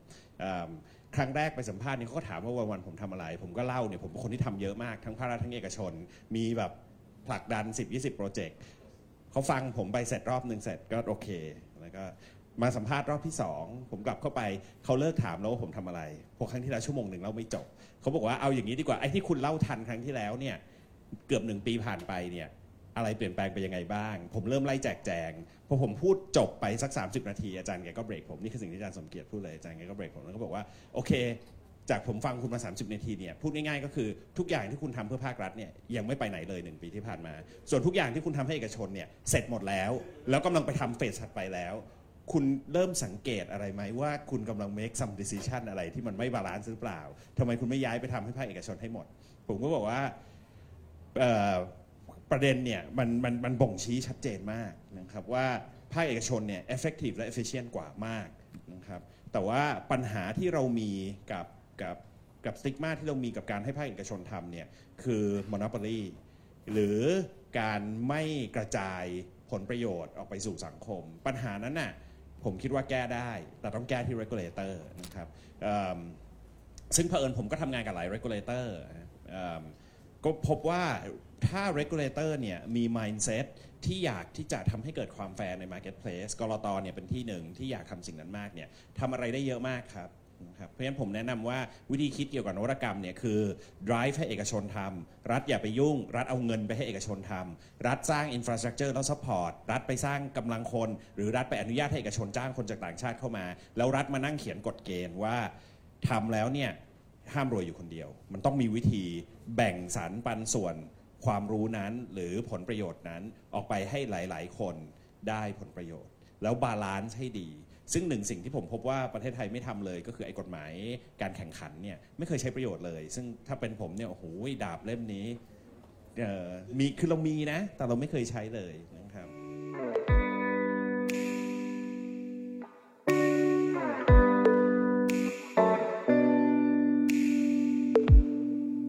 จริงขนาดเนี้ยถ้าดูเนี่ยถ้าเปรียบเทียบกฎหมายบ้านเราเรื่องสิทธิผู้บริโภคเนี่ย ก็ยังล้าหลังนะฮะมาเราสิทธิของผู้บริโภคเราไม่เท่าเทียมกับสิทธิที่สหประชาติรับรองเอเราอาจจะสิทธิผู้บริโภคที่เรารับรองเนี่ยอาจจะน้อยกว่าของลาวเวียดนาม ซึ่งเขาอาจจะเพิ่งทำกฎหมายใหม่นะกฎหมายคุ้มครองผู้บริโภคเนี่ยที่เพิ่งออกแต่บ้านเราเนี่ยก็แก้แล้วแต่ว่าก็ไม่ยอมแก้เพราะฉะนั้นสิทธิของผู้บริโภคในยุคออนไลน์ ในยุคของ 5G เนี่ยมันก็ควรที่จะพูดเรื่อง เรื่องเหล่านี้นะฮะเรื่องเรื่องความเป็นส่วนตัวของเราเรื่องเอ่อ freedom of speech ต่างๆเนี่ยที่มันควรจะถูกพูดถึงมากขึ้นนะฮะคิดว่าเป็นเรื่องที่จะต้องเปลี่ยนแปลงใน หรือหรือแม้กระทั่งล่าสุดที่เรารู้มาเรื่องเออกฎหมายคุ้มครองข้อมูลส่วนบุคคลเนี่ยการเปิดเผยข้อมูลก็ไม่มีความผิด ซึ่งอันนี้มันไม่ใช่นะฮะก็คิดว่ามันมีหลายจุดที่อาจจะต้องเฝ้าระวังและติดตามจริงๆเนี่ยคิดว่า ยุคหนึ่งเนี่ยพวกเราก็เข้มข้นกับการจับตากสชมากนะฮะเรามีกลุ่มที่เรียกว่า NBTC Watch ซึ่งพอพวกเราเงียบสงบกันไปนะฮะเพราะนั้นกสชก็สบายเพราะนั้นเนี่ยเชื่อว่าโดยส่วนตัวเนี่ยก็เชื่อว่าความเข้มแข็งของการตรวจสอบการติดตามของภาคประชาชนเนี่ยเป็นยังเป็นเครื่องมือที่สำคัญที่ต้องทำให้มันดำรงอยู่และคงความเป็นอิสระในเชิงของการตรวจสอบ เชิญครับพี่อดิศักดิ์ครับคือในฐานะของคนทำสื่อนะที่ที่ก็ถูกดิสรับมากที่สุดในเวลาธุรกิจต่างๆเนี่ยแต่ก็ดีใจนะที่เทคโนโลยีมันทำให้ผู้บริโภคมีพลังมากขึ้น ตรวจสอบสื่อมากขึ้นผมผมเองรู้สึกอายนะ อย่างเคสเคสไอพีท90 ล้านเนี่ยสื่อไม่ทำหน้าที่ ในการเป็นเกตคีเปอร์เพียงแล้วทำไมให้ภาคประชาชนอย่างคุณอัจฉริยะชมรมเอ่อเอ่อเหยื่ออาชญากรรมเนี่ยไปตรวจสอบ แล้วบอกว่าอันนั้นเป็นการโกหก เพราะว่าไม่ได้ถูกรางวัลจริง สื่อทั้งหมดเลยนี่ต้องพูดต้องคือคือคือเป็นความความอายเลยความความน่าน่าอายของ ของสื่ออที่เป็นสื่อหลักทั้งหนังสือพิมพ์ทั้งทีวี รวมทั้งสื่อสาธารณะอย่างไทยพีบีเอสด้วย เพราะว่าทำข่าวนี้โดยที่ไม่มีการตรวจสอบ ก็คือว่าคุณไม่ได้ทำหน้าที่ในการอย่างน้อยคือหน้าที่พื้นฐานที่สุดเลยเป็น gatekeeper ก็คือว่าอย่างน้อยกรองในสิ่งที่หรือตรวจสอบในสิ่งที่ที่มันเป็นข่าวปลอมอยู่บนโลกโซเชียลมีเดียอันนี้สำคัญที่สุด พลังของผู้รู้โลกเนี่ยช่วยกำกับสื่อ อันนี้เป็นสิ่งที่ดีที่สุด แล้วก็สื่อเองคงต้องต้องปรับตัวอย่างรุนแรงผมก็คิดว่าหลังจากนี้อีกสักสองสามปีคงคงได้เห็นการการปรับตัวว่าสื่ออะไรที่มันอยู่ได้สื่ออะไรอยู่ไม่ได้ก็คืออยู่ไม่ได้ คือไม่ต้องอะไรอววรผมว่าผู้บริโภคเองก็ก็เริ่มเห็นแล้วว่า สื่อไหนที่ไม่ได้ทำหน้าที่เนี่ยผู้บริโภคก็ก็ใช้พลังพอสมควรนะในการกดดันที่ทำให้เกิดเกิดความยับยั้งชั่งใจของสื่อหลากหลายหลายคนก็หวังว่าพลังของผู้บริโภคโดยเฉพาะอย่างที่น้องๆรุ่นรุ่นใหม่ๆนี่นะผมคิดว่าสำคัญที่ต้องต้องทำ ทำเรื่องพวกนี้เยอะไม่ไม่ใช่ปล่อยให้ให้คุณชาลีทำเรื่องผู้บริโภคอยู่คนเดียวขอบคุณมากครับอาจารย์สุพจน์ครับก็จริงๆ อยากจะบอกว่าเทคโนโลยีมันนำมาซึ่งการเปลี่ยนแปลงนะครับรุ่นลูกเราก็ไม่ทันเห็นคนขี่มอเตอร์ไซค์ส่งหนังสือพิมพ์ไปตามบ้านแล้วนะครับ อีกหน่อยรุ่นหลานเราก็จะมาถามว่าสมัยพ่อทำไมต้องดูทีวีด้วยเหรอทำไมต้องมานั่งอยู่ในห้องนั่งเล่น ดูหน้าจอนะครับเพราะฉะนั้นทุกอย่างมันทำให้เปลี่ยนไป แล้วก็อย่างสื่อเนี่ยจริงๆเมื่อสิบปีที่แล้วเราเคยตั้งคำถามนะครับว่าจะเป็นยังไง สิ่งที่ผมศึกษามาหลายเคสที่ disruption คือว่าต้องกลับมา question จริงๆว่า core value ของสื่อจริงอยู่ตรงไหน แล้วถ้าทำตรงนั้นได้ดี แล้วยังมีคุณค่ากับสังคมเนี่ยมันจะเดินต่อได้นะครับขณะเดียวกันสำหรับทุกท่านก็คือว่าต่อไปมันจะเป็น 5G 6G 7G 8G ก็ท่านเนี่ยถ้าไม่ต้องตื่นเต้นตกใจหรอกครับ มันคือโอกาสนะครับที่เราจะเอาเทคโนโลยีนั้นมาใช้ แต่เราต้องตั้งคำถามที่ดีว่าเราอยากจะพัฒนาประเทศเราตรงไหน อยากจะพัฒนาประชาชนของเราตรงไหน อยากจะพัฒนาตัวเองยังไงแล้วมองเทคโนโลยีเป็นโอกาสเพื่อมาใช้นะครับเคส use case ของ 5G เมื่อกี้ที่เราพูดกันเนี่ยคือเราเดาจากสิ่งที่อยู่ในปัจจุบัน แต่สิ่งที่เราจะทำกันคือเราอยากทำเคสเบสแล้วก็คนที่อยู่ในห้องเนี้ยช่วยกันคิดได้ ถ้าเราเข้าใจพลังเทคโนโลยีแล้วเนี่ยเราสามารถจะนำไปใช้ประโยชน์ได้นะครับก็ฝากไว้เป็นครับปิดท้ายที่จันทูลครับเดี๋ยวนะฮะก่อนไปเดนภูมิเรามีประเด็นที่เห็นด้วยกับพี่ดีศักดิ์มากเลย ก็คือ เราคิดว่า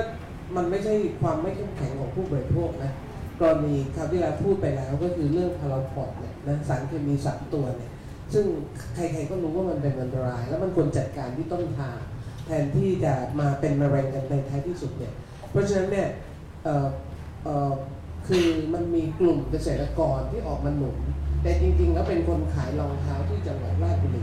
แต่ไม่มีสื่อไหนทำเลย ซึ่งเรารู้สึกมากเหมือนกันว่า เนี่ยมันเป็นเรื่องของคุณภาพของของสื่อ แล้วก็มันเป็นเรื่องเออคือรัฐก็คล้ายๆว่าปล่อยถ้าเกิดว่าเรื่องนั้นเนี่ยไม่ได้เกี่ยวข้องกับผลประโยชน์ตัวเองมากนะก็ปล่อยให้ว่ากันไปตามนั้น แต่ว่ารัฐก็จะไม่ยอมถ้าเกิดเรื่องนั้นเนี่ยเกี่ยวข้องกับอำนาจรัฐโดยตรงนะเพราะฉะนั้นเราคิดว่าสื่อเนี่ยมันก็อยู่ใต้อำนาจของทุนแล้วก็ ความไม่เป็นอิสระหรือบางทีเราคิดว่าถ้าเชื่อนะว่าถ้ามันทำให้สื่อเนี่ยมีคุณภาพมากขึ้นพื้นที่ต่างๆเนี่ยก็ยังยังมีพื้นที่อีกมากเลยทีเดียวคือจริงๆผมก็เป็นนักนวัตกรรมเนาะทำอะไรก็หลากหลายอย่างจากมุมมองผมเนี่ยมันจากหลาย conversation ที่เราคุยกันเนี่ยมันมันมีข่าวร้ายมากกว่าข่าวดี ก็คือนวัตกรรมในโลกนี้เนี่ยมันมันจะเอ็นเอียงไปทางการสร้างความ แบ่งแยกในเชิงของชนชั้น หรือในเชิงของฐานะเนี่ยมากขึ้นเรื่อยๆ เพราะว่าใน3เทรนด์เทคโนโลยีเนี่ย AI blockchain และ IoT เนี่ยมันมี blockchain อันเดียวนะ ที่มีแนวโน้มที่จะ empower คนอีกสองอันเนี่ยมันเข้าข้างคนรวยอย่างเดียวเลย มีตังมีทรัพย์สินมีความรู้ได้เปรียบมหาศาลมากนะครับเพราะฉะนั้นเกิดมันมันมันเทรนด์ของโลกมันเป็นอย่างนั้น เพราะว่าอย่างไงคนรวยก็ได้เปรียบคนจนในไม่ว่าจะมองมิติไหน แล้วเทคโนโลยีเนี่ยมัน accelerate สิ่งนั้นเพราะฉะนั้นสิ่งที่ผมพยายามทำแล้วก็พยายามชวนหลายๆคนทำเนี่ยคือ คือเราก็ต้องทำงานหนักขึ้นเพื่อเพื่อ reverse กระแสนั้นนะครับด้วยการด้วยการหาวิธีทำให้เกิดสิ่งนั้นที่วิธีทำให้เกิดสิ่งนั้นเนี่ยผมเป็นคนส่วนตัวผมเป็นคนเชื่อในในการร่วมมือกันแล้วก็การเข้าใจกัน เพราะฉะนั้นหลายคนเนี่ยในขณะที่คุยกับผม แล้วก็ชอบเวลาผมพูด ที่ผมก็จะเป็นคนที่ฟันตรงมากเลยนะ ผมพูดไปอย่างเมื่อกี้ก็คือรัฐหรออย่าเลยอย่ามายุ่งอะไรเงี้ยคือผมก็จะเป็นคนฟันตรงอย่างนั้น แต่ในขณะเดียวกันเนี่ยคนที่รู้จักผมนี่ก็จะรู้ว่าจริง ๆ แล้วเนี่ยผมก็ทำงานให้ภาครัฐเยอะมาก ผมก็ความจริงในซึ่งซึ่งก็สำเร็จบ้างไม่สำเร็จบ้างตอนนี้เริ่มสำเร็จแล้วหลังจากสัมภาษณ์กับอาจารย์สังเกตคราวนั้นมันผ่านไป7จแเดือน คนที่ผมช่วยเยอะมากตอนนี้คือกระทรวงการคลังกรตแบงก์ชาติกระทรวงดีอี เอ่อเนี้ยผมก็ทำอะไรให้เขาหลากหลายอย่างแล้วก็เอกชนด้วยเอิ่มสิ่งที่ผมพบก็คือเอิ่มสาเหตุที่ประเทศเรามันไม่เดินหน้าไปดีเท่าที่ควร เพราะว่าเรา play play game เยอะมาก ผมอยู่ในผมอยู่ในหลาย industry ครับผมผมเคยเป็นอาจารย์มหาวิทยาลัย อาจารย์มหาวิทยาลัยก็จะมีแอ t ิจูดหนึ่งเกี่ยวกับทั้งเอกชน ทั้งสังคม แล้วก็ทั้งการเมืองว่าแย่หมด ผมไปอยู่ในภาคประชาสังคมคือผมก็เป็นนักขับเคลื่อนด้วยพรบทั้งหลายผมก็ไปทั้งต่อต้านเป็นทั้งช่วยแก้ไข ก็มองคนอื่นไม่ดีหมดเลย เหมือนกันถ้าเอกชนก็รัฐก็ไม่น่าไว้ใจอาจารย์มหาลัยก็อยู่บนในไอ o r y Tower พอไปภาครัฐ เอกชนจ้องใจจะก็วันวันๆจะโกงแต่แก่ประชาชนประชาชนก็ไม่ยอมตื่นตื่นตัวพึ่งกับภาครัฐอาจารย์มหาวิทยาลัยก็ อะไรเงี้ยคือทุกคนมีแต่เบลมกันไปเบลมกันมา ผมเนี่ยสิ่งที่ผมทำก็คือผมเนี่ยครอบทุกวงการ ผมก็จะพยายามเซิร์ฟทุกฝ่าย แล้วก็พยายามชวนทุกฝ่ายเข้ามาทำงานร่วมกันแล้วสิ่งที่ผมพบก็คือเด็กรุ่นใหม่พวกผมเห็นว่าผมแตะประเด็นนี้เพราะว่าในห้องนี้มีน้องๆเยอะมากสิ่งที่ผมกังวลมากก็คือ เวลาผมไปคุยกับเด็กๆเนี่ยซึ่งจริงๆผมก็ไม่ได้แก่มากนะผม 30 กลางค่อนปลายเท่านี้ผมยังไม่ 30 ปลายด้วยซ้ำ แต่เวลาเจอน้องๆเนี่ยผมเจอเด็กอายุ 22 23เนี่ยจะค่อนข้างถอดใจบางคนถึงขั้นพูดว่าไม่เอาแล้วไม่รักแล้วประเทศไทยคือถ้าถ้ามีคนต่างชาติมาชวนไปทำงานก็จะไปทั้งที่เขาไม่รู้ว่าเขาคุยกับคนที่มีบริษัท คือผมเนี่ยมีบริษัทต่างชาติชวนไปทำงานอยู่ตลอดทุกวันแต่ผมไม่ไปเเพราะว่าจากมุมมองผมมีประเทศเดียวที่น่าพัฒนาคือประเทศไทย แล้วผมอยากให้คนไทยเนี่ยหันมาคิดแบบนี้เยอะๆแล้วคุณจะพบว่ามันมีวิธีให้คุณทำ มันจะเหนื่อยหน่อยนะ แต่มันมีวิธีให้คุณทำแล้ว แล้วผมไม่ชอบเลยเวลาคนบอกว่าทำไมคนนั้นไม่ทำทำไมคนนี้ไม่ทำผมจะสวนกลับทันทีแล้วแล้วคุณทำอะไร เพราะว่าแล้วเขาก็จะบอกว่าเขาไม่สามารถทำได้ แล้วผมก็จะบอกว่าแล้วคุณกับผมต่างกันยังไง เพราะผมก็ทำอะไรไม่ได้ ผมก็ไม่ไม่คือผมตกงานไม่มีอำนาจไม่มีตำแหน่งอะไรทั้งสิ้น แต่ผมก็จะเดินดาหน้าเข้าไปหาคนเหล่านั้นแล้วก็บอกว่าผมคิดว่าเรามีวิธีทำที่ดีขึ้น แล้วบางกรณีเขาก็จะตะเพิดผมออกมา แล้วก็ไม่ให้ผมรับเข้าไปอีก แต่บางกรณีเขาบอกว่า เออเขาอยากได้คนที่ สนใจจะช่วยเหลือเขา แล้วเราก็เปลี่ยนแปลงในมิติที่เราทำได้ ผมพูดทั้งหมดนี้เนี่ยเพราะว่าอะไรเพราะผมบอกแล้วว่า nature ของสังคมเนี่ยมันจะไปในทางที่เราไม่ชอบ ก็คือคนจนจะไม่มีทางสู้คนรวยได้ ถ้าเราไม่ work เพื่อแก้ไขสิ่งนั้นแล้วเราจะมานั่งท้อไม่ได้ แล้วผมคิดว่าในห้องนี้มีน้องๆอยู่เยอะเนี่ยมีแนวโน้มมากเลยที่ด้วยวิธีการปกครองของประเทศเราหลายปีที่ผ่านมาจะทำให้หลายๆคน ท้อถอย เวลาเวลาผมพูดถึงหน่วยงาน regulator ที่เขาเวลาผมพูดถึงเนี่ยผมจะว่าผมไม่แน่ใจว่าเขาคิดไปในทิศทางไหนเนี่ยไม่ใช่เพราะผมกำลังตัดพ้อแต่เพราะผมอยากเข้าใจเขาเพราะผมคิดว่าถ้าผมเข้าใจเขาได้ เราจะสามารถเปลี่ยนแปลงเขาได้ผมอยากชวนทุกคนคิดในมิตินั้น เพราะว่าเทคโนโลยีเนี่ยมันจะพาเราไปสู่จุดที่ ถ้าเราไม่ทำอะไร เราจะไม่ชอบ แล้วถ้าเราไม่ทำอะไร เราจะมานั่งบ่นทีหลังมันจะไม่ทันแล้ว แล้ว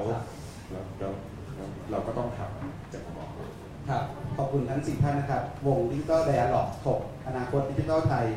ความร่วมมือระหว่างคณะพาณิชยศาสตร์และการบัญชีธรรมศาสตร์กับวันโอวันก็จะเดินหน้าชวนคุยชวนคิดตั้งคำถามถึงอนาคตประเทศไทยในมุมต่างๆ ต่อไปนะครับ เมื่อสักครู่อ่านจากเพจเนี่ยที่ถ่ายทอดสดอาจารย์เลือจิตกรุณาเขียน comment มาด้วยนะครับบอกว่าขอเสนอให้ครั้งหน้าพูดเรื่องดิจิทัลซิติเซนชิพที่พลเมืองกลุ่ม มีคำมี ผู้นำทางความคิดใช้การสื่อสารออนไลน์เนื้อหารูปแบบสร้างพลังพลเมืองในฐานกว้างของสังคมอย่างไรเป็นฟรีรอบหน้านี่เตรียมไว้แล้วนะครับเเรายังไม่ได้คุยเรื่องดิจิทัลซิ t เซนชิพนะครับรอบหน้าทางคณะบัญชีก็จะเป็นเป็นทีมนำนะครับ แล้วก็จะชวนคุยเรื่องดิจิทัลเอชอาร์คุยเรื่องการบริหารคนบริหารองค์กรในยุคดิจิทัลนะครับติดตาม